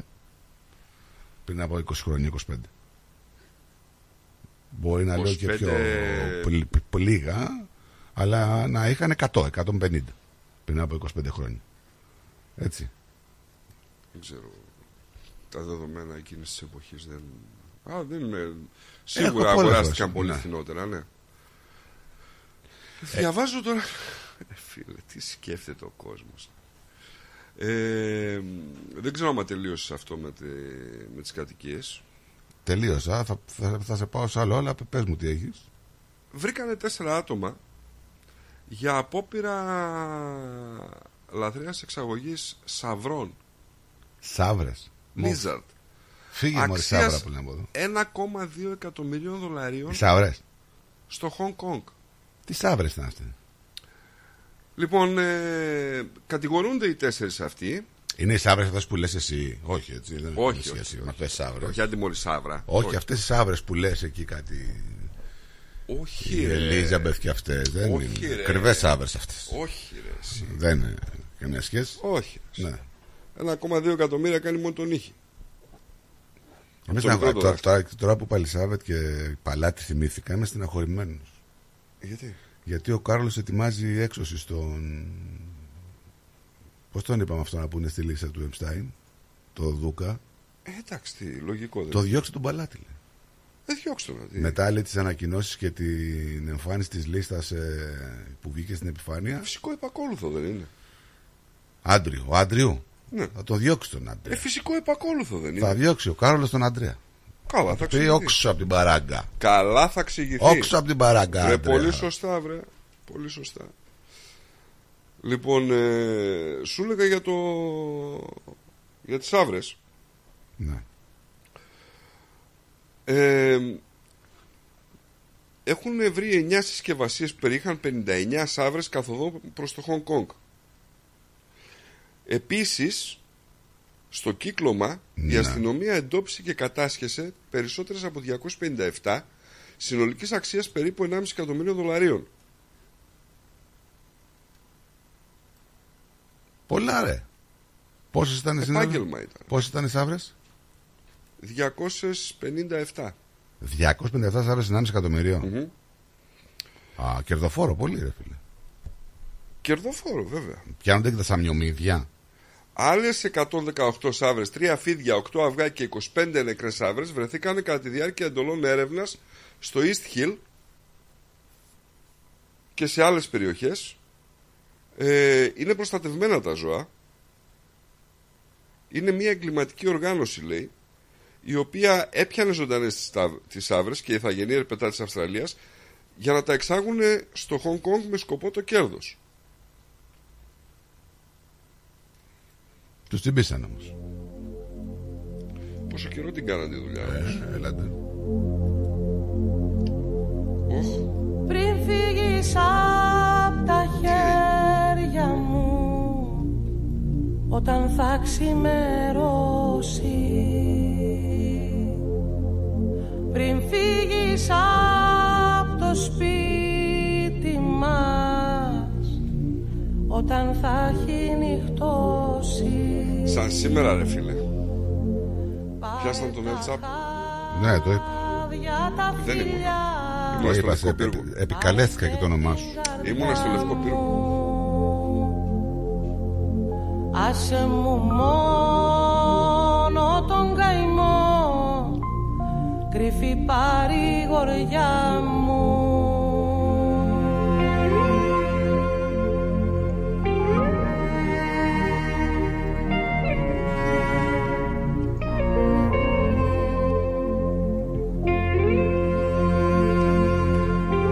φίλε Διονύση, γιατί πάντα στέλνεις περίεργα μηνύματα. Να σου πω ότι τώρα μας πηγαίνει λίγο πίσω ο Διονύσης το προηγούμενο θέμα. Να σου πω ότι από τους γονείς που μεγαλώνουν αυτά τα παιδιά και τους εκπαιδευτικούς που κάνουν ουσιαστικά ότι δεν ακούν και δεν βλέπουν συμβαίνουν στις καταστάσεις. Τώρα αυτό που λέει ο Νίκος εκεί για την... στο Βόλο, στο Βόλο ήταν αυτό με το παιδί; Με, τη... με τους απειλές και αυτά. Που γίνει Αγία άλλος. Παρασκευή Α, στην Αγία Παρασκευή. Όχι στο Βόλο, το σχολείο που είχαμε το παιδί με το 7χρονο. Άλλο είναι εκείνο Εκεί είχαμε ένα ακραίο μπουλίνγκ από ένα μεγαλύτερο παιδί. Και εκεί δεν τρέχει. Όχι, αδερφέ, τώρα συμβαίνουν αυτά, λένε. Αυτή η δασκάλα, η διευθύντρια κοιμάται καλά σε αυτό το σχολείο, ρε παιδί. Άσε μου μόνο τη φωνή Είναι επαγγελματίας Για να σου λέω Το παιδί όμως αυτό το 7χρονο βρήκε το κουράγιο να πάει στους δασκάλους και στους διευθυντές και να το καταγγείλει. Καταλαβαίνεις τώρα τι γίνεται εδώ. Δεν πήγε το 7 Το 7χρονο πήγε. Όχι Στο Βόλο; Στο Βόλο δεν πήγε στους δασκάλους Πήγε στο. Στη μάνα του πήγε και η μάνα του πήγε και έπια στη διευθύντρια και η διευθύντρια είπε καλά θα το ερευνήσω. Το είπε και στους γονείς του. Το, είπε είπε, στους και στο γονείς. σχολείο. Κατα, καταλαβες; Και τι απάντηση πήραν, ξέρεις; Δηλαδή, πήγανε οι- οι γο- στη διευθύντρια και πήραν την απάντηση δεν το αφήνετε καλύτερα να πάει να παρακολουθήσει το μάθημα. Εντάξει, λογικό όταν ξέρεις ότι δεν θα λογοδοτείς πουθενά πέρα από τη συνείδησή σου, να το πούμε και λίγο έτσι. έτσι. Τι να μπλέξεις τώρα, διευθύντρια, δεν υπάρχει κάποιος λόγος να μπλέξεις τώρα. κρυφή παρηγοριά Τελειώσεις το ωράριο να φύγεις.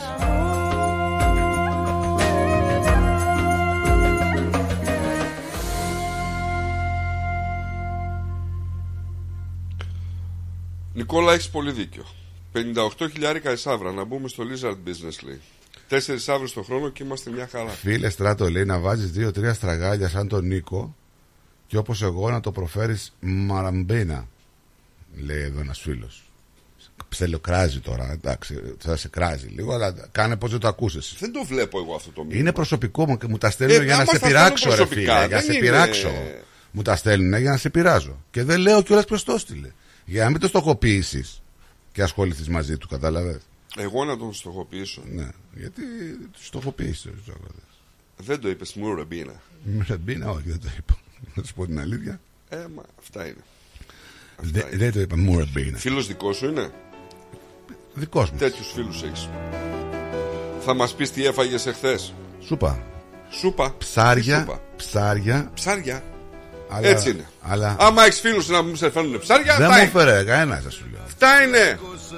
Του στατίστηκα λίγο μαζί του γιατί όταν τα άφησα και λέω Πού είστε να μου φέρεις ένα ψάρι, δεν τρέπεσαι λίγο; Από μέσα μου το είπα αυτό. Από μέσα σου. Ναι. Τώρα το λες και απ' έξω. σου. Είπα καινούργια ζωή θα χαράξω Λοιπόν, στείλτε και τα μηνυματάκια σας για την εμφάνιση το Σαββάτο του Χρήστου Δάντη στο track. Να θα στείλουμε έτσι, να το δώσουμε διπλές προσκλησούλε. Στείλτε λοιπόν στο inbox του ρυθμού ονοματεπόμενο Χρήστο ε, Χρήστος Δάντης και το τηλέφωνό σας για να μπείτε στην κληροτίδα. Να σας στείλουμε να πάτε να διασκεδάσετε.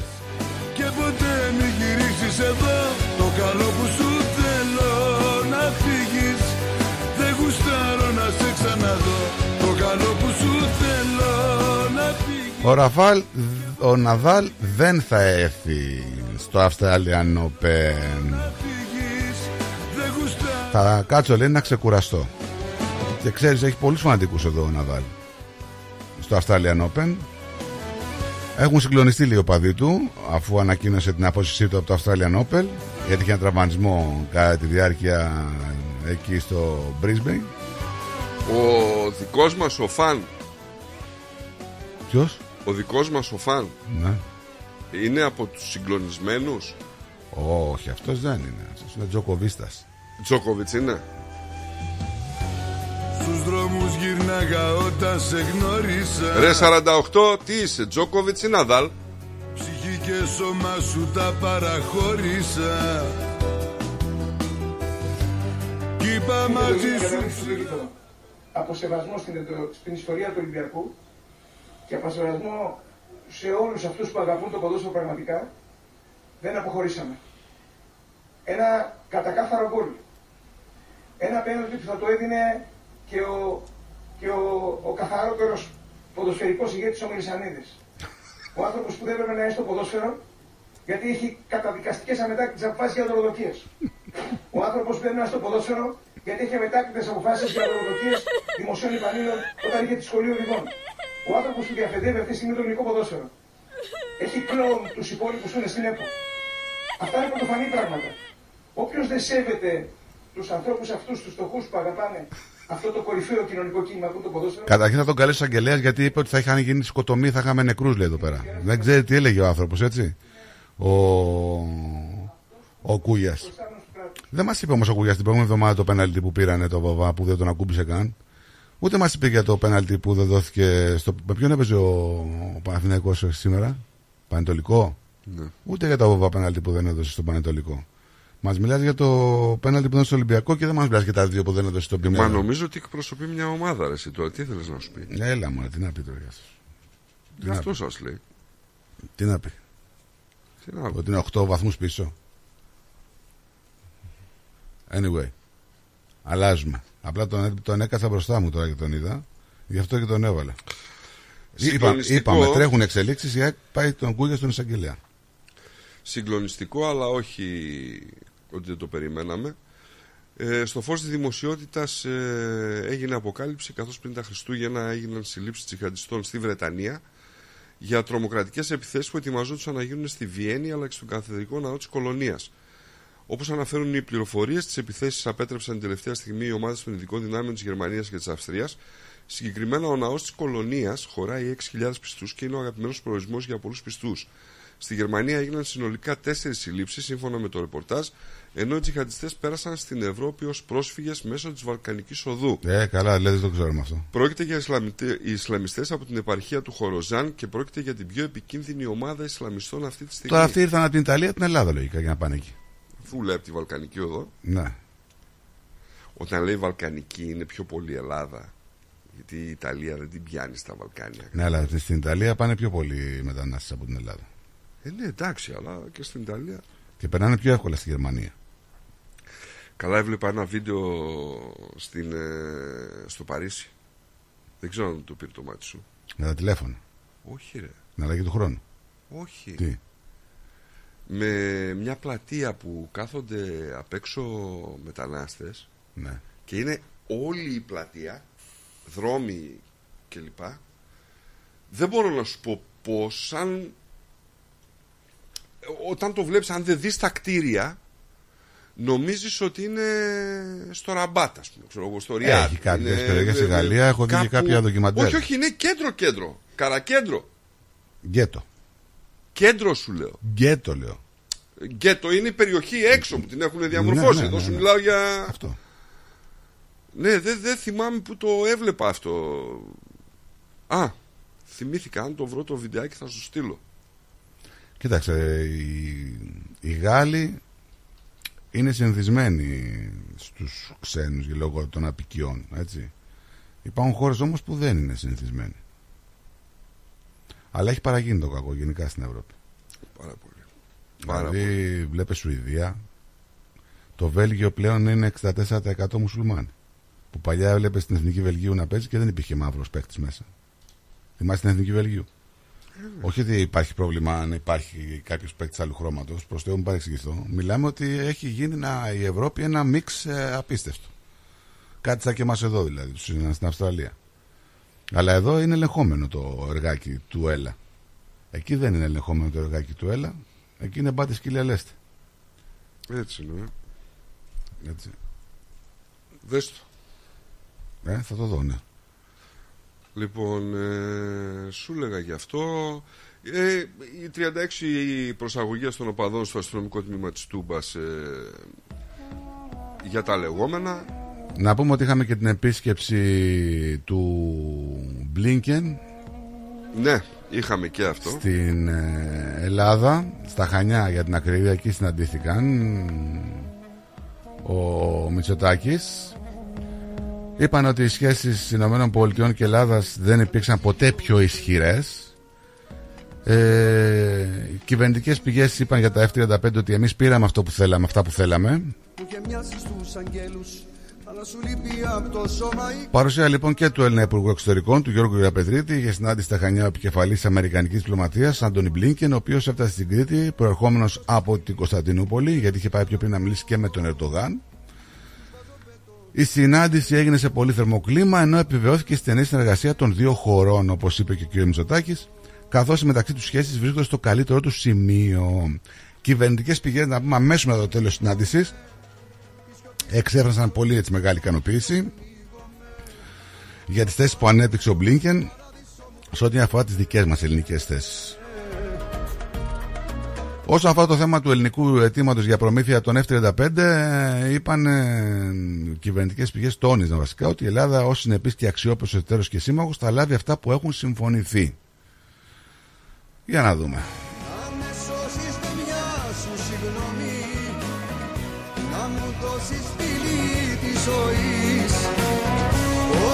Ο Κασελάκη είχε πάει ταξίδι να συναντηθεί με τον πρόεδρο της Κωνσταντινούπολης, τον Ημάμογλου.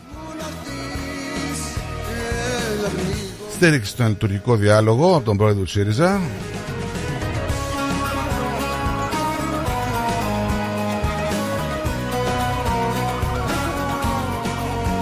Θα μας ε, τα παπούτσια λέει η Αεκούλα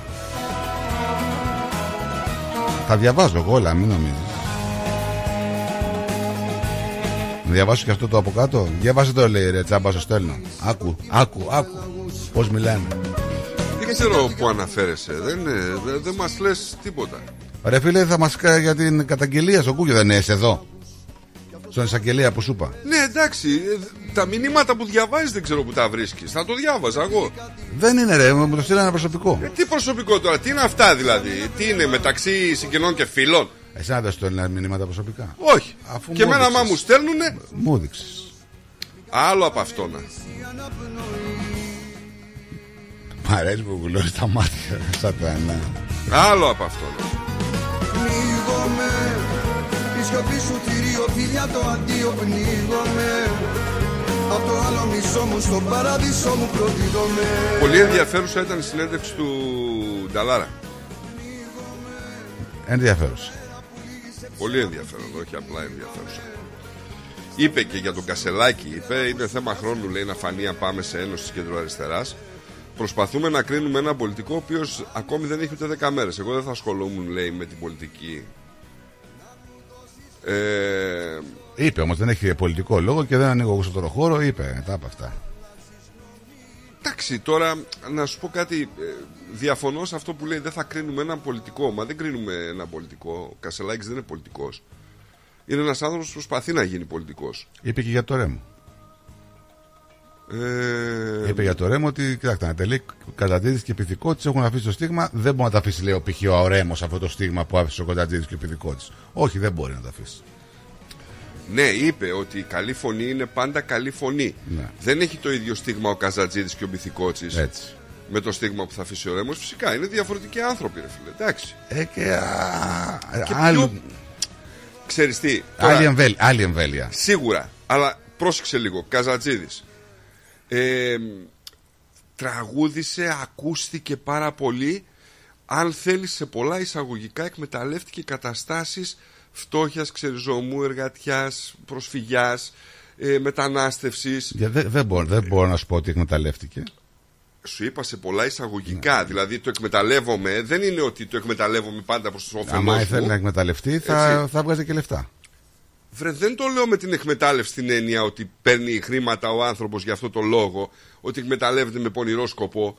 Ότι δοθεί τη ευκαιρίας δηλαδή. Πώς να σου το πω; Ε, τώρα το... Ο πυθικότη αντίστοιχος. Τώρα Τώρα, τα- ο Ρέμο όμως είναι σε μια άλλη εποχή. Σύγχρονη, πιο σύγχρονη.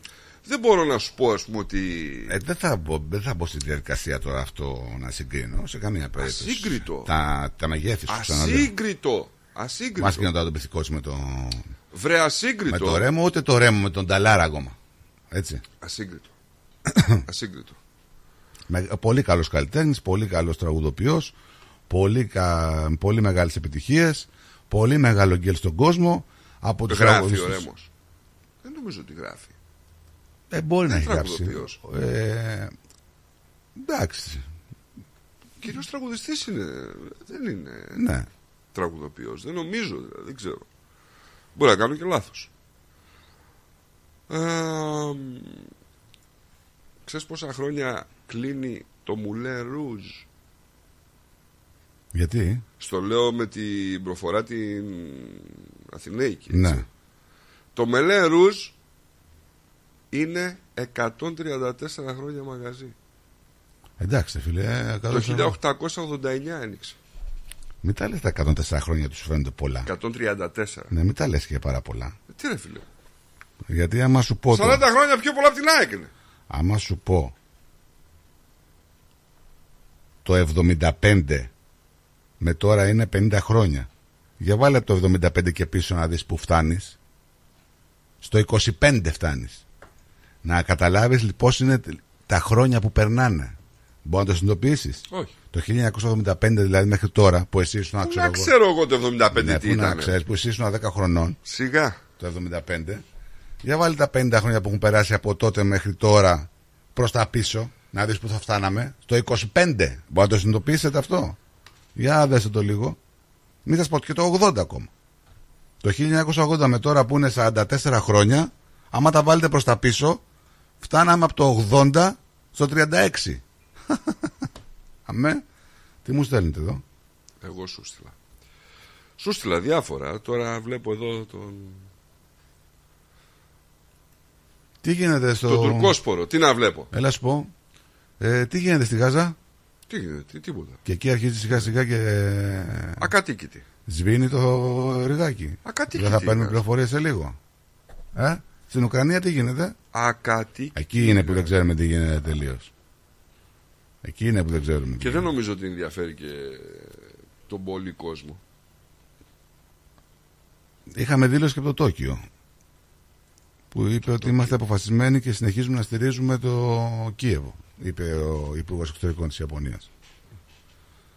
Ωραία, ας του δώσουν και αυτοί και μερικά δισεκατομμύρια. Πιστεύω ότι η Ιαπωνία είναι μια χώρα η οποία δεν είναι στη σωστή πλευρά της ιστορίας. Έτσι. Ποτέ δεν ήταν, νομίζω, στη σωστή πλευρά της της ιστορίας. Θα σε πάω σε ένα άλλο θέμα. Θα σε πάω σε ένα άλλο θέμα που έχει να κάνει με την αύξηση, αύξηση κόστους ε, των ναύλων προς Αυστραλία. Και όλα αυτά γιατί η Αυστραλία είναι μεταξύ των χωρών που ζητούν ε, τον άμεσο τερματισμό των επιθέσεων των Χούθη αυτό το πρόβλημα εκεί στην Ερυθρά Θάλασσα και μιλάει για συνέπειες που αν συνεχιστούν να απειλούν ζωές και την παγκόσμια οικονομία και την ελεύθερη ροή του εμπορίου θα έχουμε προβλήματα. Γιατί οι πλωτές οδού οδοί είναι θέμα όταν δεν λειτουργούν. Και στελέχη της ναυτιλίας λένε ότι η κατάσταση που έχει διαμορφωθεί ιδι-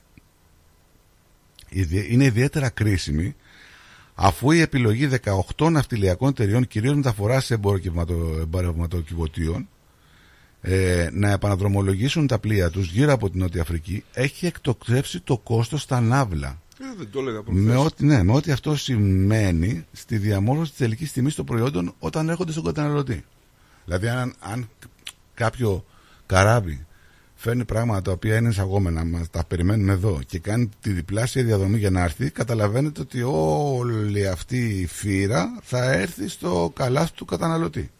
Έτσι. Τα έχει όλα Μαριωρή, ο Φερετζές. Μα είπαμε ότι παρότι έχουν πάει εκεί πέρα οι δυνάμεις ας πούμε για να προστατέψουν ε, τη μετακίνηση των καραβιών αντιμετωπίζουν καθημερινά επιθέσεις και επιδρομές ε, προς τα καράβια από τους Χούθη με αποτέλεσμα να προτιμούν να κάνουν το γύρο μέσω της καλής ελπίδος. Αυτό όμως σημαίνει ότι είναι πολλές χιλιάδες τα μίλια τα παραπάνω και σίγουρα ο μόνος που δεν θα επιβαρυνθεί θα είναι οι εφοπλιστές ας πούμε, οι άνθρωποι που έχουν τα καράβια. Να σε αλλάξω θέμα και να σε πάω εδώ σε μια μ, Ελληνίδα της Αυστραλίας ε, η οποία αποφάσισε να ανανεώσει το νοσοκομείο του Πύργου, τον τόπο που γεννήθηκε ο σύζυγός της. Το διάβασα, ναι. Μιλάμε για δωρεές αξίας δεκάδων χιλιάδων ευρώ που έχει κάνει ηλικιωμένη Ελληνίδα από την Αυστραλία. Συγκεκριμένα χάρη σε έναν υπερσύγχρονο μαστογράφο και ένα ασθενοφόρο στο Γενικό Νοσοκομείο Κεφαλονιάς. Ενώ παλαιότερα είχε κάνει αντίστοιχες δωρεές για το Γενικό Νοσοκομείο Πύργου, από όπου και καταγόταν ο σύζυγός της. Μίλησε στην ελληνική τηλεόραση η, η κυρία αυτή, η Ρουμπίνα Λιωσάτου, έτσι λέγεται. Είναι 93 ετών σήμερα. Ε, ζει στην Αυστραλία 65 χρόνια. Δεν ξέχασε ποτέ όπως φαίνεται την ιδιαίτερη πατρίδα της στο Αργοστόλι, στο οποίο δόρισε ένα ψηφιακό μαστογράφο. Μπράβο, γιατί υπάρχουν ομογενείς που τους περισσεύουν κάποια χρήματα και αν κάνουν τέτοιο είδους ενέργειες χωρίς να λείπουν από κάποιους άλλους ενώ σε κάποιους λείπουν και μπορεί να αναπληρώνει είναι φοβερό. Είναι αυτή η αντίθεση που κάνει σχετικά με τη γυναίκα που την αγρότησα τέλος πάντων που ξόδεψε όλες τις οικονομίες της η γυναίκα προκειμένου να πάρει το ασθενοφόρο.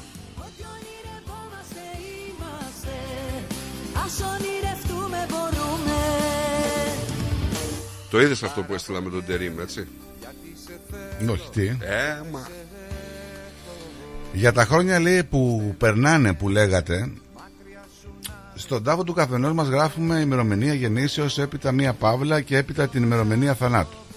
Σωστά. Αυτή η παύλα αντιπροσωπεύει όλη μας η ζωή και πόσο γρήγορα περνάνε τα χρόνια μας. Καλή εβδομάδα λέει η Όλγα. Πόσο σωστό. Είναι η παύλα που είναι ανάμεσα στις δύο χρονολογίες. Έχεις δίκιο. Αυτή η παύλα αντιπροσωπεύει όλη μας τη ζωή. Γιατί οι ημερομηνίες πριν και μετά ουσιαστικά δεν ισχύουν. Να είσαι καλά, καλή χρονιά. Όλγα μου.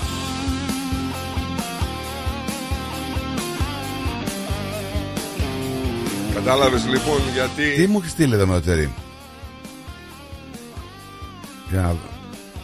Τι τρώει ο τερί μου έχει στείλει. Ακόμα και αυτό ψάχνει να βρει. Ε, Δες το ρε φίλε, γεια σου.